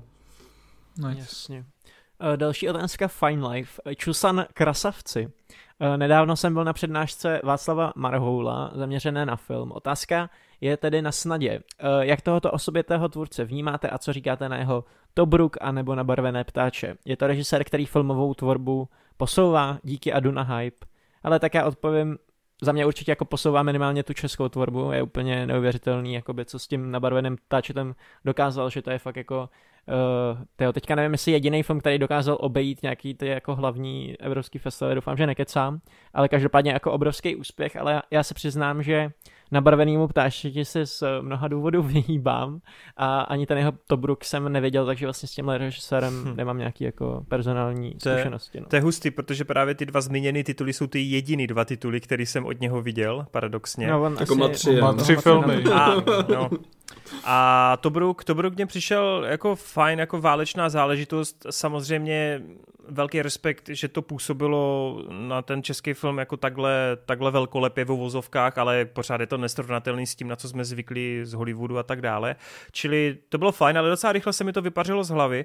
Co se týče toho nabarveného ptáčete, tam jsem měl fakt jako tu super možnost se tam setkat i s těma hercama, se samotným režisérem na tom gala večeru tehdy, jak mě tam, už ani nevím při jaké příležitosti pozvali, což bylo super, ale jako není důvod, abych tomu díky tomu, jako, abych tomu nějak nadržoval. Mně se to líbilo, ale upřímně si myslím, že ten film už nikdy nechci vidět znovu. Je to hodně nepříjemný, je to takový to, že každou, každých 20 minut ten hlavní hrdina, ten malý klučík jako padá do dalších a dalších smutných, depresivních a šíleně zlých situací a hrozně mě vlastně potom ke konci už vadilo, že tam není skoro, nebo ta naděje tam je, skrz určité postavy zprostředkovaná, ale mě prostě vadí, že to je fakt taková, že tě to chytne jako diváka, hodí ti to do toho bahna a jenom tě to máchá fakt v tom sajrajtu té deprese, no, že já jsem si z toho neunesl nic jiného, než to, že svět je prostě špatný místo a lidi jsou špatný, no, takže to je takový trochu jako blbý, no, že jsem tam z toho necítil moc něco dál. A občas mi až přišlo jako komický, jakou smůlu ten hlavní hrdina má, jo, že mi to přišlo už takový jako vyumělkovaný zbytečně, no. I když ono, je to, ono to bylo dáno tím, aby ti, ti vždycky odvyprávěl nějaký téma logicky, ale eh, no, těžký film, těžký film, jako dobře natočený, dobře jako zrežírovaný, všechno tohle dobrý, ale jako nechci to už vidět. A co se týče, co se týče toho posunování, jak řekl Vejt, určitě to posunuje určitě to posunuje eh, v rámci toho, že to právě objíždí ty různé festivaly a tak, to byl i ten Tobruk, ale já ho jako nemám jako nějakýho svého, no, nějakou svou modlu, které bych úplně vždycky permanentně držel palce. No já za sebe jenom rychle řeknu, že jsem od něj nic neviděl a vlastně to ani nějak neplánuju, nějak mě to vůbec nelákají ty jeho filmy, co má natočený za sebou ale zároveň si myslím, že minimálně jako točí filmy, které zbuzují nějakou debatu okolo sebe, že jsem o nich vždycky slyšel, vždy, vždycky byli nějak kontroverzní, vždycky se nějak rozebírali, což je super a nevím, jako jestli to vyloženě nějak posouvá českou filmařinu, ale minimálně točí prostě filmy, o kterých se mluví, který vytváří nějakou diskuzi a to se nedá říct o mnoho českých filmech. Okay, tak já teda dodám, že já jsem taky neviděl ani jeden z těch zmíněných filmů, a jsem trošku překvapen, že nikdo nezmínil Mazaného Filipa, protože to je pro mě osobně jako jedna z nejlepších komedií posledních let českých. A je, je, já vím, že to nesedne určitě každému, že to má hodně specifický jako humor i prostě ten eh, styl, jakým je to natočené nebo tak, že ty kulisy jsou třeba často takové, jako vypadají papun, papundeklově Ale prostě pro mě je to součást kouzla, eh, kouzla tohodle, tohodle filmu, kde to hlavně prostě táhne uh, Tomáš Hanák jako v hlavní roli toho, toho detektiva, kde je to celý takový uh, nojrovský detektivní příběh, který je právě hodně opepřený těma jeho komentářema, které jako ten jeho suchý humor, kdy on komentuje ty, ty situace kolem sebe, tak to za mě mega táhlo. Takže ač jako uh, třeba nebarvané ptáče jsem měl delší dobu v hledáčku a ne, neskoukl jsem to, tak uh, co se týče toho režiséra, tak minimálně ten Mazaný Filip u mě vždycky bude mít uh, to special místo. To Mazaným Filipovi jsme se říkali i ve škole, uh, vzhledem k tomu, jakým způsobem se to Vzhledem natáčelo. k tomu, tak... že ty seš Mazaný Filip, vele. tak teď si to namazal na chleba. a, to, jsem si z toho namazal mikrofon. uh, Koudy 96 píše Nazdar geekecáři, eh, Dneska pro vás nemám otázku ohledně filmu nebo seriálu, tak to skipujem teda. Ale otázku do produkce. Eh, chci se zeptat, jaké máte plány do budoucna s Geekecem? Plánujete ho nějak posunout na next level, uh, třeba dělat nějaké speciály z Movie Zone Live, rozhovory a podobně. Tím nechci říct, že už mě nebavíte nebo tak něco. Jste můj nejoblíbenější podcast, který už jsem sjel dvakrát. Wow. Jen jsem zvědavý, co do budoucích let čekat. Tak můžeš čekat třeba to, že to dáš po třetí. Zdar a sílu přeje váš dlouholetý posluchač. Uh, hele, já jsem se, hele, počkej, počkej, počkej. otázky směruji na Torena. Na já, Torena. Jsem, já jsem se jenom chtěl pobavit nad tím, jak hro ty vole, on, veď začal číst tu otázku, ne? A hro ty si vždycky vypíná ten mikrofon, ne? A jako, já jsem se teď myslel fakt smát, že on jako ještě ani to nedočetl a hro ty, no tak tomu se vyjádřím. no přesně, protože já tady s tím začnu a řeknu vám přesně, jaký jsou plány. Já mám jenom jeden hlavní plán a ten je zbavit se Torena a převzít to tady a pořádně to začít výst, protože vole, Díky, to je tristní, zbavíme se ho. Kokota, který mu se líbí, vole, Argyle a neuzná to tisku, prostě. Prosím. Ty mluvíš úplně mi z duše. Přehodíme to na hratyho kanál, vole. Stejně prostě za chvíli bude větší. Jak... To je zrada, to je zrada normální. No, takže to jsou hlavní plány, aby to tady hlavně získalo nějakou rozumnou úroveň a potom se uvidí, no, určitě jako rozhovory s režisérama, hercema, hlavně z Ameriky, eh, Matthew a Von asi sem pozveme, řekneme mu, jak má na piču. A... Tady dáme ho na červený Hezky, kluci, máte to hezky vymyšlený, to se mně líbí. No, uh, jak to říct? Uh, já mám pocit, že na to je tam potom ještě jeden dotaz. On je trošku spojený s, s Geekecem live, nebo jako s nějakým Geekecem naživo, což je teda minimálně za mě, a bavili jsme se o tom i s klukama, určitě další z těch možností, kam to chceme občas eh, proměňovat a promítat, aby to nebylo pořád takhle jenom online. Ale ono a... to může být brzo naživo, jenom stačí, aby to ten konečně objednal ty skurvený mikrofony. Yes. Uh, já jsem vám dvakrát už říkal, nebo ne dvakrát, já vám už vlastně od května minulého roku říkám, hoďte mi do košíku na e-shopu, co mám koupit a já to zaplatím. Od té doby jsem tam žádný odkaz neměl. já se v tom nevyznám. Já ve no, zvukové tak, technice taky, tak, taky No tak vole, tak nestojí to na mě. Já jsem ochotný to celý zaplatit. Já, já jsem ochotný Vejde, to celý nekupí. zaplatit na svoje náklady, vole. Vy do toho nedáte ani kačku, vole. My tam máme je... gauč pro tři lidi a jedno křeslo v kanclu, tam předtím, kde sedí teďka Toren a jasně, tam, jasně. tam se to může naživo odehrát, no. No, Dobrý. tak to jsem chtěl říct, že to je určitě jako plán, eh, který chceme uskutečnit a doufám, že to stihneme letos, normálně do léta nebo tak, to nějak už zprovoznit. Eh, ne, že by se to natáčelo každý díl, to rozhodně ne, to i by pro nás nebylo úplně, úplně dobrý skrz tu pravidelnost, ale chceme to jednou za čas určitě takhle točit, takže to je jedna z těch věcí. Určitě nemám problém i s Geekecem live, jako co se týče nějakého živého kontaktu s divákama, co se týče nějakého chatu a tak, to je jako jasnačka, to jsou taky prkotinky. Eh, to stejný můžete nás potkávat potkávat i letos v Brně na projekcích Kina Art, kde se budeme snad jako častěji vydávat, kde vždycky si uvedeme nějaký film a pak tam s náma můžete pokecat v Brně, vždycky to budeme jako o tom informovat, kdy to bude ty další projekce. No a co se týče nějakých dalších větších plánů, tak upřímně, upřímně jako není nic, co by teď vyloženě nějak jako rezonovalo, jo, nebo co bychom se interně bavili. My samozřejmě letos budeme slavit další výročí, což jako, tak jako každý rok slavíme výročí. Eh, teď to bude, myslím, sedm let už eh, od té, od té první epizody, takže to už je docela slušný. No a já jsem upřímně spíš rád za to, že jsme se po pěti letech vlastně dokopali k tomu, že ročně tady vyjde cca těch 20 dílů, no. To je pro mě jako určitě něco, co je pořád ta primární ten můj primární cíl. Myslím si, že i pro nás je to fajn, že to takhle často vydáváme i pro vás a upřímně jako vymýšlet další věci nad rámec toho mm, zatím úplně jako ne, no. Jako samozřejmě, že chceme ten nějaký ten e-shop, nějaký ty věci a toto, toto, to, ale pff, ty vole, jako vzhledem k tomu, že každý máme plnou prdel práce a Geekets je spíš taková bokovka, jako s prominutím, tak eh, je to těžký, no. Až bude víc lidí na Hero Hero, tak to může někam posouvat. Víte co? Nová challenge, ano. 200 členů na Hero Hero. Nikdo nedá. pojďte dát 200 členů na Hero Hero taky, a poserete je, se. Je taky třeba si uvědomit třeba ve srovnání s Movie Zone, že jo, který dělají ty liveka svoje a dělají jako různé další rubriky, že vlastně my jako nejsme takový magazín, my jsme fakt jako vyloženě ten podcast, kde se scházíme a bavíme se o těch filmech a do, jako my s Torenem se projektujeme do svých kanálů, takže tam si jedeme svoje a, a těm věnujeme 90% prostor ani no. volného času. No. Jako, musíte si uvědomit, že na tom kanále vychází 20 videí prostě měsíčně na, kaž, na každém z našich a to je prostě, přepočítejte si to na hodiny, to je, jako my tomu dáváme úplný maximum prostě, jo. Právě proto já teda doplním, že souhlasím v podstatě se vším, co tady Kuba řekl a s tím, že jako určitě se nebráníme nějakým novým věcem, že když nás něco napadne nebo dostaneme nějaký tip, tak uh, rozhodně zkusíme uh, i něco nového a neoskoušeného. Ale myslím si, že hlavně tenhle rok bychom se měli soustředit na to ještě trošku z, rozšířit tu naši diváckou základnu, zkusit třeba nabrat nějaké nové lidi, ať, ať je to trošku mohutnější a když se nám něco takového povede, tak potom i bude větší pobídka k tomu, jako zkoušet něco nového a rozšiřovat ten, ten podcast nějakým jiným způsobem. A vlastně se tu točila jedna rubrika navíc, ale ta nevíme, jestli vyjde, protože tam byly určitý technické problémy, ale něco se tu vymýšlí a něco jako bokem takového zábavnějšího, méně informativního. A to, něco se tady vaří. Hele, hele, hele, já to můžu...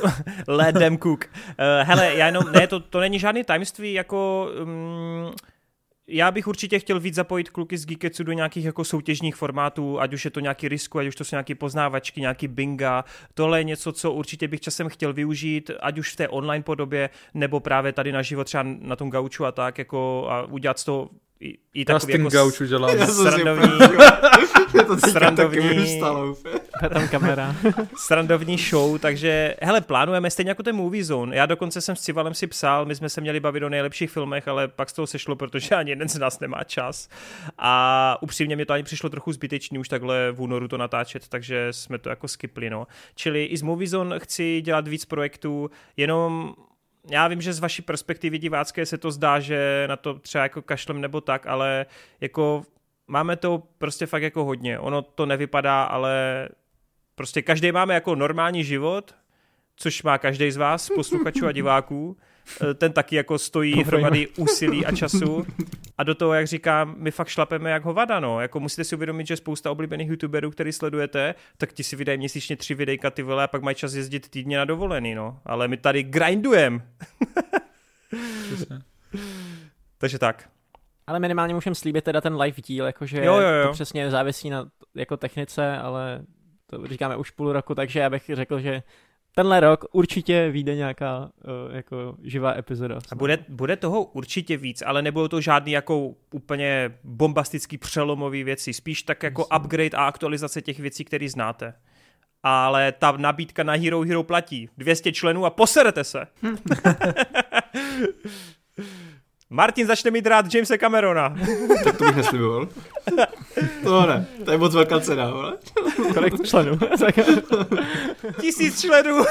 Ne, no to nejde na... speciál o Jamesi nastav, Cameronovi. nastav tam ty milníky, víš co? Tohle je, jak, jak, to, jak to je vždycky u toho, jak to je Mastercard nebo Visa, vole, jak to má, tohle je k nezaplacení, vole, tak tohle je k nezaplacení. Bubla píše, Joha posádko Geeketsu, dlouho jsem nepokládal otázku, nechávám si vás a MZ na poslouchání do práce na raní a neslyšel jsem poslední čtyři díly, tak to musím napravit. Položím vám stejnou otázku, co naposledy v MZ. Otázka zní, Die Hard 5 je sračka. Dobrá otázka. Dokázali byste vymyslet lepší, smysluplnější zápletku a nastřel pár akčních scén, aby náš milovaný John McClane neměl tak hroznou koncovku série? Díky za odpověď a yippee motherfuckers. Mother geekers, píšu, Hele, okay.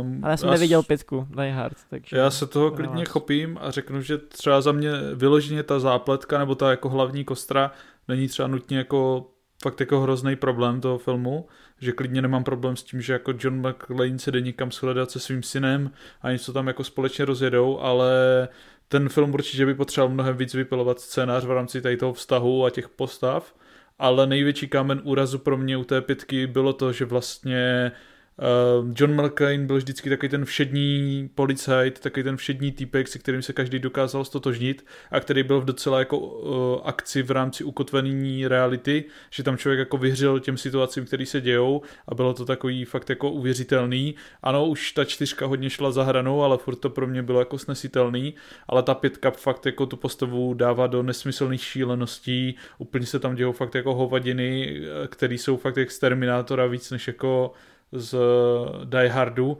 takže kdybych já byl nějak za tím filmem, tak bych hlavně se zaměřil na to, aby ten John McClane byla zase ta lidská postava a aby ta akce byla mnohem, mnohem víc přízemnější a bylo to celý takový víc uměři, uvěřitelný, protože právě tam jsou třeba scény, kdy on tam jako přijde a je někomu jak postava z GTAčka prostě ukradne auto a má úplně v piči, Přitom tam na tom Die Hardu bylo vždycky vtipný a zajímavý vidět i ty interakce s těma běžnýma lidma, jaký on má třeba v té trojce a tak dále.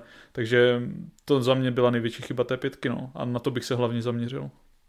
No, já musím říct, že souhlasím, samotná ta zápletka by asi nebyla pr- jako s, s jakoukoliv zápletkou, s jakýmkoliv tématem, když je někdo šikovný, tak udělá jako divy, takže to není úplně jako problém. Problém je ta režie, problém je ten scénář, problém je přesně to, že... Ale já teda nejenom to, co říká Hroty, ale já všeobecně měl pocit, že já vůbec nesleduju postavu Johna McClana. Ať už No, jde o ty hlášky, ať už jde o to, jak se jako chová vůči jako těm Hmm. postavám, taky vůči tému synovi OK. Jo, že já jsem z něho vůbec necítil, Hmm. já, trošku mi to připomíná posledního Indiana Jonese, ale tam ten Ford byl pořád ten Indy, jako Mhm. mm-hmm. tím chováním, ale taková ta a v vzdálená... Salazarově v pomstě. No, no, no, už to jsou takový ty, poznáváš ty postavy, ale jsou takový ty vzdálenější jako nějaký střípky té minulosti, jo, sem tam to prosákne, ale spíš ne. Na u McLeana mám pocit, že v té pětce to nebylo jako vůbec, tam nic neprosakovalo, tam to byla úplně jako postava, kterou Bruce Willis hraje a vůbec jsem neměl pocit, že to je ten John McClane. Souhlasím, teda, no. Bylo tak jako nějaký jiný akční film, kde hraje Jo. Bruce Willis, no.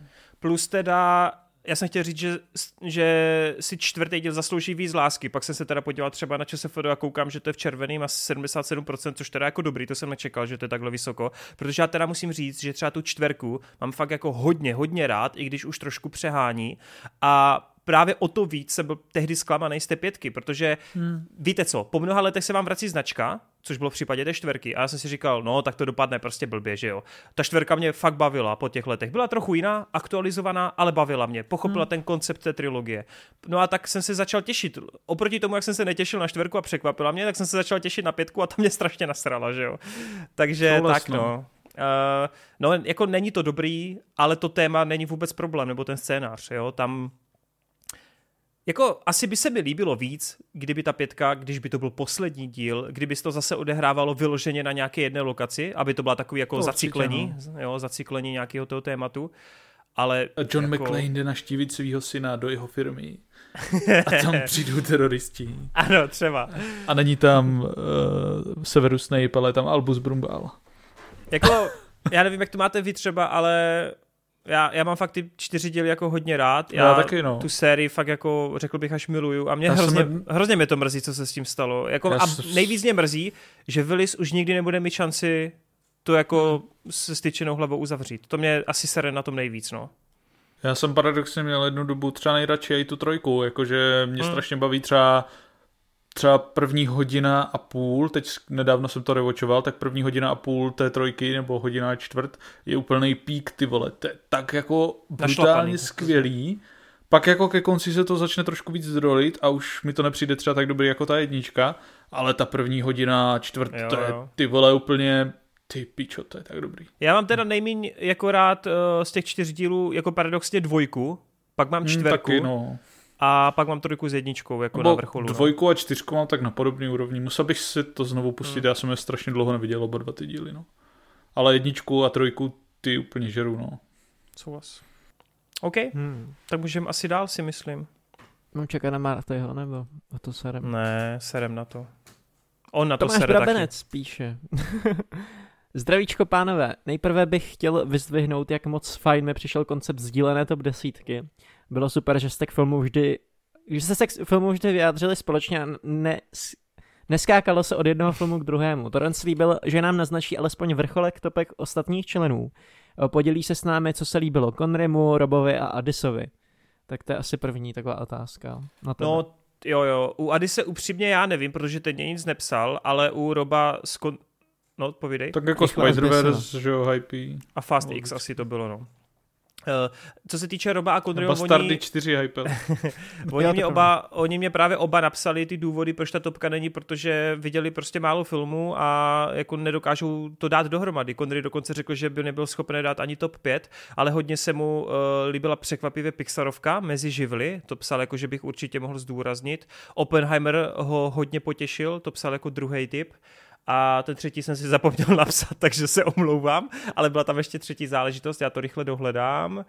Jasný, třetí no. bylo... A Rob říkal něco jako, že nejlepší film Indie pětka, no. Hmm, takže to vlastně nepovažujeme za legitimní názor. uh, no, mě to fakt nepsal. Si můžeme vymyslet něco, říct jako totální blbost a on pak jako bude naštvaný. Uh, jo, on psal...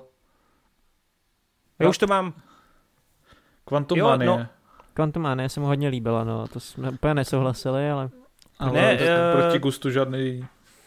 Hele, tak já u toho Kodryho řekl oba typy, protože on řekl top 3, že by nedal ani, a pak řekl Oppenheimer a Elemental, OK, takže tak.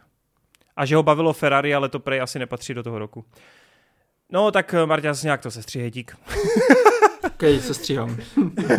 Ten tady měl fail. Majuška píše, uh, blíží se nám druhé pokračování Duny, podle vás, uh, jakou bude mít úspěšnost v kinech a kolik dní bude na top příčkách. Samozřejmě na Dnu se tento rok uh, půjdu podívat. Hype Duna. Hype Duně. Cože? tak já si to teda vezmu, protože jsem tady nemluvil další dobu. Uh, a řeknu, že myslím si, že tady ten, ta dvojka bude mega úspěšná. Tady se už vůbec jako nebojím předpovídat něco takového, a protože... Bude to přes miliardu. Dost jsem se bál, já, já si myslím, že to trefí tu miliardu, že to bude ta... Jakože nebude to o moc víc, ale... Bude ale to 780 až 840. Protože mě Fakt, už jo, takhle, přesně. mě už takhle překvapilo, jak moc úspěšná byla ta jednička, už jenom vzhledem k tomu, jak prostě tam bylo na, na hovno s tím datem premiéry a v jakou chvíli to šlo do kin a tak. Myslím si, že aspoň pro mě předčila očekávání v tom, jak byla populární a hlavně ta pozitivní odezva na to, jakože kolika lidem se to líbilo. Samozřejmě jsou tady lidi, co s tím mají problémy, ale uh, ta převažující část podle mě jsou lidi, kteří jsou spokojení s tím filmem a to i přesto, že to je jenom půlka příběhu a tady v podstatě jako jsme nedostali až zas tak nic extra. Jako co se týče toho zakončení toho samotného nějakých jako příběhových oblouků nebo tak. A myslím si, že ta dvojka právě v tomhle to dotáhne, že všechny vlastně ty setupy využije z toho prvního dílu a že ta šuškanda bude ještě lepší a hlavně po tom úplném roce, kdy ty blockbustery trošku jako selhávaly, že když už byly nějaké high profile jako věci, tak většinou nedostály tomu očekávání, tak myslím si, že ten hlad po něčem hodně kvalitním a blockbusterovém tady je a Duna teďka přijde v tu správnou chvíli, aby to všechno jako sklidila. Si Doufám to. nemyslí, ale já upřímně spíš se taky přikláním, i když si myslím, že do značné části je to jako moje bublina a že nejsem jako ten uh, expert na čísla a nepohybuju se v tom, ale každopádně si myslím, že extrémně jako bychom neměli podceňovat tu šuškandu, která se kolem té jedničky vytvořila, protože já mám fakt pocit, že kohokoliv, koho se zeptáš, jako v takovém tom věku 30-40 let, tak většina prostě těchhle z těch týpků, tak i když nejsou nerdi, i když prostě jako nekoukají normálně na filmy, tak ti řeknou, jo, ale v posledních pěti letech jsem viděl Dunu a Duna se mi fakt líbila a jako půjdu na dvojku do kina. Prostě jako vnímám to tak, že já třeba poslouchám jako hodně podcastů a tak a vždycky, když se tam baví o filmech, tak jako na Dunu tam narazí nějakým Ale způsobem. já si myslím, že to bude úplně přesně ten stejný styl úspěchu a na jako zvýšení úspěchu jako u Spider-Verse. Jo, jednička je milovaná, získala si za ty roky jako nějakou oblibu, nějaký fandom a dvojka přišla do kin a měla vlastně dvojnásobek toho úspěchu. A já si myslím, že Duna tohle bude prostě následovat. Jako chtěl bych, aby to dalo miliardu, dokonce k tomu Kolik i ten na první díl? 400. Uh, a já si prostě myslím, že to bude ten dvojnásobek, jo? Jako, myslím si, že to bude těch 700, 800. Miliarda klidně ať- 200, já říkám. OK, OK. Já jsem víc při zemi, uvidíme samozřejmě. Ta konkurence tam moc velká není, budou mít i ty IMAX sály pro sebe tři týdny, jako myslím exkluzivně, což je jako velká, velká parádička. A 100% to bude úspěch, bude to v plusu, dočkáme se trojky. To já jsem jako v pohodě s tím. Ale v IMAXu teďka dávají Argyla hlavně, takže Ale myslím si, že to trochu přeceňujete s tou šuškandou kolem, jo, protože mm, jako o hodně filmech se nějakým způsobem mluví a, a ten boom potom jako rozhodují úplně jiný faktory. Rozhodují to takový ti jako random diváci, co chodí do kina a co se o filmy moc nezajímají. Ti způsobují ty miliardové tržby. Jo, ne jako fanoušci filmu a tak To jo, dále. jenže já to tady No spíš jo, jakoby ale- podobný hype jako u Avatara, víš, jakože i ten nemainstreamový, i ten mainstreamový divák, tak se o tom filmu jako slyšel a já si myslím, že právě jak o tom mluví prostě ty různý jako eh, lidi v okolí a tak, tak nahypujou i ty lidi, kteří nebyli třeba na té jedničce v kině, ale prostě teďka slyšeli Já právě souhlasím a, a jako mě fakt mega překvapuje to, že ta jednička už má takhle dobrou šuškandu, protože Ty vole, já ale slyším jako, jako dívej, já dělám ten jako novinkový nějaký servis a tady ty věci na YouTubeku nebo na sockách a jako já si myslím, že žijete v nějaké bublině, protože ty vole, tam je tolik lidí, co píše jako, že Duna nuda, nechápu, jako co na tom vidí, proč se na to lidi těší a tak. A To jako těch komentářů čekal. není málo. Těch ale to, komentářů ale není to bych málo. právě čekal u, u jedničky a právě si myslím, že u dvojky tady tohle to úplně zmizí, protože ta dvojka bude daleko víc akčnější, daleko víc půjde jako Jo. na ruku tomu průměrnějšímu divákovi, který jako nechce úplně řešit prostě nějaké rody a, a jejich jako konflikt, i když tam bude samozřejmě tohleto hrát důležitou roli, ale dostane i tu jako akci a z, uh, film s větším tempem. Tak dáme sázku. jsme Vy říkáte, vy říkáte nad miliardu, já říkám I- pod miliardu. Já si, já ne, neříkám úplně miliardu, ale já to vidím spíš jako tak 900 milionů do té miliardy, jo. Jako to je, to je moje takové okno. Ne, já klidně řeknu to miliardu, o co se vsadíme, o Jupíka. O, Jupík. Ty vole, pojďme tu sázku dělat nějakou šťavnatou, o melange. Eh, jo, prostě koupím ti kary koření. Ale kluci, teda eh, dobrá zpráva, která podporuje tu vaši teorii, je, že třeba AMC, když eh, v Americe spustilo předprodeje, tak jim spadly na 4 hodiny servery, takže... A myslím, že i jak se dělá takový ten tracking, ne? Jakože toho zájmu, tak jsem někde slyšel, že je docela jako vysoký. No a to je právě ono, Marťas. Ten tracking je dvojnásobný vůči jedničce. Hmm. No ale to je jenom tracking, ale ty, to, ty lidi prostě řeknou, co je na tom tak úspěšný, ty co to musím vidět. no hele, na to. Já jsem se k tomu ještě nevyjádřil, tak bych rád Fakt? řekl, že... Nevšimli jsme si. Bych rád řekl, že mě to vůbec nezajímá. já vůbec tady tohle neřeším, já se těším na ten film. A tak Ale to my já taky, a tady my tu- odpovídáme. Já vím, ale vás to jako baví tady to a mě nebaví vůbec jako předpovídat tady, kolik to, to je prostě vole sportka, já nevím. To je prostě, To určitě není jako- sportka, kámo, to podle mě vůbec není Jo, sportka. jasný, Musíš dobře, typovat na jo. základě edukovaného vole odhadu. Dobře, vole, to, je to sázení, vole, na fotbalový zápasy, vole. Uvědomuješ si hroty, uvědomuješ si hroty, že když teď řekneš číslo a to číslo nebude správný, že nic neprohraješ, že jo? Uvědomuješ si to, že tě o Vím, nic ale nevím, proč bych říkal jako nějaké číslo, který Ne, si má tady prostě odpor vymyslím, vole, manifestuju v hlavě. Jsi hater čísel. Jsem hejtr, vole, financí. Tak já už- Podle mě by se měli nelíbilo filmy dělat a neřešit se, kolik vydělávají, vole. Ale No to Filmy k tomu pro všechny. patří. Teď Já to k tomu vím. biznisu patří. Já vím, že to k tomu patří, a to, jako to, já, ale mě to osobně fakt jako nevyvolává to ve mně vůbec Kdyby nic si, kdyby si se zajímal o čísla, tak Dungeons and Dragons vydělají miliardu. No jasný, vole. No právě, vole. To, že tady řeknu nějaký svůj typ, tak to stejně nic není na výsledku. Tak čemu se tady o tom budu bavit? Jdu na hype. Uh, venku spíše. Zdravím hoši. Dneska mám pro vás slibovaný rozstřel. Let's, Let's go. go! Robert Rodriguez versus Zack Snyder. Robert Rodriguez. Nikdy bych to neřekl, ale tady, jako když nemám jinou možnost, Robert Rodriguez. Jako. A vy zas, vy zas řešíte jeho poslední filmy. Jako když srovnám nejlepší film Zaka Snydera, co jsou Watchmeni, versus nejlepší film Roberta Upřímně, Rodrigueze, což je Bych se samozřejmě podíval na Kids Kids 2. Armageddon, než na nový film. Ale to, To je asi pravda. taky, no. Je pravda, že Robert Rodriguez udělal můj velmi oblíbený film a to je Desperado, no. Hele, já řeknu. Snydera, sorry, za ty jeho nejlepší filmy prostě. Já řeknu taky Zaka Snydera, protože mně přijde, že poslední roky Robert Rodriguez vůbec jako nemá zájem točit filmy a nevím, proč to vůbec dělá. Jako. Počkej, Alita Battle Angel? Něco. No, to byla taková náhoda. To tam James Cameron tam. Ne, já si myslím, že Rodriguez je reálně dobrý, akorát prostě Ej, já- nelínej. Hele, Nelínej on natočil Book of Bo- prostě... On natočil Book of Boba Fett a to mu nikdy neodpustil. Ok, validní point. Ale příchozí versus Duna, zajímavý rozstřel. Příchozí. Příchozí. Příchozí. Ale jenom skrz to, že já mám oba, oba dva filmy na desítce, ale jenom kvůli tomu, že je to prostě emocionálně silnější. Až, až potom přijde vle rozstřel příchozí versus Duna dvojka, tak pak už nebudu vědět.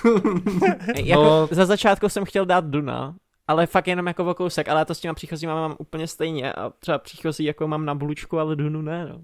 Ale Tak to asi rozhoduje. jo, asi, tak já bych řekl, ne, já bych řekl příchozí, protože to podle mě fakt jako, No takhle, třeba pro mě osobně Duna je z těch jako od Prisoners pro mě vlastně svým způsobem nejslabší film Denise Vilneva, i když u něj mám pět hvězd, Takový slabý, pět nejslabších, jenom. nejslabších pět ale, hvězd, ale myslím slabý si, jenom že, nejlepší film roku. ale myslím si, že, myslím si, že ta, ta dvojka jako hodně potáhne i tu jedničku pro mě nahoru, no, ale do té doby je to Mm. jako jednoznačně příchozí. Hroty prostě přešel v tom roku 2018 za Denem Vilenu a, a řekl, to je dneska slabý, ty vole, no, je, to jenom, je to jenom nejlepší film roku, já jsem čekal nejlepší Hele, já jsem to-. Já jsem to měl na třetí místě, až v té Jo, své až na topce. třetí, Bacha na to. kacířství. To jako Heretik, hrozně je to slabý. heretik. infidel. To Ordinace v Růžové zahradě versus ulice. Co Ulice. Zdržuju hlasování. Ulice, protože z těch Ordinace. pár dílů, co jsem viděl, mě ulice bavila víc. Ordinace za Čestmíra Mázla.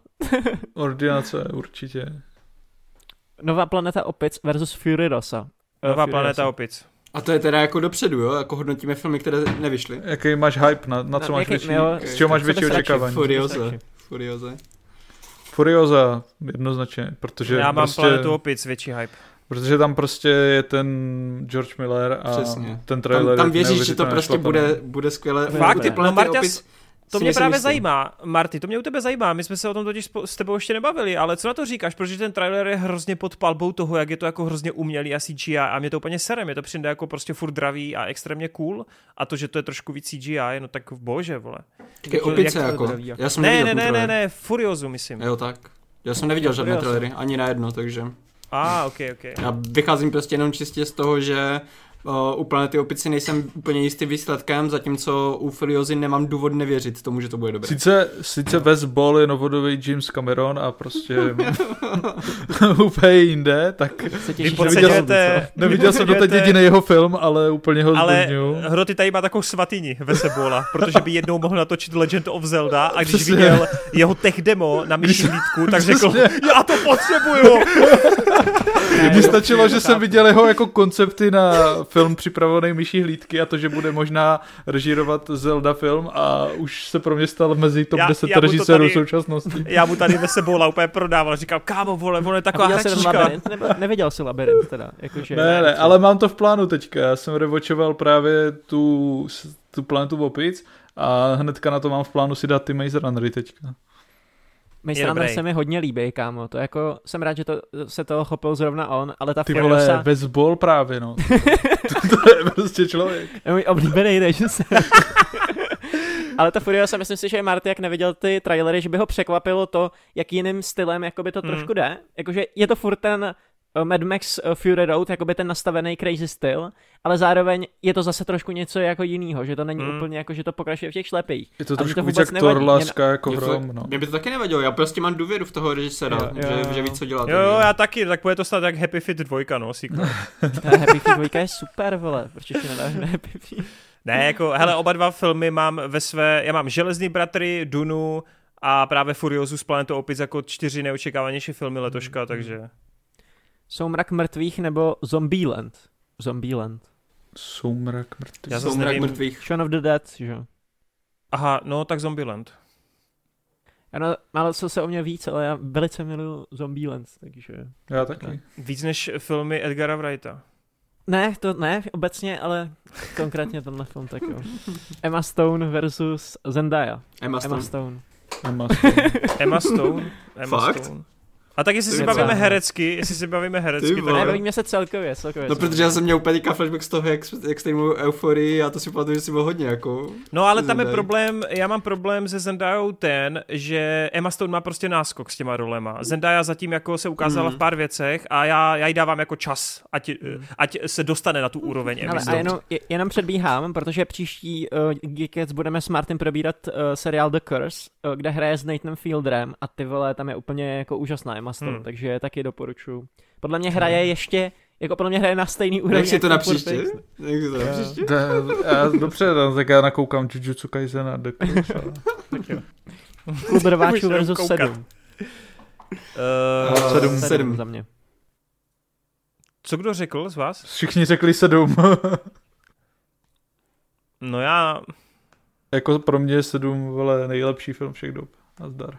Klub rváčů jako je těsně zatím, ale prostě sedm je sedm. já nevím, já nedokážu odpovědět. To nejde. Takže klub rváčů, dobře, jdem dál. Vykoupení řezince Shawshank versus Forrest Gump. Shawshank. Tohle je jednoduché. To je hodně hard, jo. kámo, pro mě. Fakt? Shawshank, no. Mm, Ale Foresty taky hnedka zatím. ty jo. Shawshank jsem měl jednu chvíli i v, jako v oblíbených filmech, ale asi bych řekl Foresta, protože je takový víc jako plnej prostě. Je tam jako víc těch věcí. Je to bomboniera, jo? Je to tam bomboniera. no. Terminator 2 versus Vetřelci. Terminator. Vetřelci. Terminátor. Paradoxně ze všech těch věcí tady asi, asi nejtěžší pro mě. A Oboje dvoje jsou totální Avatar sračky, 2. právě, Avatar proto, The Way of Water. právě proto, že to jsou podle mě jako nej, nejlepší filmy Cameronovi. Aspoň pro mě osobně. Ale o trošku, o trošku raději mám toho Terminátora, no. Podle mě si zapomněl, eh, nebo opomenul si jako v jeho filmografii Piranhu 2. Ne, ne Počkej, je, počkat, počkat, počkat. Je Way of Water nejhorší sequel Jamesa Camerona? No, jako ty piráně jsou ještě trošku horší, no. Oh, dobrý, dobrý.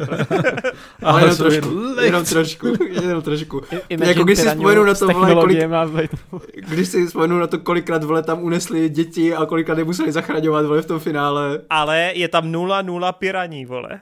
no, to je super, ale snad do sračka. Jsou tam velryby. Morgan Ty jsi Freeman řekl, že to je versus- sračka? Uh, pokračujeme dál, Morgan Freeman versus uh, Tom Tom Hanks. Hanks. Dal si tomu tři hvězdičky, vole, to není sračka. Hele, za mě Tom Hanks, ale Morgana Freemana mám asi jako radši. Hele, to nemůžete takhle ty otázky pokládat. Je to hlas Morgana Freemana versus Tom Hanks? A nebo je to obličej Toma Hankse celý, versus celý Morgan package, Freeman? celý package to je. Za Hele, mě, pro celý mě- pack- Jo, povídej. za mě celý package vyhrává Morgan Freeman. Hele, tohle je strašně těžká otázka, ale za mě je to Morgan Freeman, no, protože prostě jedný z mých nejoblíbenějších filmů, tak on tam prostě figuruje. A mám jako ve svý topce na, oblíbených na ČSFD Dark Knighta a 7 a tak, ale žádnýho Foresta tam nemám, nebo tak. Ale to, já jsem to chtěl otočit. Cestování červí dírou s Morganem Freemanem. Morgan Freeman Ale- je prostě bůh a někdy i doslova, takže... Ale pro mě, pro mě je to prostě duel mezi, mezi Vitriuvisem z Lego příběhu Vytr- versus, versus uh, Woody, Woody z Toy Story. Story. A v téhle Armádu kategorii... postaví mistr stavitel a Krágl odstaví. Ten A v téhle kategorii vyhrává Woody, takže Tom Hanks. OK. Ron Howard versus Tony Scott. Za prvý, u mě by vyhrál Vitruvius, ale Ron Howard versus Tony Scott. Dobrý rozstřel. Ron Howard. Taky mám Rona Howarda. Ale Ron Tony Howard. Scott má jako ceně. Ron Howard. Kmotr versus Kmotr 2. Jednička. Hmm. Uh, já regulárně nevím, já jsem ty filmy viděl naposled před deseti lety a musel bych si je revočnout. Já mám pocit, že se mě dvojka, když jsem to viděl prvně, tak se mě dvojka líbila víc. A zpětně jsem nechápal, proč jednička má vyšší hodnocení, takže možná, možná jako je jednička lepší. Ale jako, Mm. když jsem to tehdy viděl, tak jsem si myslel, že dvojka je lepší. Jednička je lepší, ale dvojku mám radši. Takže OK. to nechám na tomhle. Nejoblíbenější film Tima Bartona. A- Za mě to Ne, ticho. Protože vy jste to tady nedávali předtím pozor a už se to párkrát stalo, ale my jsme řekli, že jenom jednu otázku a za jednu otázku se považuje rozstřel. Takže tady tohle to už mám červeně a to, to se nebude číst. Ty vole, to je tak, kat. jo, tak To je, to je kat. Dávej si bacha na Marťa Serorejs. musíme, musíme to tady hezky sesekat do To latě. byl, ven, to byl venku. První. Tak venku Fight Clubu si. je Nenaser Marťase. Dávej si bacha na... Dávej si bacha na Marťa Dej si bacha, nebo, nebo se na tebe bude dívat, když se bude koupat venku ve v lázni, vole, ukáže svého pipika, vole, a svoje mužství, vole. Myslel si, že to tady zamaskuješ tou druhou otázku do té první. Jo, ale, ale my Ale nejsme jsme tak tě blbí. My, my možná Marťa jsme, se nic neprojde. ale tohoto, te, ale šerif tohoto revíru je tady Martin a ten ti ukáže. Ještě Ten řekl, jediný že prokoukl Jamesa Cara- Camerona jako nehorázného podvodníka a špatného filmaře. Myslíš si, že na něj jako? I will find you. Mám, mám určitý, Pič, on to se, propiskou, to je John Wick, vole, Geeketsu, vole. mám určitý set, uh, set of skills, který nebojím se použít. vole. He's the man of commitment.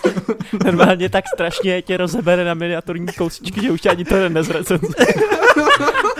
Já jsem myslel, že Vitrivius, vole, že tě nesloží, vole, ale dobře, no. He's the man of focus, commitment a sheer fucking will. Kamo, já, já chci Martina, ať předabuje tu scénu s Limem Neesonem, vole, že si ho najde, vole. Hoď to do editu.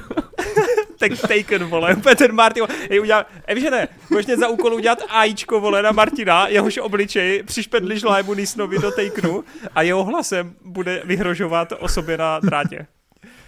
Tedy Venkusovi. že venku si následující komentář více rozmyslí. Jo, no, doufám. Každopádně děkujeme za rozstřel. A další dotaz je tu David D. DZ. Čaute, viděli jste eh, první, eh, pr- první filmy Denise Villeneuva, o případě hoďte názor na Incendies, požáry. Od právě od požáru nahoru jsem viděl všechny filmy, ale od požáru dolů ne, takže Já to mám úplně stejně, no. A jsem já neviděl ani ty požáry. Já jsem taky neviděl ani ty požáry, ale už strašně dlouho mám v plánu a dodlávám se k tomu to celý dokoukat, protože to člověka miluju. No.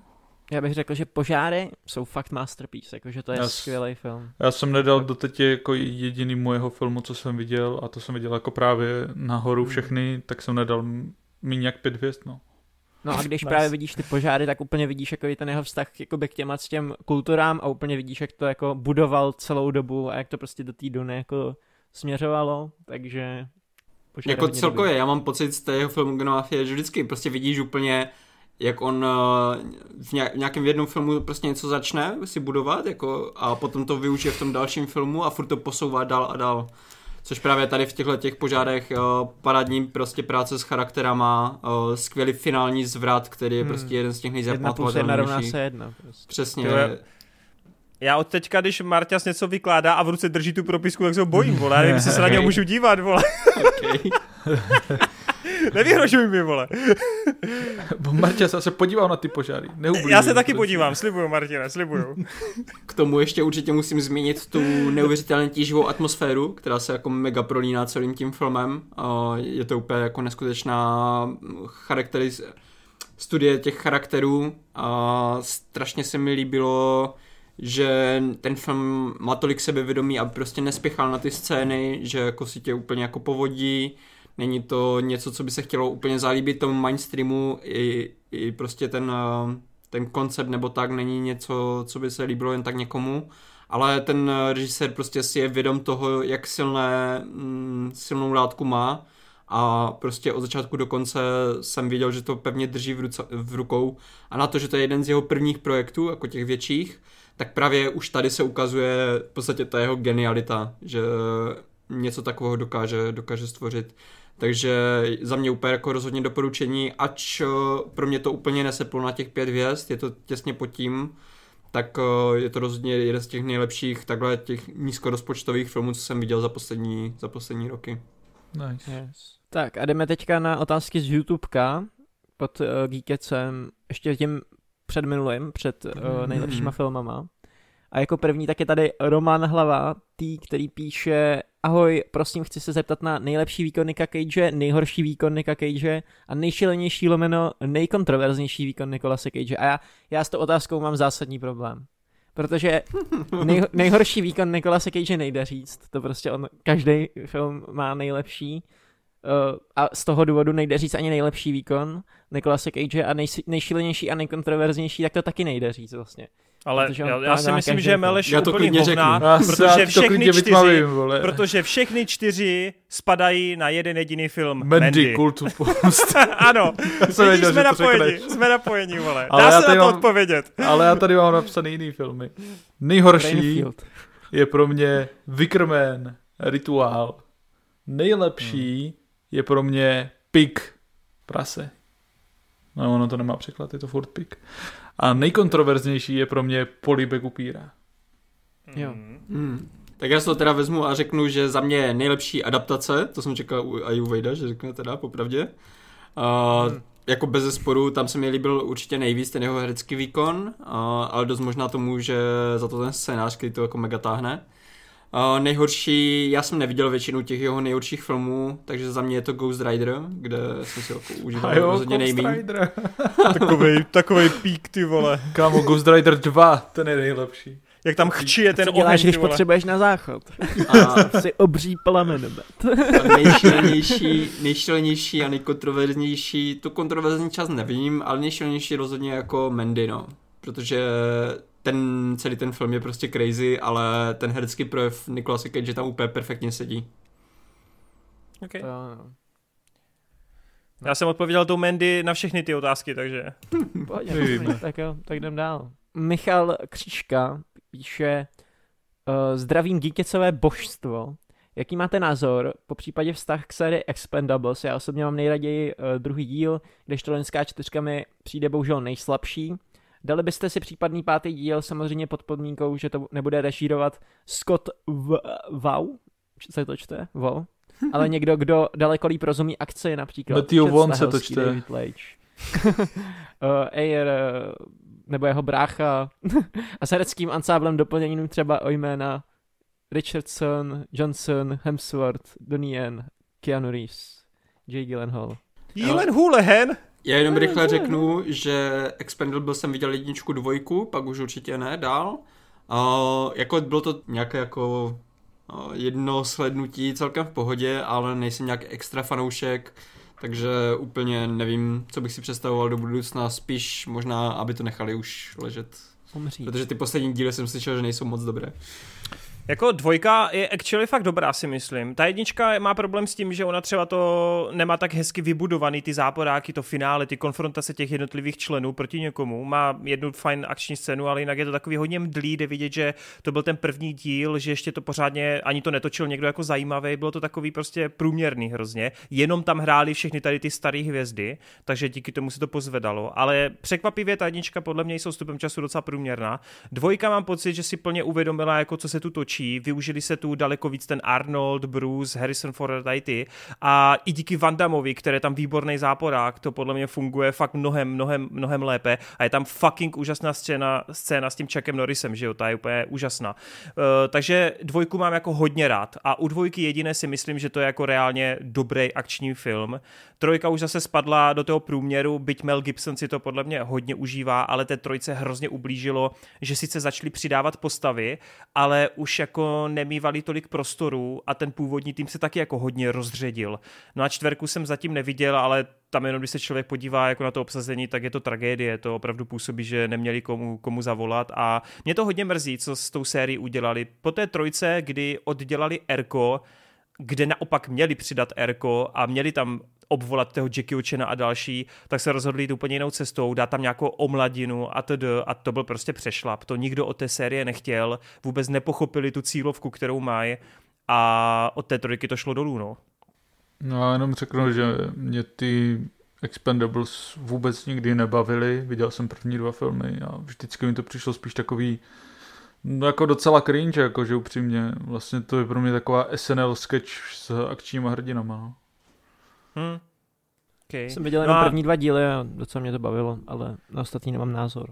A Alana Richson, který teď je hodně znám díky tomu Richerovi, tak eh, jo, toho, ten by se určitě výjímal, ale on nepotřebuje chodit do takových jako záležitostí, ten má svoje věci, takže, nebo ty další, co jsi tam jmenoval, takže, Víš, takže na co bych se podíval, kdyby udělali Expendables, který by byly jako Civil War a byla by tam prostě nová garda akčních herců proti staré gardě akčních herců. A to by bylo taky ale trochu cringe, když by tam Bylo, rok no. lámal, rok lámal sláje, ne třeba? Jako bylo no, ale tam by mi to ale bylo by to nevadilo. cool. Okay. A uprostřed by byl ten Keanu Reeves, který nestárne prostě. Ten by, byl, ten by všechny musel usmířit. Ten by tam No šel. more Hey violence. vole. guys, já jsem I'm the chosen one. Tak to, tyjo, to by bylo dobrý jako udělat ve stylu pik, jakože by tam dal všechny ty akční hvězdy, ale oni by spolu prostě nebojovali. Oni by, si prostě. By si tam dali čaj a ten Keanu Reeves. Nemusíme bojovat. Já nejsem ani starý, ani mladý, jsem mezi. Jasně, no. Jsem něco mezi. A v té podtitulkové scéně by vyšel ze stínu ten John Krasinski a řekl. What the fuck Ah, talking Tam by vyšel Dev Patel a Monkey Man. To je všichni takový ty,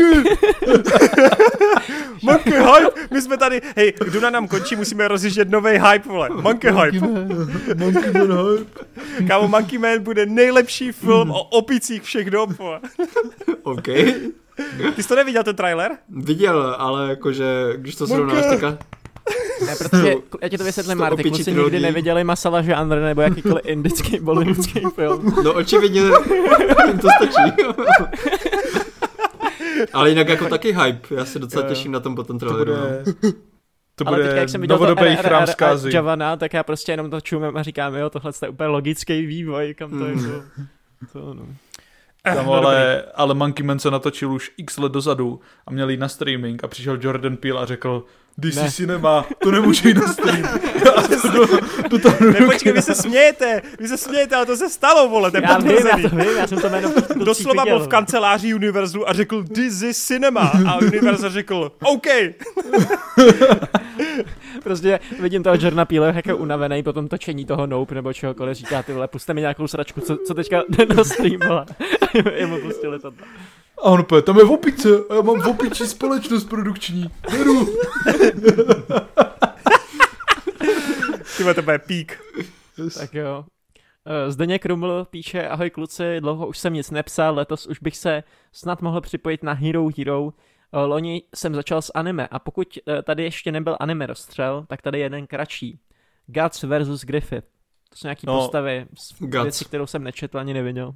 To. To mě, ty Já vole, mě přijde úplně, mě přijde úplně zvrácený dávat do, kurva, já jsem se rozostřil až z toho, vole. No. Jo. Eh, Mně přijde, u- mně přijde úplně zvrácený dávat jako, jako kterou z těch postav máš radši, teď máš jako jednoho... Ježiš, to ne, prostě odpověď na na otázku. Ale kámo, to je jak kdybys řekl, vole, já nevím, to je jak kdybys řekl ten kokot, vole, z Bastarda, vole, ten záporák versus Matt Mickelson, vole, jako, WTF, vole. Jako je dobře, eh, Griffith je jeden z nejlepších anime záporáků a manga záporáků všech dob, je brutálně komplexní a prokreslený, ale do piče, jako Guts je Guts, vole, ne, je to hlavní hrdina, je to, ten je na straně dobrá, tak jako o čem se tady bavíme? Přesně proto Marty řekne Griffith. Já jsem řekl Guts. Okay. Tak jdem dál. Hroty. Guts. Guts, Guts, okay. Guts. Light Yagami versus L. Ono to zase jako opět taková jako uh, obyčejná volba, ale prostě L, no. L. Já LOL. Samozřejmě jako L je ten dobrý a prostě ví a má pravdu, ale... Ale... A je, tady bude kontroverze, už to cítím. Už ale to, já dávám... tady něco smrdí, vole. Tady něco smrdí a Evžen to nebude, vole. Uh, já dávám Lighta, no, protože mě baví víc jako postava. Mi zajímavější. Tak jo. Já to chápu. Vinland Saga versus Berserk. No a tam je- 1997, čili to původně. No ne a tím jako pádem-. Tím pádem je to Vinland, pokud nebereme mangy.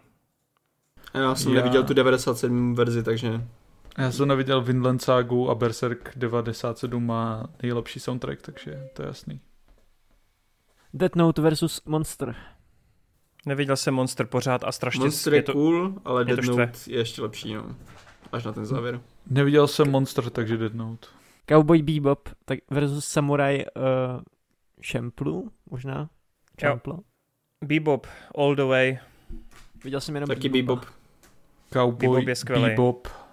Jako Samurai Champloo, já do teďka moc nechápu ten hype kolem něj. Ono se to řadí mezi takový ty kultovky, které se hodně doporučují těm jako začátečníkům.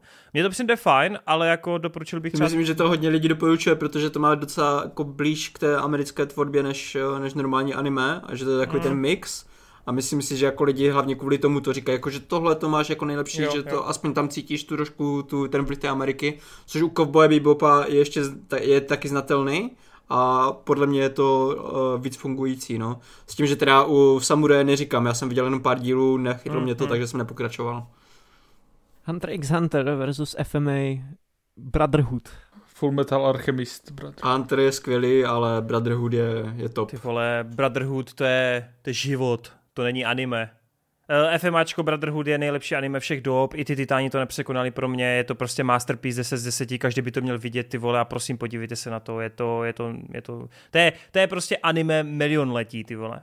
To je dokonalost. Já jsem neviděl ani celýho Full Metal Brotherhood, ani celýho Huntera x Huntera, ale z toho, co jsem viděl, tak řeknu Full Metal. Hmm. Správně děláš, jinak by si tě Martin našel a zmlátil by tě. Jo, já, si ho, já uvažuji, že si ho najdu už tak, vole, když si začal koukat Brotherhood a nedokoukal. Tak Eh, jo, no. Takže pozor. Život. One Piece, Naruto, Dragon Ball. A tady typuju One Piece Toren a Naruto Hroci, Já tady mám figurku. Dragon Ball. Já tady mám figurku Dragon Luffyho, Ball, takže je to jasně Dragon Ball. Uh, hele, je to tak, je to u mě je to One Piece. Stoprocentně, protože ty vole, to je, Vole. ten svět, to je, to je neuvěřitelný. Jako všichni, kdo jsou ve One Pieceu zainteresovaní, ať už čtou mangu, ať už koukají na anime a jsou v tom jako roky, podle mě neexistuje jiná odpověď pro ně. Neexistuje prostě. To je, to fakt jako je něco, co je součástí tvého života. To je společenská událost. To je, Životní to se nedá styl. srovnávat. To se nedá srovnávat prostě. A já jsem to měl takhle přesně s Narutem, takže Naruto. Uh, Zázím, na, Naruto... Naruto takhle říká mě hodně... ponížit. Uh, Naruto říká Datebayo. hodně Datebayo a dělá klony a ho má rád rámen, takže, Bunshin. takže pro mě je to Naruto, no. Počkat, já to položím jinak tu otázku. Kdo z těchto dvou má lepší live action adaptaci? Uh,